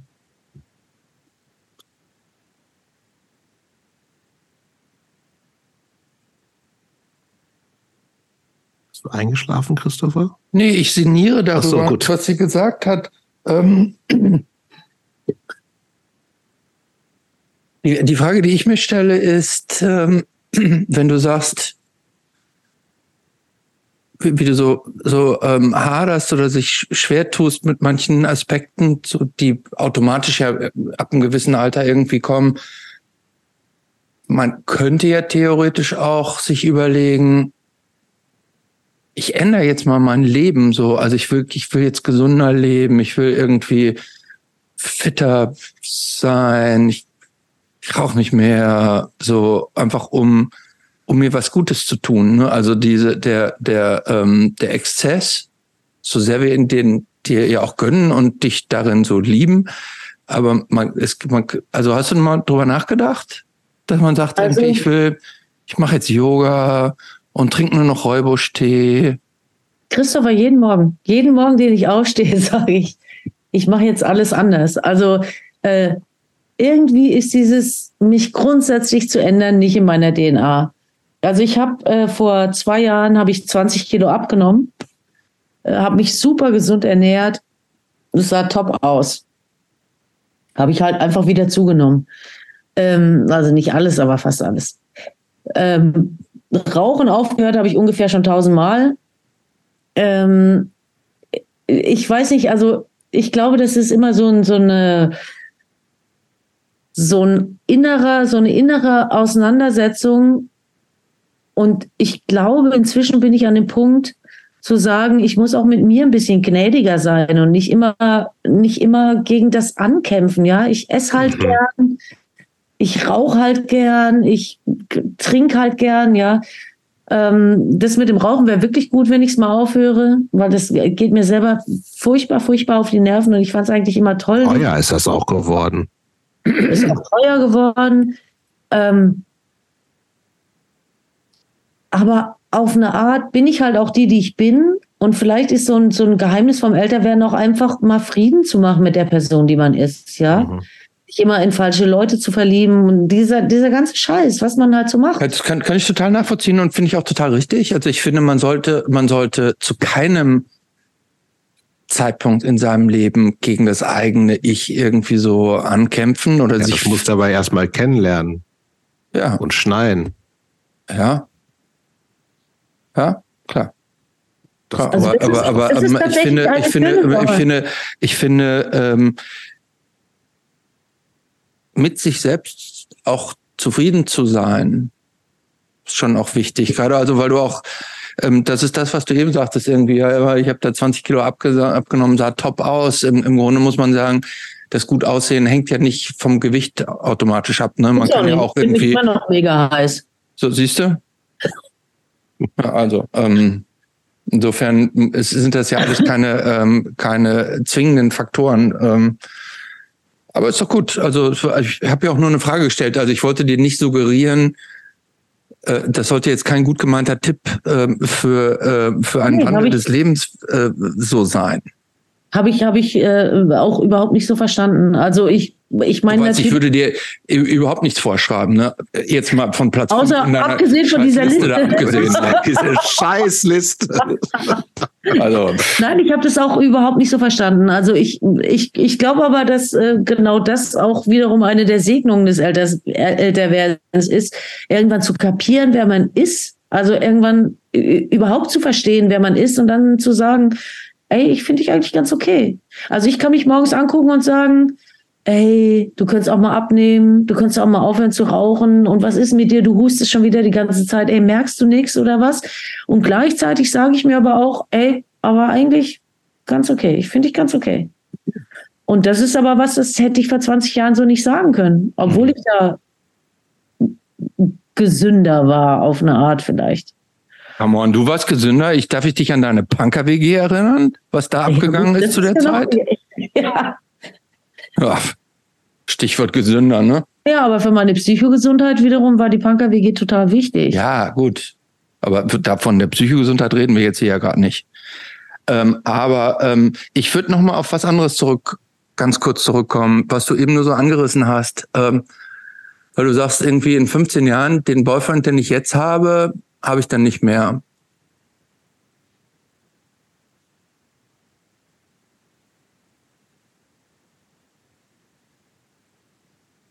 Bedeutet das, dass dir die Person nicht so viel bedeutet? Oder ist das für dich so ein akzeptiertes, prognostiziertes Schicksal? Das ist eher so zweiteres. Also ich meine, ich muss dazu sagen, ich bin eigentlich nicht so eine Beziehungsperson, was komisch klingt, weil ich echt langjährige Beziehungen gehabt habe in meinem Leben. Aber ich bin super gut, auch das eine Segnung des Alters, super gut und super gerne alleine. Also ähm, ich habe zum Beispiel so ein Ding, dass ich immer alleine in Urlaub fahren will. Ne? Nächstes Jahr plane ich sechs Wochen alleine am Atlantik zu sein, drei Wochen Urlaub, drei Wochen arbeiten von da. Und das, das ist relativ merkwürdig, weil ich sonst ein sehr, also ich bin eigentlich ein sehr sozialer Mensch. Ich habe super viele Freundinnen und Freunde und Leute, die mir wichtig sind. Ähm, aber ich habe gemerkt, dass meine glücklichsten Momente überhaupt vielleicht ähm, ich mit mir alleine bin. Und ähm, dieser Zustand, alleine irgendwo zu sein am Meer, da bin ich auch völlig genügsam. Da kann ich auch einmal am Tag eine Tütensuppe essen, ist mir alles egal. Aber einfach, dass mich einfach alle am Arsch lecken können, finde ich ganz angenehm eigentlich. Ich meine, da kommt natürlich diese andere Alterssache dazu. Ich werde wahrscheinlich irgendjemanden brauchen irgendwann, der, der sich auch um mich kümmert und um mich sorgt oder so. Aber da kann ich nicht heute drüber nachdenken, weil ich meine, was soll ich da heute drüber nachdenken? Vielleicht falle ich auch morgen einfach tot um. Mhm. Und dann habe ich mir diese ganzen Sorgen umsonst gemacht. Die mache ich mir mhm. dann, wenn sie da sind. Aber ich habe, das ist was, was ich echt gelernt habe, mit mir alleine zu sein und mit mir sehr zufrieden alleine zu sein. Und zwar nicht so, ich habe zehn Jahre, fast zehn Jahre keine Beziehung gehabt. Und das war jetzt nicht, ich meine, wir kennen alle das aus Paul ist tot, ja, was ich kriegen will, äh, äh, äh was ich haben will, das kriege ich nicht. Was ich kriegen kann, gefällt mir nicht. So ein bisschen war das, aber es kommt dann halt noch dazu, und das halte ich für eine Alterserscheinung, ähm, dass ich dann sage, und äh, was ich haben will, das tut mir nicht gut. Also letztlich dann die Entscheidung zu treffen für das, worin man sich einfach wohlfühlt. Ja, und ich habe in diesen zehn Jahren, das hat mir total geholfen. Das war für mich unheimlich wichtig, würde ich auf keinen Fall missen wollen. Ähm, ich war jetzt nicht einsam in der Zeit oder so, ja. Und ich war jetzt auch nicht untervögelt oder so. Aber ähm, ich war ganz oft mit mir alleine und, und musste mich mit dem auseinandersetzen, was einfach nur aus mir hochkommt und wo ich so im Zwiegespräch mit mir selber bin. Und das ist ein Zustand, den fand ich am Anfang beängstigend und inzwischen mhm. brauche ich den ganz, ganz doll. Mhm. Gibt es irgendwelche Sehnsüchte, unerfüllte Wünsche, irgendwas, wo du sagen würdest, wenn das irgendwie nochmal passieren würde, das wäre schon super? Als außer mhm. nicht mehr arbeiten zu müssen? wäre einer davon, ja. Ähm, also grundsätzlich hätte ich kein Kind, wenn ich, da hatte ich kürzlich erst mit einer Freundin das Gespräch. Würde ich morgen tot umfallen, hätte ich wirklich das Gefühl, ich hatte ein Bombenleben, das hat für zehn Leben gereicht. Ich bin total mit mir im Frieden. Das Einzige, was es ein bisschen schwieriger macht, ist äh, ein Kind zu haben, weil man dann halt immer so noch denkt, ach, ich wüsste noch schon noch gern, wo der noch mal landet und ich Mhm, würde schon noch mhm. mal gern sehen, dass der versorgt ist und so, ne? Aber Sag nochmal gerade, wie alt ist dein Sohn gerade? 17 ist er jetzt. Ach, der 17. Und ich habe mir immer gesagt, ich will auf jeden Fall leben, bis der 18 ist. Und es sieht so aus, ich habe ganz gute Chancen, also will ich das schaffen. Ähm, aber ansonsten ist es wirklich so, wenn ich morgen tot umfallen würde, dann würde ich mir gratulieren und auf die Schulter klopfen zu, zu diesem Bombenleben, was ich gehabt habe und was ohne Punkrock übrigens niemals, auch nicht annähernd so gewesen wäre, wie es war. So, ich, ich fände wirklich Bombe. Ich fände es Bombe. Ich hätte das Gefühl, ich habe überhaupt nichts verpasst. Natürlich gibt es manchmal Wünsche und Sehnsüchte, Dinge, von denen ich dachte, die will ich unbedingt erleben. Aber auch das, glaube ich, inzwischen gehört dazu, dass man so einen kleinen Stapel hat von Sachen. Äh, Genau, was ist denn auf dem Stapel drauf? Das war ja die Frage.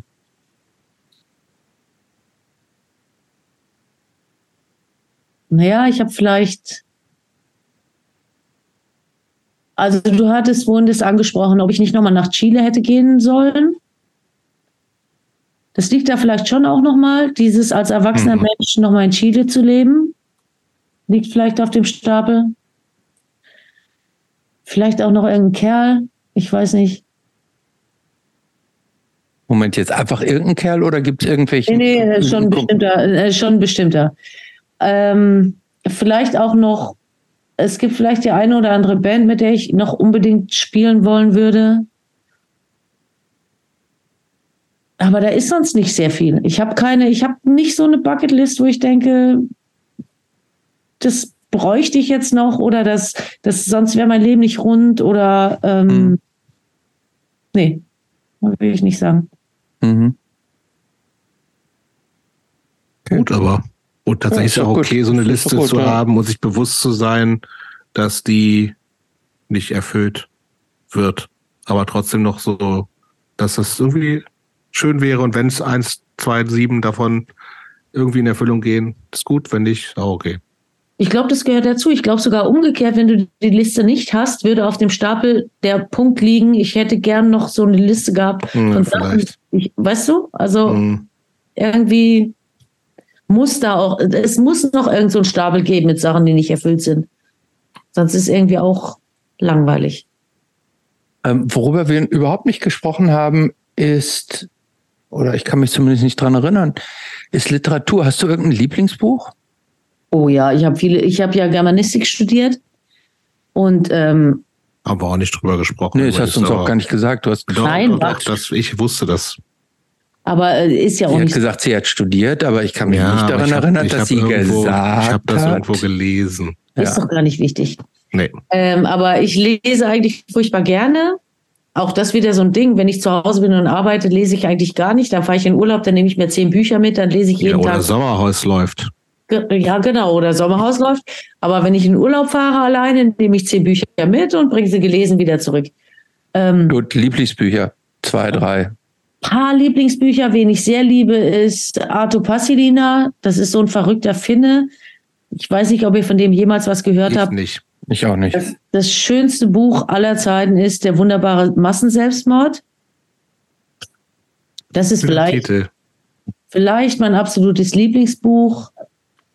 Ähm, dann noch von McCormack Die Straße, ist auch ein Lieblingsbuch, aber überhaupt Mhm. nicht lustig. Dann von Sedaris Nackt ist das Ja. Buch, über das ich am meisten gelacht habe in meinem ganzen Leben, glaube Ja, ich. gutes Buch.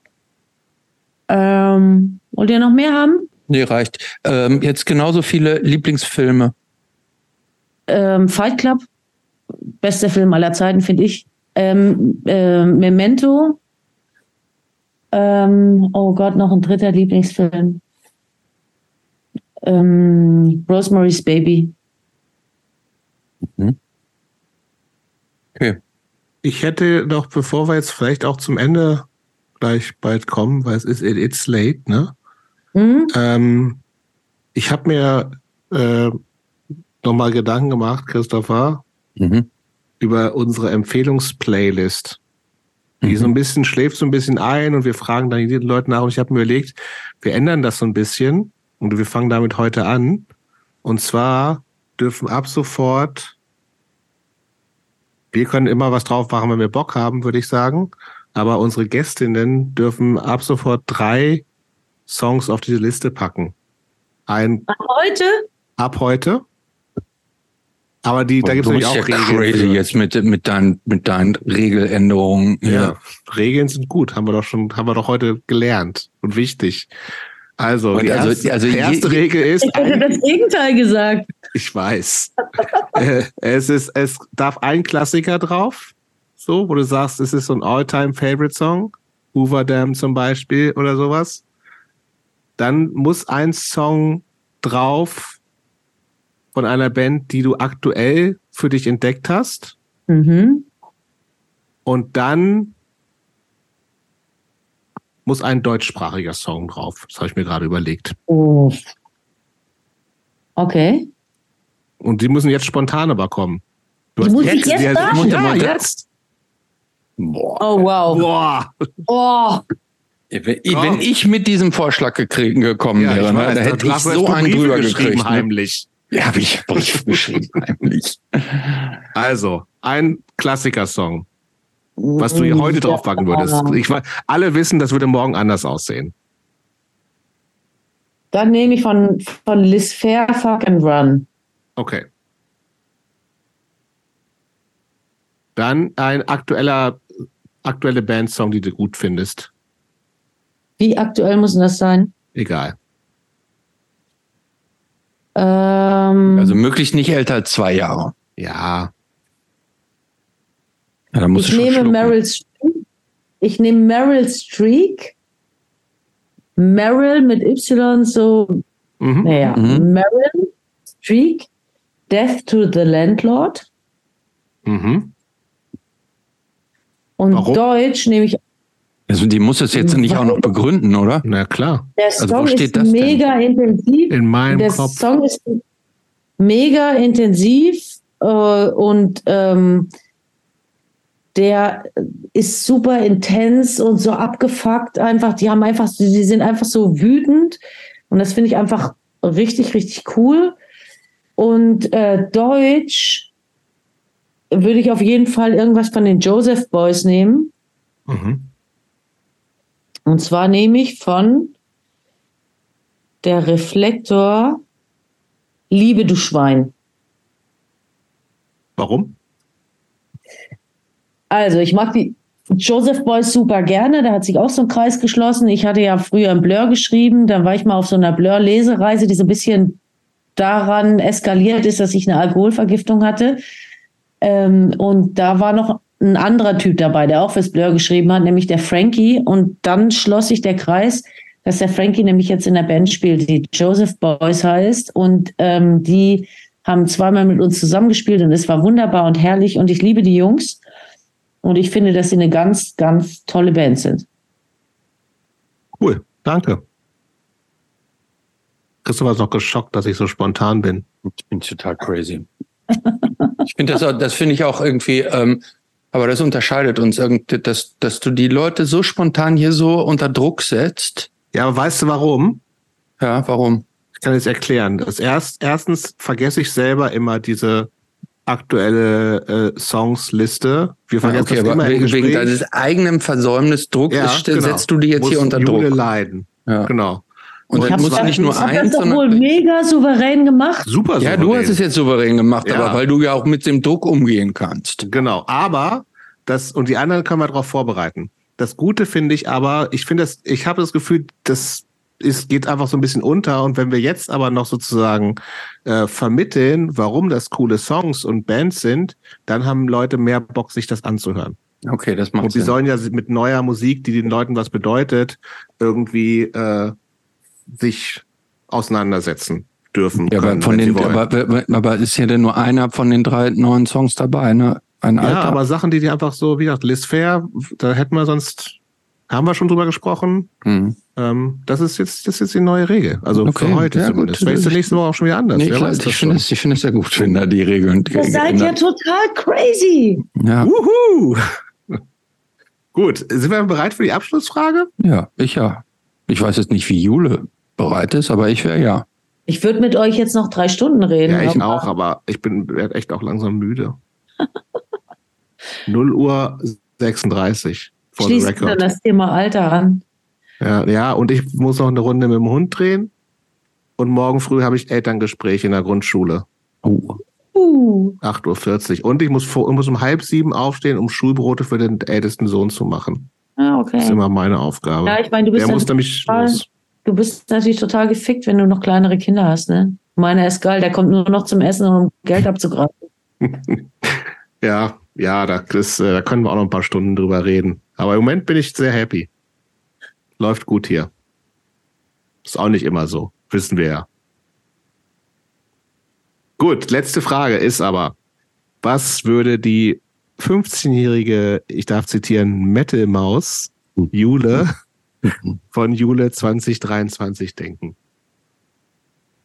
Ich glaube, sie fände, dass das eine ziemlich, ziemlich lahme, langweilige Person ist. Aber da hat sie ja nicht recht mit. Nee, hat sie auch nicht. Aber ich meine, 15-Jährige scheißegal, ob sie recht haben oder nicht, oder? Die 15-Jährige, das, das gehört ja zum Alter, dass man nicht in allem recht hat. Das stimmt. Aber wie würde sie, sie sich denn anders wünschen? Ich glaube, sie würde sich wünschen, ich hätte was total Wildes gemacht. Ich glaube, sie würde sich wünschen, ich wäre Rockstar zum Beispiel und ich hätte irgendeine Art von Ehrgeiz gezeigt, jemals bei dem, was ich musikalisch gemacht habe. Das fände sie, glaube ich, cool. Ja, ich glaube, sie, sie fände halt cool, wenn mehr Leute verstehen würden, wie cool ich bin, als nur ich.